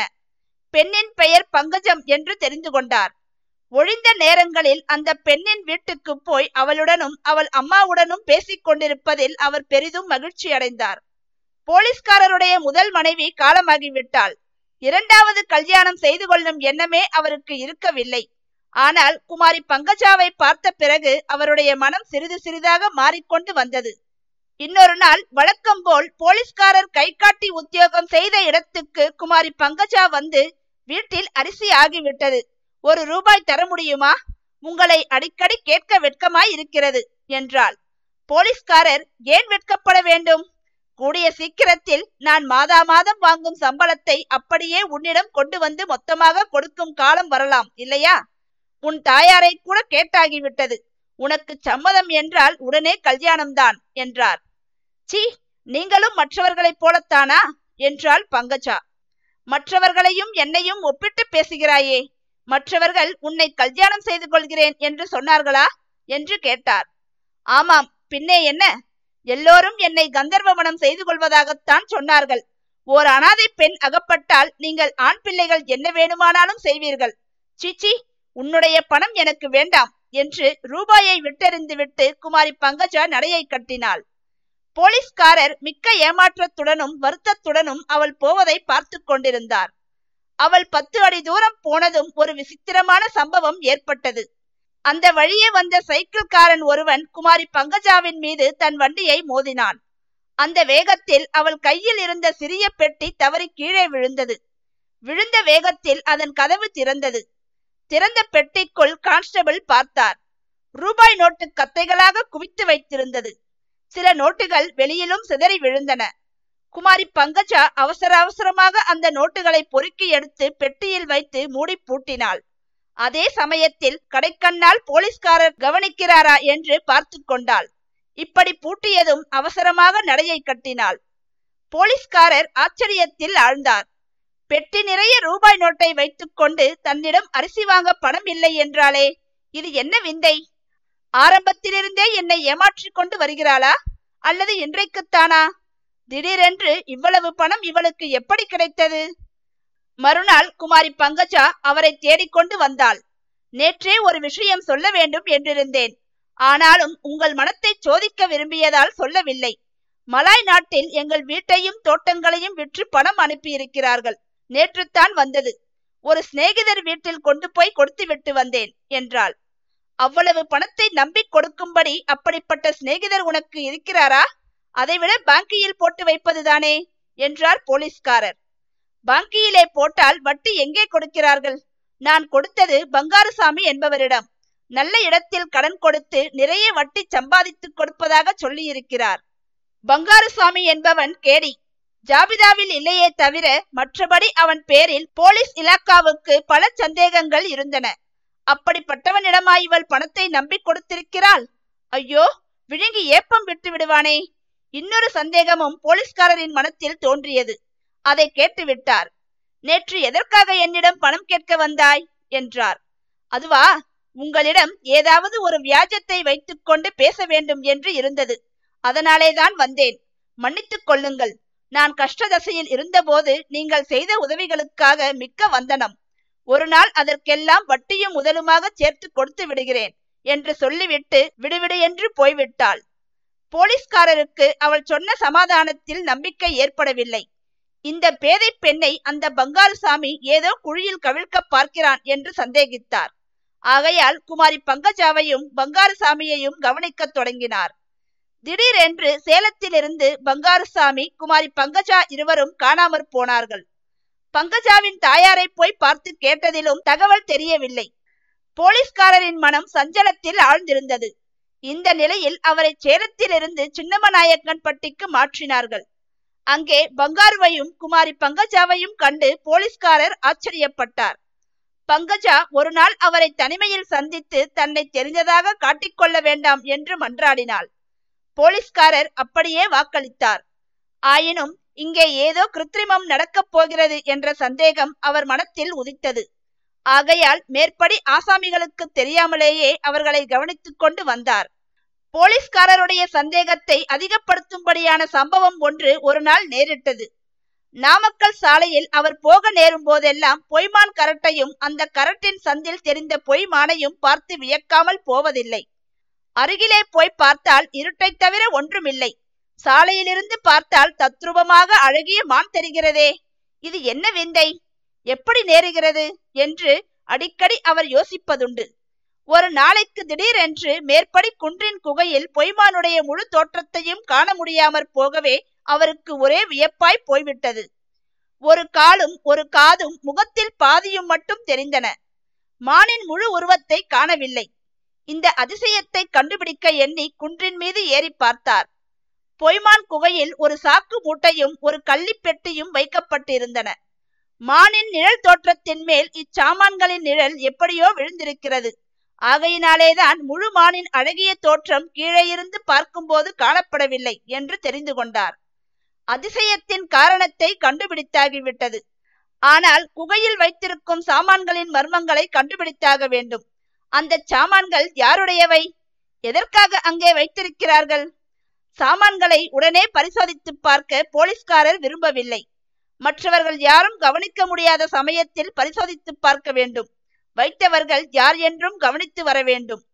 பங்காருசாமி, பங்கஜா, எஸ்ராஜ், அவர்களை சுற்றி கொண்டிருந்த செங்கோடன் ஆகியவர்கள் மீது போலீஸ்காரருக்கு சந்தேகம் தோன்றியிருந்தது. பொய்மானை மறைத்த பொருள்களை அவர்களில் யாராவது வைத்திருக்க வேண்டும் என்றும் அவை திருட்டு பொருள்களாய் இருக்கலாம் என்றும் எண்ணினார். ஒரு நாள் பங்கஜா போலீஸ்காரரை தேடி பிடித்து, எனக்காக ஓர் உதவி செய்ய முடியுமா என்று கேட்டாள். செங்கோடனிடம் தன் கடிதத்தை கொண்டு போய் கொடுக்க சொன்னாள். கூழைக்காலன் புதையல் இருக்குமிடம் செங்கோடனுக்கு தெரியும் என்றும் அவனிடமிருந்து அந்த ரகசியத்தை தெரிந்து கொள்வதற்காகவே அவனிடம் சிநேகம் கொண்டதாக நடிப்பதாகவும் கூறினாள்.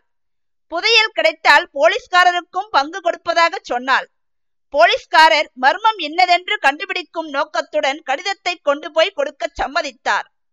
மறுநாள் பொய்மான் கரட்டு குகையில் மானின் முழு உருவமும் தெரிந்தது. ஆகையால் தான் செங்கோட கவுண்டனுக்கு கடிதம் கொடுக்க போன சமயத்தில் ஆசாமிகள் அச்சாமான்களை எடுத்துக்கொண்டு விட்டார்கள். அவை என்னவாயிருக்கும்?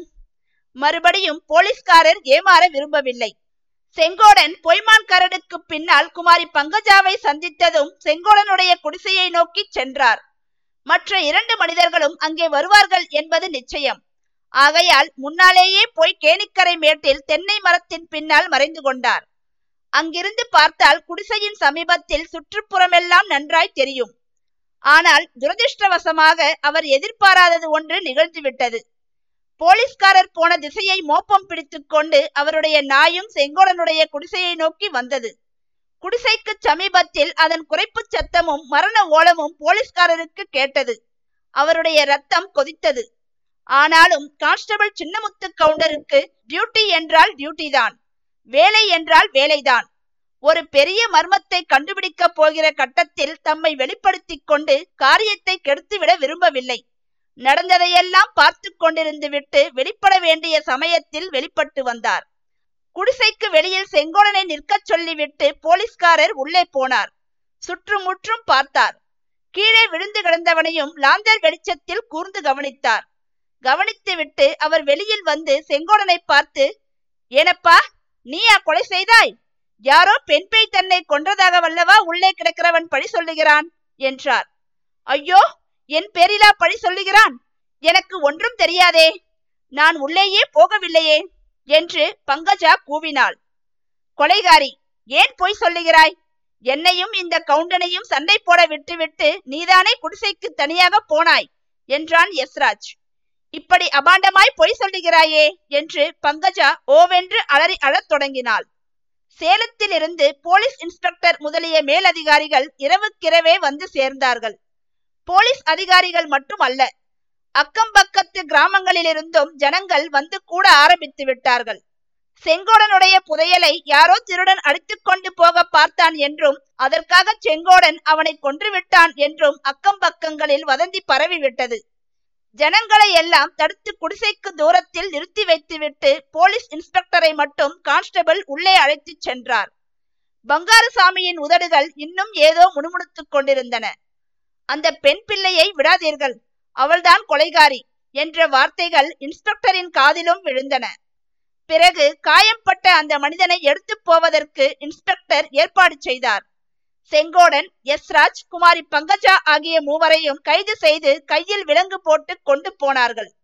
இதற்குள்ளே சிவராமலிங்க கவுண்டரின் குடும்பமெல்லாம் அங்கே வந்து விட்டது.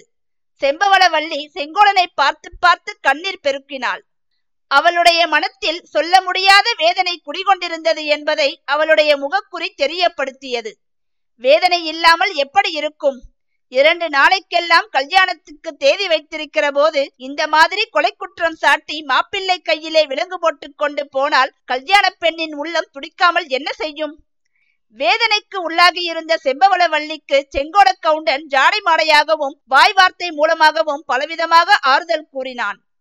நீ கொஞ்சம் கூட கவலைப்படாதே, என்னை ஏழு வருஷம் ஜெயிலில் போட்டாலும் சரி, திரும்பி வந்து உன்னையே கட்டிக்கொள்கிறேன் என்று அவன் சொன்னதை கேட்டவர்கள் சிரித்தார்கள்.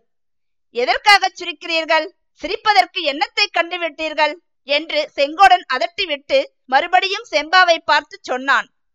நான் இல்லாத போது நீதான் வயல் காடுகளை பார்த்து கொள்ள வேண்டும், எல்லாவற்றையும் நீதான் கவனித்துக் கொள்ள வேண்டும், தெரிகிறதா? உன் அப்பா கவனிக்க மாட்டார், அலட்சியமாய் இருந்து விடுவார். நீயும் அலட்சியமாய் இருந்து விடாதே. என் சொத்தெல்லாம் இனிமேல் உன்னுடையதுதான். கேணி வற்றும்படி தண்ணீர் இறைத்து விடப் போகிறார்கள். ஒட்டை இறைத்து விட்டால் தண்ணீர் ஊறாது. ஜாக்கிரதை, உன் அழகான தம்பிமார்கள் சோழ கொண்டைகளை தீர்த்து விடப் போகிறார்கள். கொள்ளையில் கால் வைக்காமல் பார்த்துக்கொள்.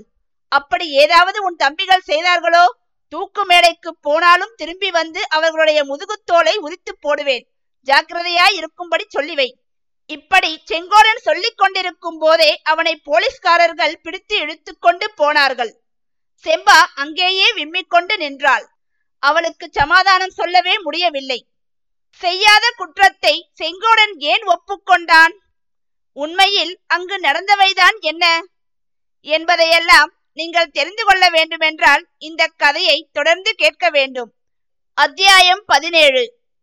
மறுநாள் சேலத்தில் போலீஸ் இன்ஸ்பெக்டர் பிரகாசராவ் நாயுடு முன்னூத்தி எழுபத்தி நான்காம் நம்பர் கான்ஸ்டபிள் சின்னமுத்து கவுண்டரை கூப்பிட்டு, அப்பா, முன்னூத்தி எழுபத்தி நாலு, உன்னை என்னமோ என்று நினைத்து கொண்டிருந்தேன், நீ சுத்த உபயோகமற்றவன் என்றார்.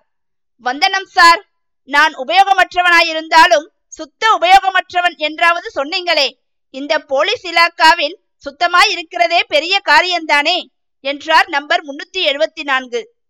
உனக்கு இப்போது வாய் அதிகமாகிவிட்டது, காரியத்தில் ஒன்றும் பிரயோஜனமில்லை. இப்படி சொல்லிவிட்டீங்களே சார், உங்களிடம் நான் ஒப்புக்கொண்ட காரியத்தை செய்து முடித்தேனா இல்லையா? அப்படி என்ன பிரமாதமான காரியத்தை சாதித்து விட்டாய்? பிரமாதமான காரியமோ என்னமோ எனக்கு தெரியாது சார். இந்த ஜில்லாவில் கள்ள நோட்டு நடமாட தொடங்கி இருப்பதாக நீங்கள் ஒரு நாள் சொல்லி கவலைப்பட்டீர்கள். நான் குற்றவாளிகளை கண்டுபிடித்து தருவதாக ஒப்புக்கொண்டேன். கண்டுபிடித்து கொடுத்தேனா இல்லையா? குற்றவாளிகளோடு குற்றவாளி இல்லாத இடியட் ஒருவனையும் கண்டுபிடித்து கொடுத்திருக்கிறாய். அவன் கேசையே குட்டிச்சுவராக அடித்து விடுவான் போல் இருக்கிறது. செங்கோட கவுண்டனைத்தானே சொல்லுகிறீர்கள்? அவனையேத்தான். அவனை உண்மை பேசச் செய்தால் ஒழிய இந்த கேஸில் வீண் குழப்பம் ஏற்படும். அவனையும் உடந்தை குற்றத்துக்காக பிடித்து தீட்டினால் போகிறது. அவனையும் சேர்த்தால் கேஸ் உருப்படாமல் போய்விடும். நம் தரப்பில் அவன் சாட்சி சொன்னால் கேஸை ருசுப்படுத்துவது சுலபம். இதில் என்ன கஷ்டம்? உன்னை மன்னித்து விடுகிறோம் என்று சொன்னால் நாம் சொல்லிக் கொடுக்கிறபடி சாட்சி சொல்லுகிறான். அது நடக்கிற காரியம் என்று தோன்றவில்லை.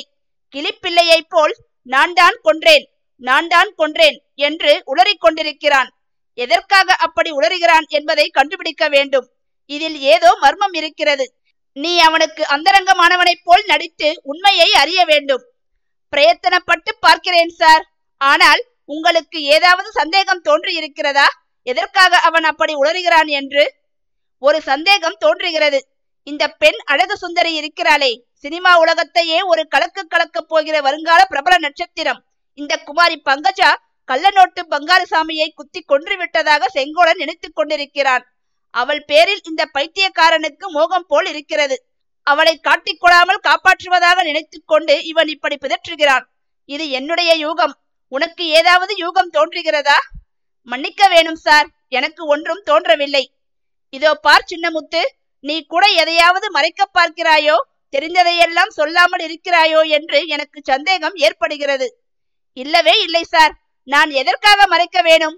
இந்த கேஸில் உண்மை வெளியாகி குற்றவாளிகளுக்கு தண்டனை கிடைத்தால் எனக்கு ப்ரமோஷன் கிடைக்கும் என்று ஆசைப்பட்டு கொண்டிருக்கிறேன். எஜமான் முன்னமே வாக்கு கொடுத்திருக்கிறீங்களே, அதை நான் மறந்து விடவில்லை. இந்த கேஸ் மட்டும் சரியாக ருசுவாகி குற்றவாளிகளுக்கு கன்விக்ஷன் கிடைக்கட்டும். உன்னை உடனே மேலே தூக்கி போடும்படி அவசியம் சிபாரிசு செய்கிறேன். எஜமா, அவசரத்தில் என்னை தூக்கி போடுவதற்கு பதிலாக தூக்கிலே போட சிபாரிசு செய்து விடாதீங்க. சேச்சே, உன்னை தூக்கிலே போட்டால் அப்புறம் நம்ம டிபார்ட்மெண்ட் என்ன ஆகிறது? கான்ஸ்டபிள் சின்னமுத்து கவுண்டர் இன்ஸ்பெக்டரின் அறையிலிருந்து வெளியில் சென்ற போது எல்லாம் இப்போது தேன் ஒழுக பேசுவீங்க.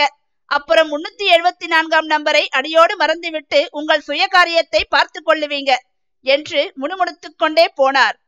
ஆனால் தம்முடைய கடமையை செய்வதில் அவர் பின்வாங்கவில்லை.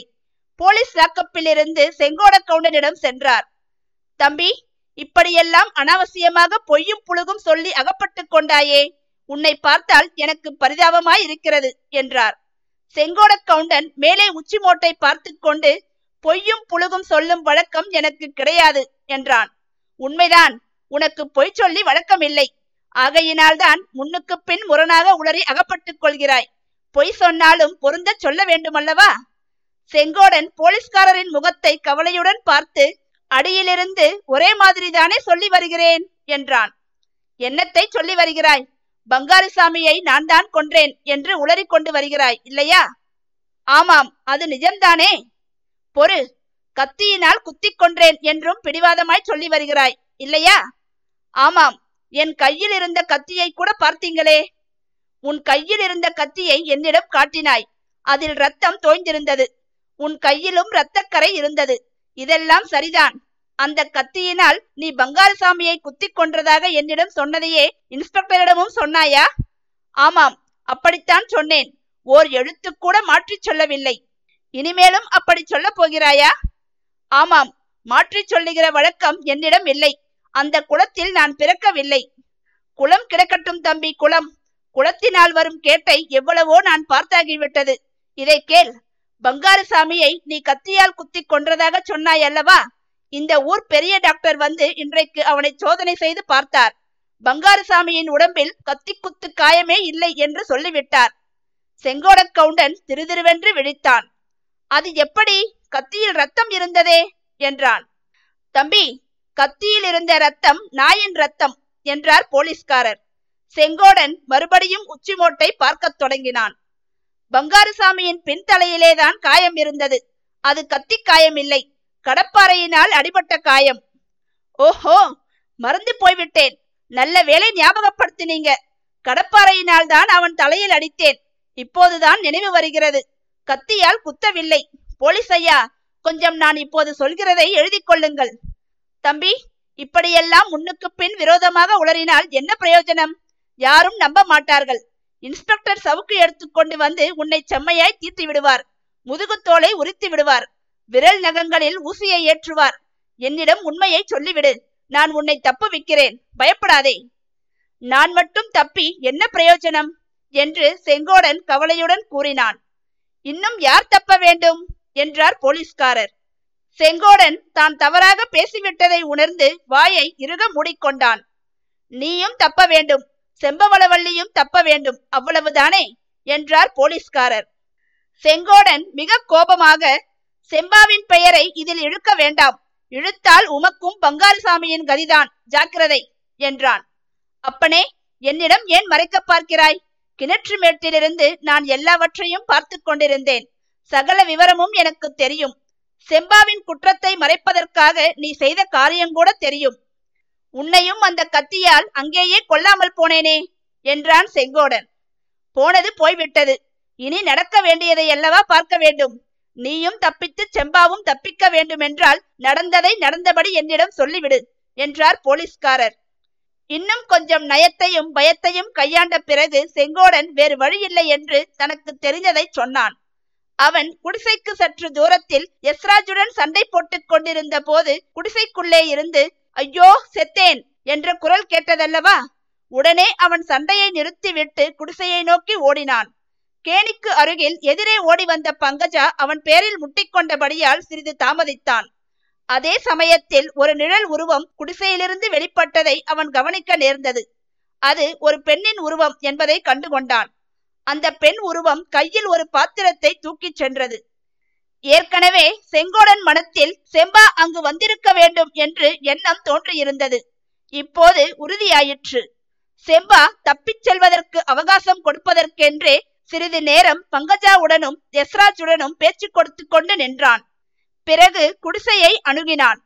அப்போது ஓர் உருவம் ஒரு கணம் தோன்றி மறைந்தது. இதனால் குழம்பிய மனத்துடன் குடிசை வாசலுக்கு சென்று விளக்கை ஏற்றினான். குடிசையின் வாசற்படியில் இரத்தக்கரைக்கு பக்கத்தில் சிவப்பான ஒரு பொருள் கிடந்தது. அது செம்பா அணிந்திருந்த வளையல் என்பதை கண்டுகொண்டான். அவசரமாக எடுத்து மடியில் வைத்துக் கொண்டான்.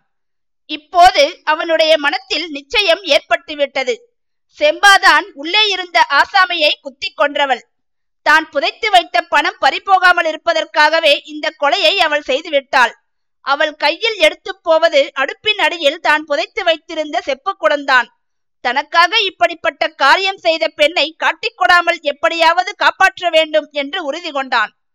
குடிசைக்கு உள்ளே போய் பார்த்ததும் பங்காரசாமி கீழே கிடந்தது தெரிந்தது. அந்த பாவி இன்னும் செத்தப்பாடில்லை. தன்னை கொன்றவள் ஒரு பெண் என்பதாக முணுமுணுத்துக் கொண்டிருந்தான். ஆகவே செம்பாவின் வளையல் அவளை கொலைக்கேசில் மாட்டிவிடக்கூடிய தடயமாகலாம். இன்னும் ஏதாவது அப்படிப்பட்ட தடயம் கீழே கிடைக்கிறதா என்று சுற்றுமுற்றும் பார்த்தான். பங்காருவின் பக்கத்தில் கிடந்த ரத்தம் தோய்ந்த கத்தியை எடுத்து கொண்டான்.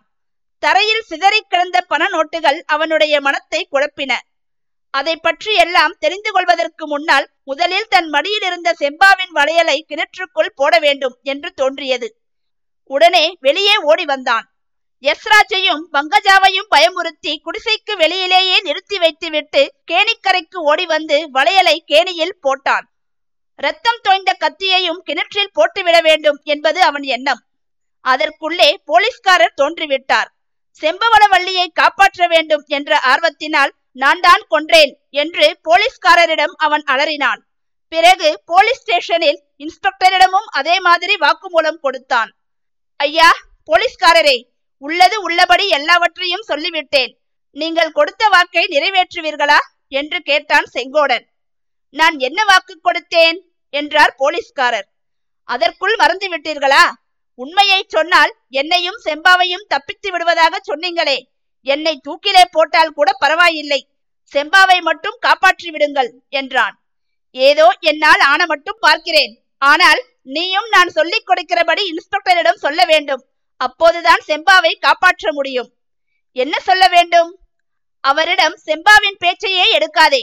குமாரி பங்கஜாவிடம் நீ மோகம் கொண்டிருந்ததாகவும் அவள் பேரில் சந்தேகம் ஏற்படாமல் இருப்பதற்காக நீ குற்றத்தை ஒப்புக்கொண்டதாகவும் சொல். திடுதிப்பென்று உடனே அவ்விதம் சொல்லிவிடாதே. இன்ஸ்பெக்டர் உன் கன்னத்தில் இரண்டு அறை கொடுத்து கேட்ட பிறகு சொல். செங்கோடன் தன் கன்னத்தை தடவி பார்த்து கொண்டான். இன்ஸ்பெக்டர் அடித்தால் ரொம்ப வலிக்குமா என்று கேட்டான். அதிகமாக வலிக்காது, பேய் அறைகிறது போல் இருக்கும். செங்கோடன் இன்ஸ்பெக்டரிடம் அப்படி சொல்ல வேண்டிய அவசியத்தை பற்றி போலீஸ்காரர் மேலும் வற்புறுத்திய பிறகு ஒருவாறு ஒப்புக்கொண்டான். போலீஸ்கார ஐயா, இந்த விஷயம் செம்பாவின் காதில் விழுந்தால் என்ன செய்கிறது என்று கேட்டான். எந்த விஷயம்? நான் குமாரி பங்கஜாவை காதலித்தேன் என்று ஒப்புக்கொண்டது. அதை பற்றி சமாதானம் சொல்வதற்கு உனக்கு வேண்டிய அவகாசம் கிடைக்கும். கல்யாணமான பிறகு ஆயுள் முழுதும் சமாதானம் சொல்லிக் கொண்டிருக்கலாம். அது போனால் போகட்டும். செம்பாவை பார்த்து எனக்காக ஒரு விஷயம் மட்டும் சொல்லிவிடுங்கள். செப்பு குளத்தில் இருந்த எட்டு நூறு ரூபாயையும் பத்திரமாய் வைத்திருக்க சொல்லுங்கள். என்னுடைய கேஸுக்காக ஒரு காலனா கூட செலவழிக்க வேண்டாம். நடக்கிறது நடக்கட்டும். நல்ல கருமையப்பா நீ. செம்பாவின் தம்பிகள் சோழ கொள்ளையில் புகுந்து அழுத்திவிடப் போகிறார்கள். நன்றாய் முற்றுவதற்கு முன்னால் ஒரு சோழ கொண்டை கூட பறிக்க கூடாது. அப்படி அந்த வாண்டிகள் இளஞ்சோழ கொண்டையை பறித்ததாக தெரிந்தால் வந்து அவர்களுடைய மென்னியை முறித்து கொன்று விடுவேன் என்று சொல்லுங்கள். போதும், நீ ஒரு கொலை செய்ததே போதும். உன் பணத்துக்கும் ஆபத்து வராது, சோழ கொள்ளைக்கும் ஆபத்து வராது. கவலைப்படாதே என்றார் போலீஸ்காரர். உண்மையில் செம்பாதான் பங்காரசாமியை தாக்கினாளா அல்லது வேறு ஏதேனும் முடிச்சுகள் அவிழ்க்கப்பட உள்ளதா என்பதையெல்லாம் நீங்கள் தெரிந்து கொள்ள வேண்டுமென்றால் இந்த கதையை தொடர்ந்து கேட்க வேண்டும். அத்தியாயம் பதினெட்டு. போலீஸ்காரர் சின்னமுத்து கவுண்டர் பிறகு அதே லாக்கப்பில் இன்னொரு அறையில் இருந்த குமாரி பங்கஜாவை பார்க்க சென்றார். போலீஸ்காரரை பார்த்ததும் பங்கஜா கண்ணீர் விட்டு கதறி அழுதுவிட்டாள். நீங்கள் சொன்னதை கேட்காதபடியால் இந்த கதிக்கு வந்தேன். அந்த பாதகர்கள் என்னை இப்படி படுகொழியில் தள்ளிவிட்டார்கள். நீங்கள்தான் என்னை காப்பாற்ற வேண்டும் என்றாள். நடந்தது நடந்தபடி எல்லாவற்றையும் சொன்னால் உன்னை காப்பாற்ற பார்க்கிறேன். ஒரு விஷயத்தையும் என்னிடம் மறைக்க கூடாது என்றார் போலீஸ்காரர். இல்லை, மறைக்கவில்லை. உங்களிடம் சொல்லாமல் மறைத்து வைத்ததனால்தானே இப்படிப்பட்ட கதியை அடைந்தேன். எல்லாவற்றையும் சொல்லிவிடுகிறேன் என்றாள் பங்கஜா. அவள் தட்டு தடுமாறி முன்னும் பின்னுமாய் சொன்னதன் சாராம்சம் இதுதான். குமாரி பங்கஜாவும் அவள் குடும்பத்தினரும் மலாய் நாட்டிலிருந்து சொத்து சுதந்திரங்களை பறிகொடுத்துவிட்டு வந்தவர்கள். வரும் வழியில் தகப்பனாரையும் பறிகொடுத்தாள்.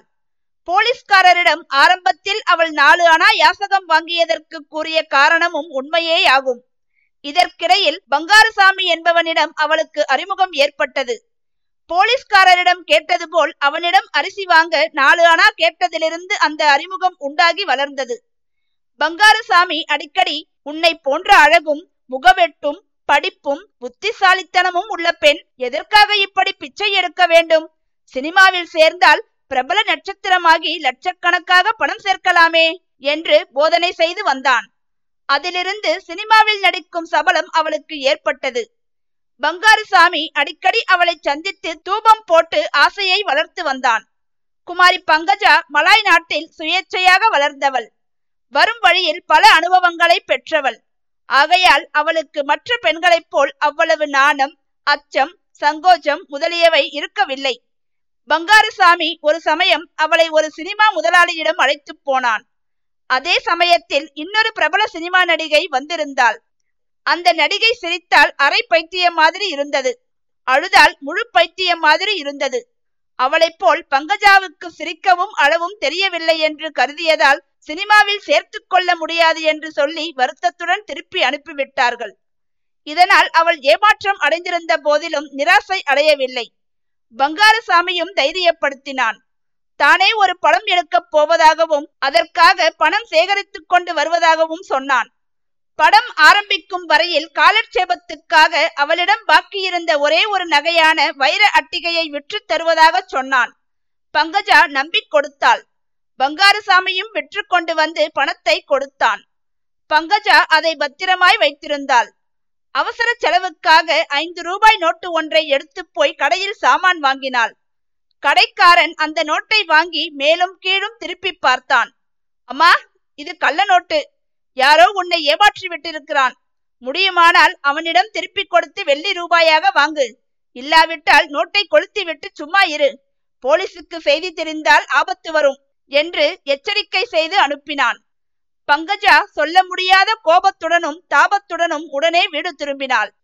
நோட்டுகளை அடுக்கி வைத்திருந்த பெட்டியை எடுத்துக்கொண்டு பங்காரசாமியை தேடி போனாள். வழியிலேதான் முன்னூத்தி எழுபத்தி நான்காம் நம்பர் கான்ஸ்டபிளை சந்தித்தாள். பார்த்து பேசாமல் போனால் சந்தேகம் ஏற்படும் என்று எண்ணி வழக்கம் போல் பணம் கேட்டாள். பெட்டி திறந்து கொண்டதனால் போலீஸ்காரரின் சந்தேகத்துக்கு உள்ளானாள். பங்காரசாமியிடம் பங்கஜா கள்ள நோட்டுகளை திருப்பி கொடுத்து சண்டை பிடித்த போது அவன் தானும் வேறொருவனிடம் ஏமாந்து போய்விட்டதாக கூறினான். அவனை கேட்டு வேறு நல்ல பணம் வாங்கி தருவதாக கூறினான்.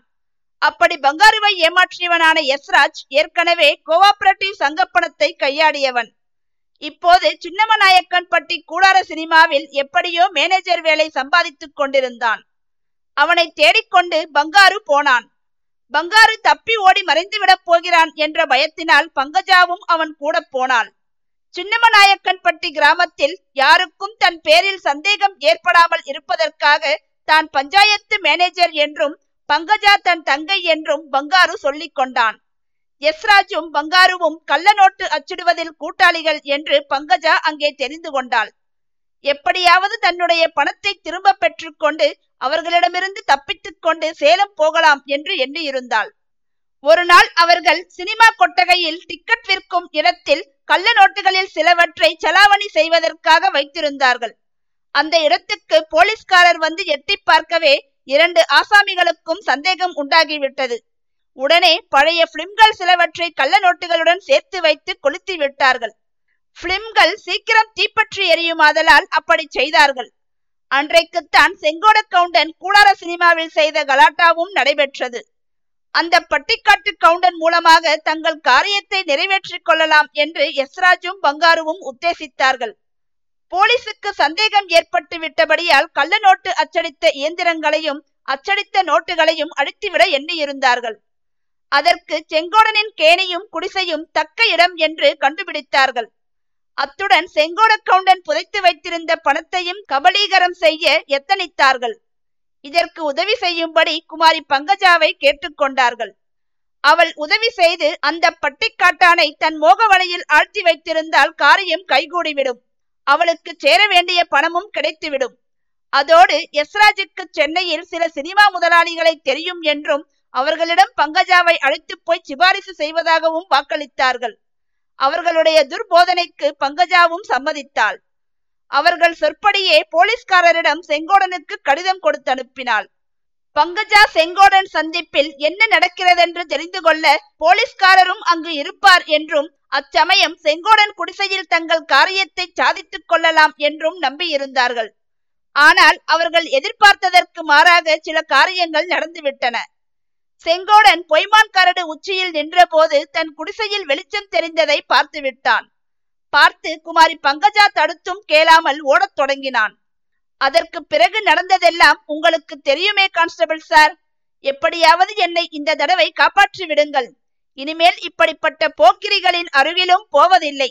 பிச்சை எடுத்தாவது பிழைத்துக் கொள்கிறேன் என்று சொல்லிவிட்டு குமாரி பங்கஜா மறுபடியும் விம்மி விம்மி அழுதாள். அவள் அழுகையை நிறுத்தும்படி செய்வதற்கு போலீஸ்காரர் மிகவும் பிரயாசைப்பட வேண்டியிருந்தது. இனி போலீஸ் கான்ஸ்டபிள் சின்னமுத்து கவுண்டர் எடுக்கப் போகும் நடவடிக்கை யாது, செம்பாவின் நிலைதான் என்ன என்பதையெல்லாம் நீங்கள் தெரிந்து கொள்ள வேண்டுமென்றால் இந்த கதையை தொடர்ந்து கேட்க வேண்டும். அத்தியாயம் பத்தொன்பது. மேற்படி கள்ளநோட்டு வழக்கு விஷயமாக இன்னும் இரண்டொரு துப்புகள் துளக்க வேண்டியது பாக்கியிருந்தது. அதற்காக போலீஸ்காரர் கொப்பனாம்பட்டிக்கு போனார். சிவராமலிங்க கவுண்டரிடம் அவருடைய மகள் எப்பேற்பட்ட இக்கட்டில் அகப்பட்டு கொண்டிருக்கிறாள் என்பதை தெரிவித்தார். எப்படியாவது செம்பாவின் பெயர் இந்த வழக்கில் அடிபடாமல் காப்பாற்ற வேண்டும் என்று கவுண்டர் ரொம்பவும் கேட்டுக்கொண்டார். செம்பவளவள்ளி திக்பிரமை பிடித்தவள் போல் இருந்தாள். அவளுடைய மனத்தில் கேணியும் கேணிக்கரை குடிசையும் சோளத்தட்டை குவியலும் ரத்தம் தோய்ந்த கத்தியும் சாகும் நாயின் ஓலமும் குடிதோண்டும் மனிதர்களும் பயங்கர ஆயுதம் ஏந்திய போலீஸ்காரரும் சிதறிக் கிடந்த நோட்டுகளும் கையில் விலங்கு பூட்டிய செங்கோடனும் அவனை போலீசார் கொண்டு போன போது தன்னை பார்த்த பார்வையும் அவன் சொன்ன வார்த்தையும் ஒரே குழப்பமாக வட்டமிட்டு சுழன்று கொண்டிருந்தன. எல்லாவற்றிலும் அதிகமாக அவள் மணக்கண் முன்னால் ஒரு செப்புக்குடம், உள்ளே காலியான செப்புக்குடம் வாயை பெரிதாக திறந்து கொண்டு காட்சியளித்தது.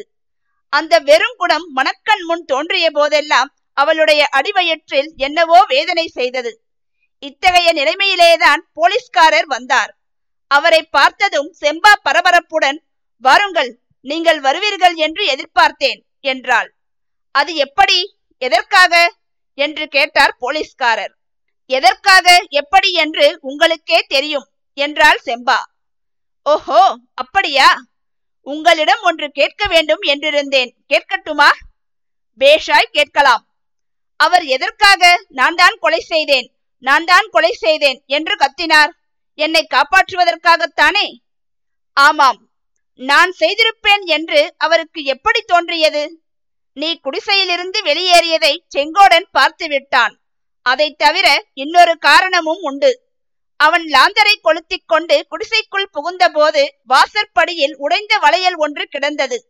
அது உன்னுடையதுதான் என்பது அவனுக்கு தெரிந்து விட்டது. பின்னே தெரியாமல் இருக்குமா?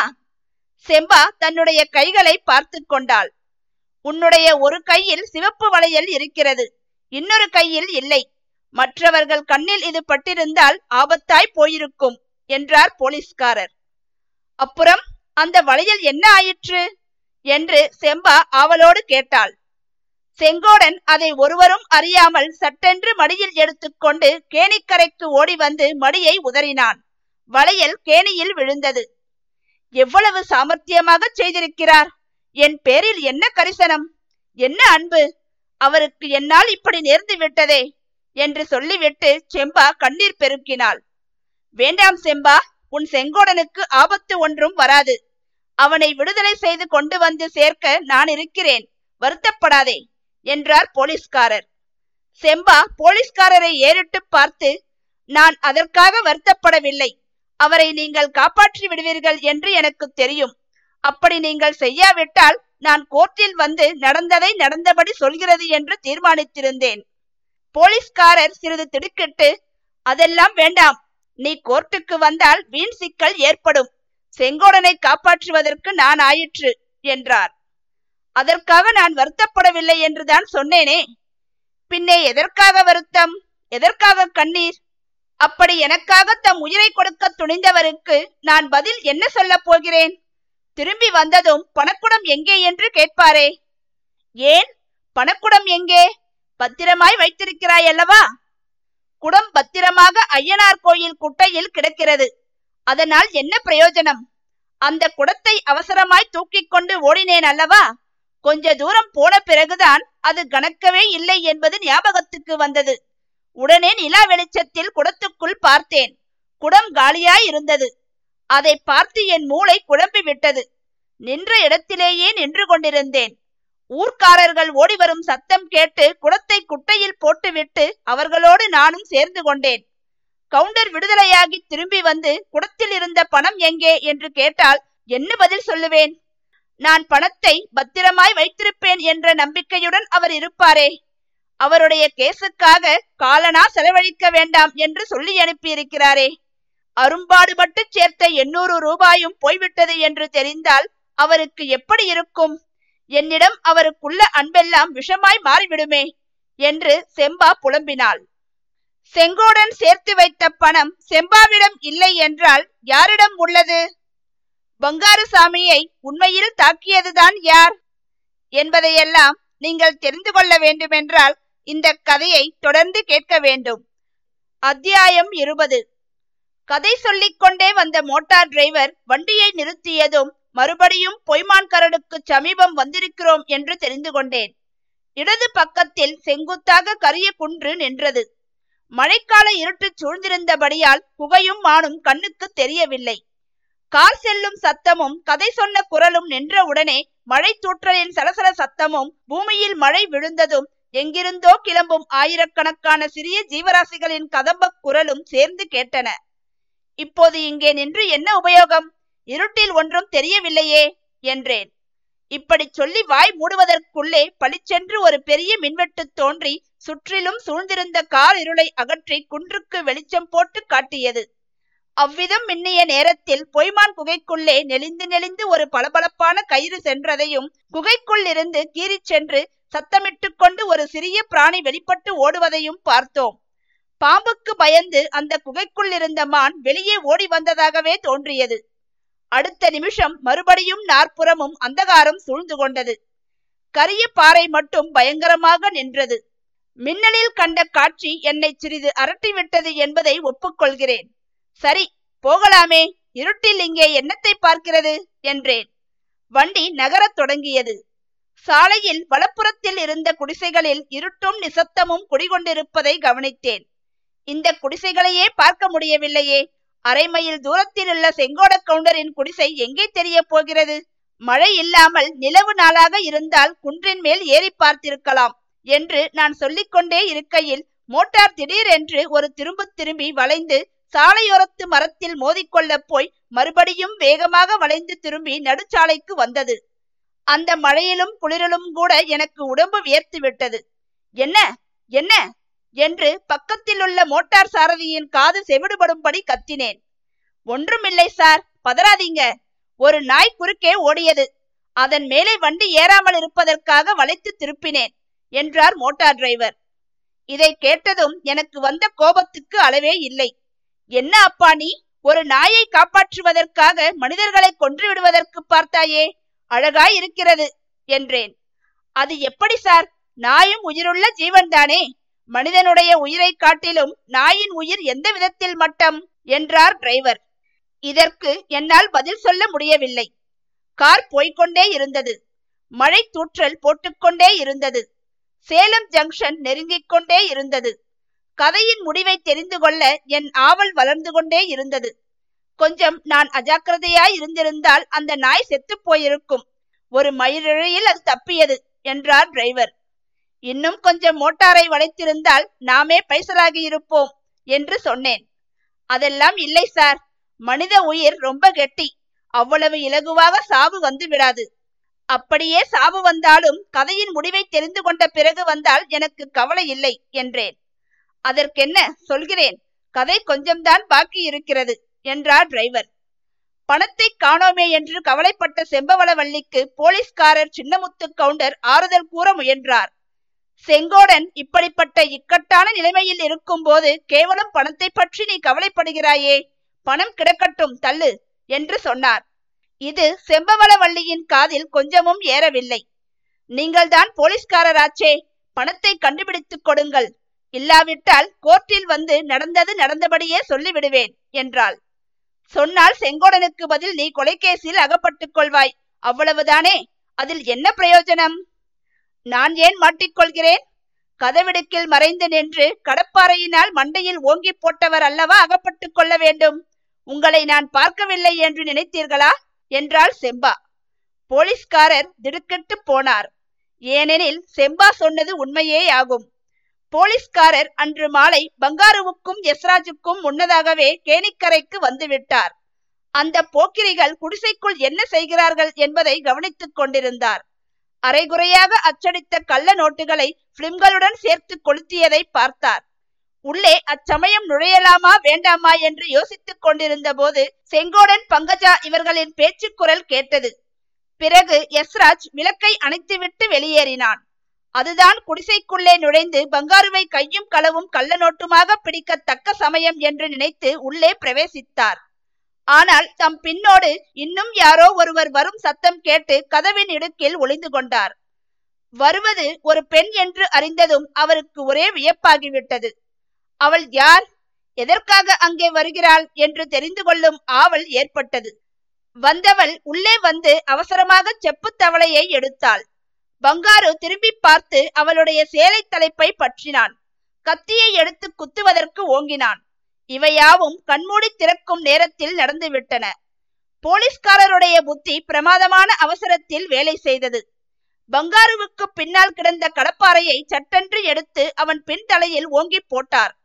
பங்காரு ஐயோ என்று கத்திக்கொண்டு தரையில் விழுந்தான். அவன் இருட்டில் பார்த்தது ஒரு பெண் பிள்ளையைத்தான். அந்த பெண் குமாரி பங்கஜாவாக இருக்க வேண்டும் என்று தவறாக தீர்மானித்துக் கொண்டான். அவளே தன் தலையில் அடித்தவள் என்று எண்ணிக்கொண்டு தரையில் விழுந்தான். ஆகையினாலேயே பின்னால் அவன் குமாரி பங்கஜாவின் மேல் குற்றம் சாட்டினான். செம்பா கையில் தவளையை எடுத்துக்கொண்டு பங்காருவின் பிடியை உதறிக்கொண்டு கிளம்பிய போது கதவின் இடுக்கில் ஓர் உருவம் கடப்பாறையை ஓங்கிக் கொண்டு நிற்பதை பார்த்து விட்டாள். அப்படி நின்றவர் யார் என்று தெரியவில்லை. ஆனால் அவருடைய போலீஸ் உடை மட்டும் அவளுடைய மனத்தில் பதிந்திருந்தது. அவசரத்திலும் பீதியிலும் அப்போது அதை பற்றி யோசிக்க முடியவில்லை. பின்னால் யோசித்து பார்த்து இப்படி இப்படி நடந்திருக்க வேண்டும் என்பதை ஒருவாறு யூகித்துக் கொண்டாள். தாம் கதவருகில் நின்றதை செம்பா பார்த்தாளா இல்லையா என்பதை பற்றி போலீஸ்காரருக்கு கொஞ்சம் சந்தேகம் இருந்தது. அது இப்போது தெளிந்து விட்டது. ஐயா, பணத்தை கொண்டு வந்து கொடுத்து விடுங்கள் என்றாள் மறுபடியும் செம்பா. பணமா? நான் எங்கே போக? நீங்கள்தான் பணத்தை எடுத்திருக்க வேண்டும். என்னை திருடன் என்றா சொல்கிறாய்? நான் சொல்லவில்லை, நீங்களேதான் ஒப்புக்கொண்டீர்களே. அது எப்போது? அன்றைக்கு அவரிடம் நீங்கள் போலீஸ்காரன் வேஷத்திலே கூட திருடன் வருவான் என்று சொல்லவில்லையா? அதை நான் ஒட்டு கேட்டுக்கொண்டிருந்தேன். செம்பா, நீ பலே கெட்டிக்காரி. இவ்வளவு சாமர்த்தியசாலியாய் இருந்து கொண்டு அந்த அசட்டு செங்கோடனை போய் கல்யாணம் செய்து கொள்ளப் போகிறாயே, அதை நினைத்தால்தான் வருத்தமாய் இருக்கிறது. சிலரை போல புத்திசாலியாய் இருப்பதை காட்டிலும் அவரை போல் அசராயிருப்பதே மேல். அது உன் தலையெழுத்து. எப்படியாவது போ. செங்கோடன் சீக்கிரம் திரும்பி வருவான். உன் கல்யாணத்தன்று பணமும் சீதனமாக கிடைக்கும் என்றார் போலீஸ்காரர். செங்கோட கவுண்டன் கொலை குற்றத்திலிருந்து தப்பித்தானா? செம்பவளவள்ளியை திருமணம் செய்து கொண்டானா? கதையின் முடிவு என்ன என்பதையெல்லாம் நீங்கள் தெரிந்து கொள்ள வேண்டுமென்றால் இந்த கதையை தொடர்ந்து கேட்க வேண்டும். அத்தியாயம் இருபத்தி ஒன்று. செங்கோடன் மீது குற்றம் ஒன்றுமில்லை என்று போலீஸ் அதிகாரிகளே அவனை விடுதலை செய்து விட்டார்கள். கள்ளநோட்டு வழக்கில் அவனை சாட்சியாகவும் உபயோகித்துக் கொண்டார்கள். எல்லாம் முடிந்த பிறகு ஒரு நல்ல முகூர்த்த தேதியில் செங்கோடனுக்கும் செம்பவளவள்ளிக்கும் திருமணம் நடந்தது. புதிய தம்பதிகள் கேணிக்கரை குடிசையில் தனி குடித்தனம் நடத்த ஆரம்பித்த அன்று மாலை செங்கோடன் தன் அருமை மனைவியை பார்த்து, செம்பா, நான் இனிமேல் அடிக்கடி சினிமாவுக்கு போகிறதென்று உத்தேசித்திருக்கிறேன், உன்னையும் அழைத்து போவேன் என்றான். நன்றாய் இருக்கிறது, உங்களுக்கு பைத்தியமா என்ன? நாளைக்கு நமக்கு இரண்டு குஞ்சு குழந்தைகளை பழனியாண்டவன் கொடுக்க மாட்டானா? அவர்களுக்கு ஏதாவது தேடி வைக்க வேண்டாமா? சினிமாவிலும் கினிமாவிலும் பணத்தை தொலைத்து விடலாம் என்று பார்க்கிறீர்களா என்று செம்பா கேட்டாள். பணம் கிடைக்கிறது, பணம். சின்னம்மநாயக்கன் பட்டியில் கூடார சினிமா நடந்தால் அதற்கு நான் கட்டாயம் போவேன். இல்லாவிட்டால் சேலத்துக்காவது போய் சினிமா பார்த்துவிட்டு வருவேன். அதெல்லாம் உதவாது. நான் உங்களை போக விடமாட்டேன். சினிமாவில் பார்க்கிற ராஜா ராணியாக நாமே இருந்தால் போகிறது. நீங்கள் ராஜா செங்கோட கவுண்டர், நான் ராணி செம்பவளவள்ளி. சேச்சே, என்னையும் உன்னையும் எதற்காக அவ்வளவு கேவலப்படுத்திக் கொள்கிறாய்? சினிமாவிலே வருகிற ராணிகள் உன் கால்தூசி பெறுவார்களா செம்பா? ஒரு நாளும் இல்லை. அதற்காக நான் சொல்லவில்லை. நீ அன்றைக்கு ஒரு நாள் என்னை சினிமா பார்த்துவிட்டு வா என்று சொன்னாயல்லவா? நானும் உன் ஏச்சுக்கு பயந்து போனேன் அல்லவா? அங்கே பொய்மான் கரடுக்கு சமீபமாக குமாரி பங்கஜா என்பவளை பார்த்தேன் அல்லவா? அவளை பார்த்து பேசி அவளுடன் பழகிய பிறகுதான் உன்னுடைய மகிமை எனக்கு நன்றாய் தெரிய வந்தது. செம்பா, உன்னை பெறுவதற்கு நான் எவ்வளவோ தவம் செய்திருக்க வேண்டும். பழனி ஆண்டவனுடைய கிருபையினால்தான் நான் உன்னை மனைவியாக அடைந்தேன். ஆனாலும் உன்னை அடைந்தது எவ்வளவு பெரிய அதிர்ஷ்டம் என்று அந்த கூடார சினிமாவுக்கு போகாமல் இருந்தால் எனக்கு தெரிந்திராது. என்னுடைய பணத்தை பாதுகாப்பதற்காக நீ எவ்வளவு பெரிய அபாயமான காரியத்தில் தலையிட்டாய் என்று செங்கோடன் மனமுருகி கூறினான். நானும் உங்களை அதனால்தான் நன்கு அறிந்து கொண்டேன். என்னை காப்பாற்றுவதற்காக நீங்கள் கொலை குற்றத்தை கூட ஒப்புக்கொண்டீர்களே.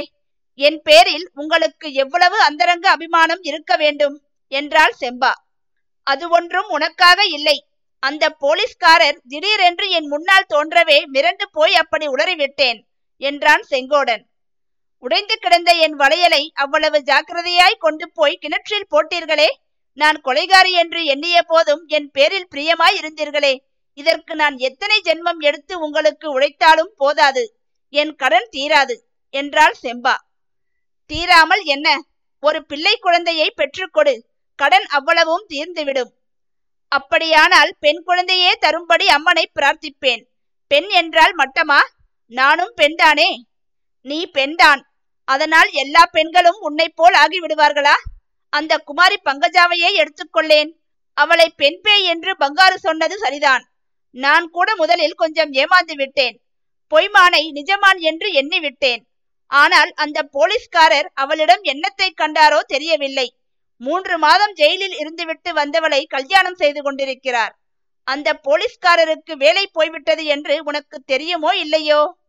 இவ்விதம் செங்கோட கவுண்டனும் செம்பாவும் பேசிக்கொண்டிருந்த அதே சமயத்தில் மாஜி போலீஸ் கான்ஸ்டபிள் சின்னமுத்து கவுண்டரும் குமாரி பங்கஜாவும் ஆனந்தமாக உரையாடி கொண்டிருந்தார்கள். அந்த பங்காரு எஸ்ராஜ் இவர்களுடன் சில நாள் பழகியதும் நல்லதாய் போயிற்று. அப்படி பழகியிராவிட்டால் உலகில் எவ்வளவு பொல்லாத தூர்த்தர்கள் இருக்கிறார்கள் என்று எனக்கு தெரிந்திராது. உங்களுடைய பெருமையையும் அறிந்திருக்க மாட்டேன். மலாய் நாட்டில் எங்களுடைய சொத்து சுதந்திரமெல்லாம் போனது பற்றி நான் கவலைப்படவில்லை. அதன் பயனாகத்தான் உங்களை அடைய நான் கொடுத்து வைத்திருந்தேன் என்றாள் பங்கஜா. கொடுத்து வைத்திருந்தவன் நான். ஜப்பான்காரன் மலாய் நாட்டுக்கு படையெடுத்து வந்ததே உன்னை என்னிடம் கொண்டு சேர்ப்பதற்காகத்தான். இல்லாவிட்டால் அந்த பட்டிக்காட்டு பெண் செம்பவளவள்ளியை போல் யாராவது ஒருத்தியை கட்டிக்கொண்டு கஷ்டப்படுவேன் என்றார் சின்னமுத்து கவுண்டர். இன்றைக்கு இப்படி சொல்கிறீர்கள், அன்றைக்கு அந்த பட்டிக்காட்டு பெண்ணைத்தான் ஆகாசத்திலே தூக்கி வைத்து பேசினீர்கள் பிரமாத கெட்டிக்காரி என்று. அவள் ஒன்றும் கெட்டிக்காரி இல்லை. செங்கோடனிடம் அவள் வைத்திருந்த ஆசை அப்படி அவளை கெட்டிக்காரியாக செய்திருந்தது. அவள் பேரில் நீங்கள் வைத்திருந்த ஆசை உங்களை அவ்வளவு பலசாலியாக செய்துவிட்டது. அதனால் தானே பங்காருவின் தலையில் அந்த கடப்பாறையை போட்டீர்கள். அவள் உயிரை காப்பாற்றினீர்கள். அவள் பேரில் ஆசையால் அவளை நான் காப்பாற்றவில்லை. உன் பேரில் வைத்த ஆசையினால் தான் காப்பாற்றினேன். என் கண்மணி, இதை கேள், கேட்டு நன்றாய் மனத்தில் பதிய வைத்துக்கொள். பங்காரு செய்த தவறையே நானும் செய்தேன். குடிசைக்குள் இருள் சூழ்ந்திருந்தது. அந்த இருட்டில் ஒரு பெண் உள்ளே வந்தாள். அவள் செம்பாய் என்று நான் நினைக்கவே இல்லை, நீ என்றுதான் நினைத்தேன். அதனால்தான் என் கைகளுக்கு அவ்வளவு பலம் ஏற்பட்டது. பங்காருவின் மண்டையில் கடப்பாறையை போட்டேன். இதை கேட்டதும் பங்கஜாவுக்கு உடம்பு புல்லரித்தது. சினிமா கதாநாயகிகளைப் போல் பேசினாள், காரியத்திலும் நடந்து கொண்டாள். நாதா, இத்தனை நாளும் இதை சொல்லவில்லையே, எனக்காக எப்பேற்பட்ட காரியத்தை செய்தீர்கள்? என் உடல் பொருள் ஆவியெல்லாம் ஏழேழு ஜென்மத்துக்கும் உங்களுடைய உடைமை என்றாள் பங்கஜா. அந்த நிமிஷத்தில் மாஜி போலீஸ்காரர் சின்னமுத்து கவுண்டர் ஏழாவது சொர்க்கத்தை அடைந்தார். சேலம் ஜங்ஷனின் தீப வரிசைகள் சற்று தூரத்தில் தெரிந்தன. நகருக்குள் புகுந்து சுற்றி வளைத்து கார் போக வேண்டியிருந்தது. ரயில் வண்டி ஒன்று குப் குப் என்ற சத்தத்துடன் வரும் சத்தம் கேட்டது. விசில் ஊதும் சத்தமும் கேட்டது. மெட்ராஸ் வண்டி வந்துவிட்டது, ஆனால் கொஞ்ச நேரம் நிற்கும், அவசரமில்லை என்றார் டிரைவர். அப்படியானால் பாக்கி கதையையும் சொல்லி முடித்துவிடு என்றேன். கதைதான் முடிந்து விட்டதே. செங்கோட கவுண்டரும் செம்பவளவள்ளியும் ஆனந்தமாக இல்வாழ்க்கை நடத்தி வருகிறார்கள். இரண்டு பெண் குழந்தைகளும் ஓர் ஆண் குழந்தையும் அவர்களுக்கு இருக்கின்றன. செங்கோட கவுண்டர் மேலும் கொஞ்சம் நிலம் வாங்கி சேர்த்திருக்கிறார். நாலு வருஷமாக மழை பெய்யாமல் இருந்தும் அவருடைய கேணியில் நிறைய தண்ணீர் இருக்கிறது. அவருடைய நிலங்கள் பச்சென்று இருக்கின்றன. சோளம் நன்றாக பயிராகி கொண்டை விட்டிருக்கிறது. அவருடைய குழந்தைகள் சோளக் கொண்டையை பறித்து தின்றால் இப்போது செங்கோட கவுண்டர் திட்டுவதும் ஆட்சேபிப்பதும் இல்லை. செம்பா சில சமயம் குழந்தைகளை தடுக்கிறாள், ஆனால் செங்கோட கவுண்டர் அவளுடன் சண்டை பிடிக்கிறார். குழந்தைகள் தின்றால் தின்றுவிட்டு போகட்டும், அவர்களுக்கு இல்லாத சோளக்கொண்டை வேறு யாருக்கு? அப்படியே அறுவடை செய்து வைத்திருந்தால் யாராவது சர்க்கார் உத்தியோகஸ்தர்கள் வந்து கொண்டு போக போகிறார்கள், குழந்தைகள் தான் தின்றுவிட்டு போகட்டுமே என்று சொல்லுகிறார். இதை கேட்பதற்கு மிகவும் சந்தோஷமாய் இருக்கிறது. ஆனால் கேஸ் என்ன ஆயிற்று? குற்றவாளி யார் என்று ஏற்பட்டது? ஏன், குற்றவாளிகள் எஸ்ராஜும் பங்காரசாமியும் தான். கள்ளநோட்டு போட முயன்றதாக அவர்களுக்கு தலைக்கு மூன்று வருஷம் கடுங்காவல் தண்டனை கிடைத்தது. கள்ளநோட்டு போடுவதில் அவர்கள் வெற்றி பெறவும் இல்லை. ஒரு நோட்டையாவது அவர்களால் செலாவணி செய்ய முடியவில்லை. ஆகையால் தலைக்கு மூன்று வருஷம் தண்டனையோடு போயிற்று. பங்காருவுக்கு கூடவா தண்டனை கிடைத்தது? ஆமாம், அவன்தான் கேஸில் முதல் குற்றவாளி. குற்றவாளியை யமலோகத்திலிருந்து யார் விசாரணைக்கு கொண்டு வந்தார்கள்? செத்துப்போனவன் மீது கேஸ் போடுவது உண்டா? பங்காரு செத்து போனான் என்று யார் சொன்னது? கொட்டரா புள்ளி மாதிரி இருக்கிறானே, அவனுடைய தலைக்காயம் சில நாளைக்குள் ஆறிவிட்டது. சிறையில் நன்றாய் கொழுத்து வெளியே வந்தான். பின்னே கொலைக்கேஸ் கொலைக்கேஸ் என்று சொன்னாயே, கொப்பனாம்பட்டி கொலை என்றும் மிக மர்மமான கொலை என்றும் சொன்னாயே. சாதாரண கொலை கேஸ்களில் கொன்ற குற்றவாளி யார் என்பது மர்மமாயிருக்கும். அதை கண்டுபிடிக்க போலீசாரும் துப்பறிவோரும் பாடுபடுவார்கள். ஆனால் இந்த கொப்பனாம்பட்டி கொலை கேஸில் கொலை செய்தவன் யார் என்பதும் மர்மம், கொலையுண்டவன் யார் என்பதும் மர்மம். உண்மையில் யாரும் சாகவில்லை, ஆகையால் கொலை செய்யப்படவும் இல்லை. செங்கோட கவுண்டன் அன்றிரவு நான் தான் கொன்றேன், நான் தான் கொன்றேன் என்று கத்தியதால் கொப்பனாம்பட்டி கொலை கேஸ் என்று பெயர் வந்துவிட்டது. கொல்லப்பட்டவன் யார் என்பது தெரியாமலேயே ஜனங்கள் கொப்பனாம்பட்டி கொலைக்கேஸ் என்று பேசிக் கொண்டிருந்தார்கள். அதைத்தான் நானும் சொன்னேன் என்றார் மோட்டார் டிரைவர். கதை இப்படி முடிந்ததில் எனக்கு மிகவும் சந்தோஷம். ஆனால் போலீஸ்காரர் விஷயம் என்னவாயிற்று? அவர் ஏன் போலீஸ் இலாக்காவை விட்டு விலகினார் என்று கேட்டேன். ராஜினாமாதான். கள்ளநோட்டு கேஸில் அவர் சரியான தடயம் கண்டுபிடித்து கொடுக்கவில்லை என்று அவர் பேரில் புகார் ஏற்பட்டது. கள்ளநோட்டுகள் என்று அவர் குடிசையிலிருந்து திரட்டி மூட்டை கட்டி கொண்டு வந்தவை உண்மையில் உண்மையான நோட்டுகள் என்றும் செங்கோடன் தவளையில் இருந்தவை என்றும் தெரிய வந்தன. இதனால் போலீஸ்காரருக்கு பிளாக் மார்க் கிடைத்தது. எதிர்பார்த்தபடி ப்ரமோஷன் கிடைக்கவில்லை. ஆகவே கோபம் கொண்டு ராஜினாமா செய்துவிட்டார். செங்கோடனுக்கு அவனுடைய பணம் கிடைத்து விட்டதாக்கும், திவ்யமாக கிடைத்து விட்டது.